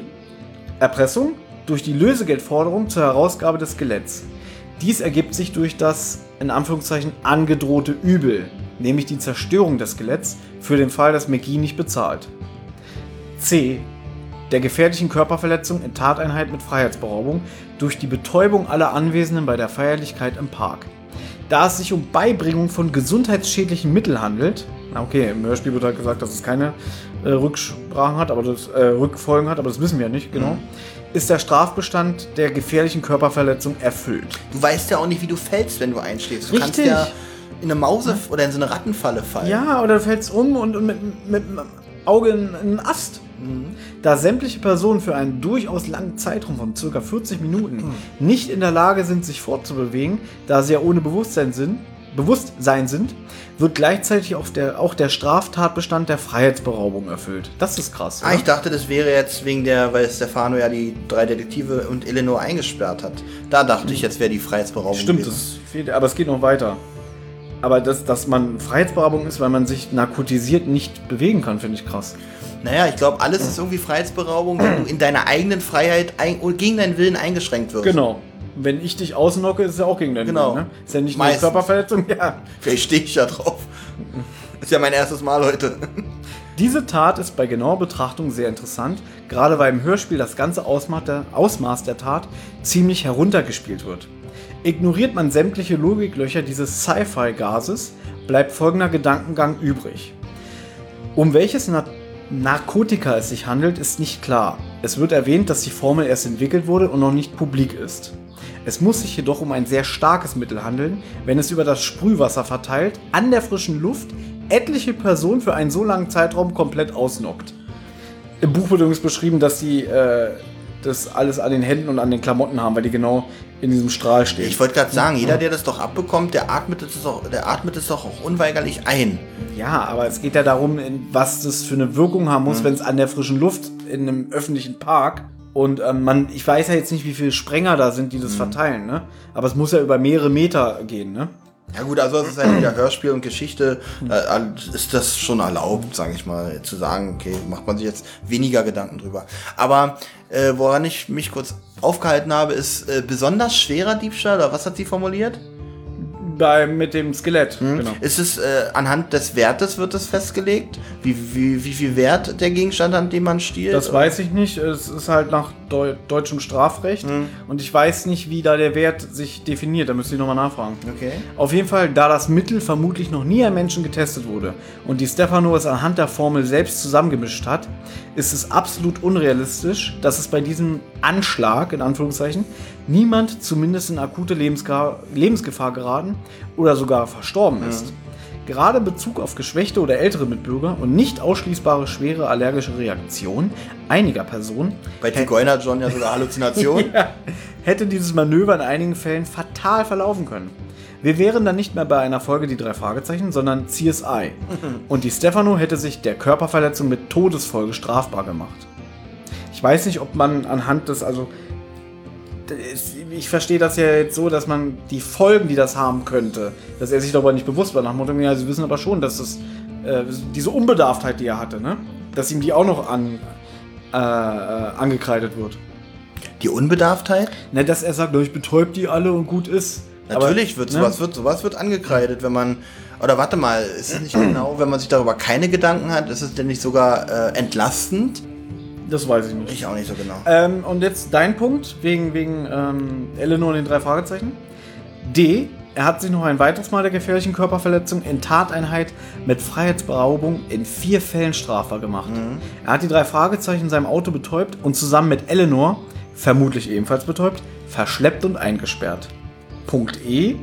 Wir erfahren außerdem, dass die Stefano die Seiten mit der Formel aus dem Kalender von Doktor Birkenstein entwendet hat. Ich könnte mir sogar vorstellen, dass wenn Eleanor schon betäubt war, dass er sich noch an ihr vergangen hat. Hierfür bekommt er die Schlüssel von Eleanor. Auch dafür. Hierbei hat er sich des Diebstahls schuldig gemacht. So, jetzt kommen wir zu Eleanor. Das Hörspiel erläutert nicht im Detail, inwiefern Eleanor an der Planung und Umsetzung der von Di Stefano begangenen Straftaten beteiligt war. Ich finde, da erfährt man wirklich wenig. So wie ich es raushören konnte, nee, raushöre, könnte man nahelegen, dass sie sich schuldig gemacht hat. A. Der Beihilfe zum besonders schweren Fall des Diebstahls in Tateinheit mit Hausfriedensbruch für das Entwenden des Skeletts aus der Höhle. B. Der Beihilfe zur gefährlichen Körperverletzung in Tateinheit mit Freiheitsberaubung, also der Gasanschlag im Park. C. Der Beihilfe zur Erpressung. Und D. Der Beihilfe zum Diebstahl, da sie Di Stefano den Zutritt zum Büro von Doktor Birkenstein verschafft hat. Mhm. Das weiß ich nicht, weil es kann ja auch sein, dass er da, weil er ja auch an dem Institut ähm, so beschäftigt ist, vielleicht hat er ja auch freien Zugang zum Labor. Ich nehme aber mal an, dass er nicht so clever ist, dass ihm gesagt wird, hier im Kalender ist die Formel und so. Im Hörspiel wird am Ende noch erwähnt, dass sie als Zeugin gegen Di Stefano aussagt und selbst nur eine geringe Strafe bekommt. Das erscheint auch durchaus realitätsnah. Ja. Denn sie wurde meiner Einschätzung nach mehr von Di Stefano zur Umsetzung gedrängt, als selbst die Taten aus eigenem Antrieb geplant haben dürfte. Und wenn man dennoch zur Aufklärung beiträgt, dann mhm. ist das sowieso strafmildernd. Also das ist mhm. wirklich realistisch, ja. Und vielleicht die Schwere, vielleicht ist sie ja irgendwie seelisch angeknackst mhm. durch die Umstände, ne? Außerdem, nachdem sie als sehr jung beschrieben wird, halte ich es für sehr wahrscheinlich, dass Eleanor nach Jugendstrafrecht zu einer Jugendstrafe verurteilt wurde. So, Doktor Hoffer, das geht ein bisschen schneller jetzt. Der hat sich A. des besonders schweren Diebstahls in Tateinheit mit Hausfriedensbruch in zwei Fällen gemacht. Doktor Hoffer hat ja zunächst das afrikanische Skelett aus dem Büro von Doktor Brandon entwendet mhm. und ist im Anschluss bei McGee eingebrochen, um die Skelette auszutauschen und den echten Höhlenmenschen in Anführungszeichen zu entwenden und anschließend zu verstecken. B. Durch den Versuch, die Stiftungsgelder für seinen Bereich der Forschung zugewiesen zu bekommen, indem er die Forschungsarbeit von Doktor Brandon, also dem Fund des Höhlenmenschen, ja. manipuliert, denke ich, dass, es, dass er sich hier des versuchten Betruges schuldig gemacht hat. Erschleichung von Stiftungsgeldern vielleicht. Ja. Sehr, das kam jetzt von einer Hörerin? Das kam von einer unserer Hörerinnen. Sehr, sehr... Sehr, sehr beeindruckend und vielen, vielen lieben Dank. Äh, geht das jetzt immer so, dass hier uns jetzt jemand zuschickt oder müssen wir uns das selber arbeiten in Zukunft? Also diese Hörerin hat sehr viel Spaß daran. Okay. Und, ähm, ist sie denn Juristin? Hat sie denn darüber mal was? Oder, mit, oder muss also ich, ich alles möchte nicht zu viel sagen, einfach äh, als äh, zum Schutz der Person. Ja, wenn man keinen Namen nennt, ja. kann man alles über diese Person sagen. Aber sie arbeitet an einem Gericht für den Freistaat Bayern. Das ist gut, denn na ja. gut, dann schüttet sie sowas ja aus dem Ärmel eigentlich. Aber sie ist jetzt keine Staatsanwältin oder so. Nein, aber wenn sie ja. da schon mit zu tun hat, dann ist es auf ja. jeden Fall ein Hobby von ihr. Ich würde mich sehr freuen, wenn wir diese Information weiterhin bekommen würden und würde mich auch sehr freuen, die nicht selber äh, ermitteln zu müssen. Ich habe gute Nachricht für dich. Ja. Du besprichst das nächste Mal die Folge Das Bergmonster mit Benjamin zusammen mhm. und dafür ist auch schon die Anklage in Arbeit. Großartig. Toll, oder? Vielen, vielen lieben Dank ja. dafür. Oh, wir kommen jetzt zum Fazit, ne? Das Fazit. Darf ich anfangen oder willst du bitte? Dann kann okay. ich mir noch was überlegen und kann dir vielleicht Sachen klauen. Ich habe ja schon eingangs hier erwähnt, dass ich ja ein Verfechter von den alten Folgen bin. Mhm. Und eigentlich, als du gesagt hast, du wirst sehr gerne mal den Höhlenmensch besprechen, habe ich mich auch ein bisschen gefreut. Ich sag mal so, die Vorbereitung auf diese Folge haben mich jetzt nicht so ausgelaugt wie zum Beispiel äh, zu Folge zweihundert, voriges Auge. Dennoch hat mir die Folge, nachdem ich sie jetzt wirklich ganz oft gehört habe im Vorfeld, und der ganze Aufbau, ich habe das Buch hier schon mal zweitausendneun gelesen und so, und ich glaube, ich habe damals dem Buch acht oder neun Punkte irgendwie gegeben. Oh. Habe ich nochmal nachgelesen, ne? Ähm, Na gut, wenn ich an so Szenen denke wie Bob kratzt sich die Hände blutig, ja. um da rauszukommen, das ist schon dramatisch. Und im Hörspiel habe ich trotzdem noch acht Punkte gegeben. Okay. Nach jetzigem Hören, und ich gebe zu, dass die Story sehr viele Logiklöcher hat, weil ich habe wirklich nicht so ganz gerafft, wer da jetzt was, welches Süppchen kocht und wer da irgendwie was macht. Und auch dieses nach dem Motto, da wird eine ganze Stadt mal eben so in, in, im Park ähm, narkotisiert, grober Unfug. Das sind so Sachen irgendwie, wie soll ich sagen, es, ich mag die Folge immer noch, aber ein bisschen mein Enthusiasmus ihr gegenüber wurde jetzt ein bisschen geschmälert. Ich ja? hatte zum Beispiel auch den Gruselfaktor größer in Erinnerung. Auch das. Aber das lag ja. natürlich, damals war man noch Kind, ne? Ja, das... Heute das, gruselt man sich vor Rechnungen. Es ist ein bisschen schade, das stimmt, und je älter ich werde, desto mehr fällt es mir schwer, mich wieder in diese Stimmung hineinzuversetzen. Besonders, das ist der Fluch des Podcasters, weil wir die Folgen ja so auseinandernehmen und so nach Logik abklopfen, geht da ein bisschen Zauber verloren, mhm. oder? Tatsächlich, das ist ja das, was ich auch schon gesagt habe, ähm, warum ich das hier nicht mehr kann. Hier wird ein großes Stück meiner Kindheit wirklich zerstört. ähm, das ging mir jetzt bei der Folge so, die ich wirklich viel besser in Erinnerung hatte. Mhm. Und äh, sehr nervig ist mir jetzt auch, den ich, glaube ich, damals noch äh, originell fand, diesen Stefano. Mhm. Aber ähm, gut, du komm, ich möchte noch deine Punkte hören natürlich. Ähm, ja, okay, aber jetzt hast du wieder was eingebracht, worauf ich nur kurz eingehen möchte. Mhm. Ich finde den, die Stefano, ich finde den halt schräg. Und das auch wollte ich, weißt du, wie mir diese Folge vorkommt? Nee. Wie so eine Twilight Zone oder Outer Limits Folge so aus den achtzigern. So, du kommst in so ein ganz verschrobenes, komisches Dorf und alle Einwohner sind irgendwie so skurril, weißt ja, du? Stimmt. Die sind, so als das, wenn die verzaubert sind, als genau. wenn die so eine Macke haben. Der einen, zum Beispiel, da stelle ich mir so einen vor, der immer nur auf seinem Schaukelstuhl vor der Veranda sitzt und ja. sich nicht bewegt. Und dann da kommt einer, der macht immer Reime, flippidi-flapp, flippidi-flupp. Ja. Oder? Oder halt dieser, dieser geizige... Also Alice im Wunderland so ein bisschen. Es ist so ein bisschen äh, eine durch den Spiegel-Folge, ne? Alle ja. haben so ein bisschen... Zigeuner John, bestes Beispiel, ne? Ja, stimmt. Alle sind ein bisschen komisch angehaucht. Das habe ich das noch gar nicht betrachtet. Ja. Das ist gut, dieser Ansatz. Ja, und deswegen finde ich, ja. wenn, wenn ich das so sehe, dass es so eine Folge ist mit so ganz skurrilen Figuren und, und wie so eine Stadt, aus der man irgendwie auch froh ist, und aus der man dann wieder wegfährt. Genau, ne? Eleanor, die ja? einzige Normale, die eigentlich da weg will. Genau, die die gefangen ist unter diesen ganzen und komischen dieser Figuren. Dieser niesende ja? Professor. Der ja? eine, der immer so gestocken spricht, so also hier äh, unser unser Teriano. Ja, ja also stimmt. Wenn man das so betrachtet, dass das so so ein Panoptikum an komischen Figuren ist, jeder, hat das was, oder? Jeder hat ja? seine Eigenart. Jeder, ja? es gibt da keinen normalen. Genau, stimmt. Richtig, ja. Sehr gut. Und wenn man das wieder so, so betrachte ich jetzt die Folge, dadurch hat sie wirklich Charme. Ja. Sie hat trotzdem immer noch Charme, weil ähm, ich so, so gewisse Dinge mag. Aber was mir jetzt zum Beispiel aufgefallen ist, ich finde die Sprecher von den Detektiven relativ schlecht. Also Bob fand ich ganz schlecht. Justus geht noch. Und ich fand Peter sehr gut. Peter ist wieder der Beste in meinen ja. Augen und Justus ist halt... Justus geht. Geht, er ist okay. Mich nervt halt das Ende, wenn er da wieder alles am Ende komplett auflöst. Das hat ja nichts ja. mit schauspielerischer Leistung zu tun, das ist halt das Skript. Ja. Wo fandst du Bob denn jetzt besonders schlecht? Bob fand ich in fast allem schlecht. Ich finde, er redet... So er, hat, er kommt kaum zur Geltung, fällt mir auf. Mal wieder, kaum, ja. ja. Das, das haben wir kommt wieder, wieder öfter vorgestellt. Hm. Aber daher kann ich auch nicht über seine schauspielerische Leistung meckern. Na, ich finde, er klingt manchmal ein bisschen hölzern. Okay. Ja. Dennoch, also... Wie gesagt, acht Punkte kann ich der Folge nicht mehr geben, was das Hörspiel betrifft. Ich würde jetzt beinahe, ja, ich gehe auf eine sieben. Okay. Aber eine wohlwollende sieben. Ja. Ich schwanke eigentlich zwischen sechs und sieben, aber ich gebe ihr trotzdem noch eine sieben an, auch wieder wegen der Nostalgie und wegen diesem Punkt, was ich angesprochen habe, mit dem, dass es so wie in so einer Parallelwelt sich anfühlt, ja. Sonst würde die Folge jetzt auch ein bisschen in meiner Gunst sinken. Ja, jetzt äh, kommt der äh, Vorteil, wenn man als zweites sein Fazit gibt. Ich pflichte hier in fast allem bei. Ähm, ergänzend dazu, wie gesagt, noch, dass ich sie halt viel unheimlicher in Erinnerung hatte, natürlich als Kind. Und deswegen diese Folge auch unbedingt mit besprechen wollte. Mhm. Ähm, beim ersten Mal hören, ja noch ohne Notizen, jetzt vor kurzem. Äh, ich habe es ja dreimal gehört. Einmal einfach so, dann mit Notizen und dann nochmal meine Notizen durchzugehen. Seitdem wir wirklich diesen fünf Stunden Podcast besprochen haben, diese fünf Stunden Folge, äh, ist, glaube ich, jede Folge kommt dann jetzt vor wie ein Klacks. Ja, also ich hatte grusiger in Erinnerung, auch besser in Erinnerung. Hätte man mich, bevor ich es jetzt gehört habe, gefragt, worum geht's da eigentlich, beziehungsweise was ist eigentlich die Lösung, mhm. hätte ich mich daran auch nicht mehr erinnert. Und finde auch so dieses Lösungskonstrukt oder generell das Konstrukt des, äh, der Straftat ein bisschen verwirrend und nicht, nicht wirklich schlüssig.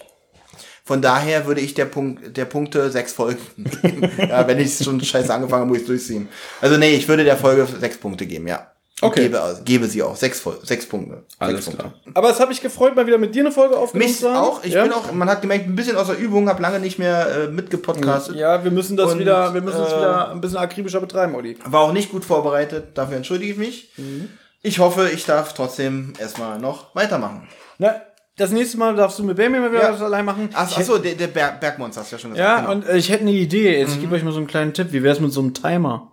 So alle zehn Minuten irgendwas Positives über einen... Das ist ja eine Idee. Oder? Also das meinst du, meinst du, dass so ein Timer auf dem Tisch liegt und der piept alle zehn Minuten? Genau, und dann muss man irgendwas... Muss man immer was Tolles über seinen Mitpodcaster sagen. Ja, würde ich Aber machen. Über den, der nicht anwesend ist. Ja, aber das würde ich nur machen, wenn derjenige auch Geburtstag hat. Ach so, ach verdammt. Sonst macht das für mich keinen Sinn. Oh, mir fällt gerade ein, das könnte sogar meine Geburtstagsfolge Kommt, werden. Ja. Ne? Ja. Wie, das wird schon wieder eine Geburtstagsfolge, verdammt. Ja, gut. Ja. Ähm, ich bedanke mich bei allen, die noch dran geblieben sind und ähm, freue die mich. Die nicht gleich nach Benjamin wieder abgeschaltet ja. haben. Okay, die, die bis zum Ende gehört haben, die schreiben uns bitte eine Nachricht. Sie haben wegen uns weitergehört und nicht wegen Benjamin. Weil sie dachten, der kommt vielleicht noch mal rein. Ich glaube, wir wollen es gar nicht wissen. Nee, wollen wir auch nicht wissen. Wir sind froh, wenn ihr zu Ende... Schreibt einfach nur, dass ihr zu Ende gehört habt. Das würde uns schon vollkommen reichen. In der Hoffnung, dass Benjamin noch mal kommt vielleicht. Weil es war tatsächlich nicht auszuschließen. Oh, draußen geht die Welt gleleich unter. Thomas, ja, wenn du... Und ich muss jetzt nach Hause. Und du musst jetzt nach Hause. Und ich habe keine Jacke bei, weil jetzt die letzten Tage waren es wieder achtundzwanzig Grad. Ich naja. wünsche dir einen schönen Heimweg und euch Hörern noch einen schönen Abend. Ich schließe mich an. Ich wünsche mir auch einen schönen Heimweg und wünsche dir einen schönen Abend. Dankeschön. Und freue mich, bald wieder hier zu sitzen. Obwohl, nee, komm du mal zu mir. Ja, bis zum nächsten Mal. Tschüss.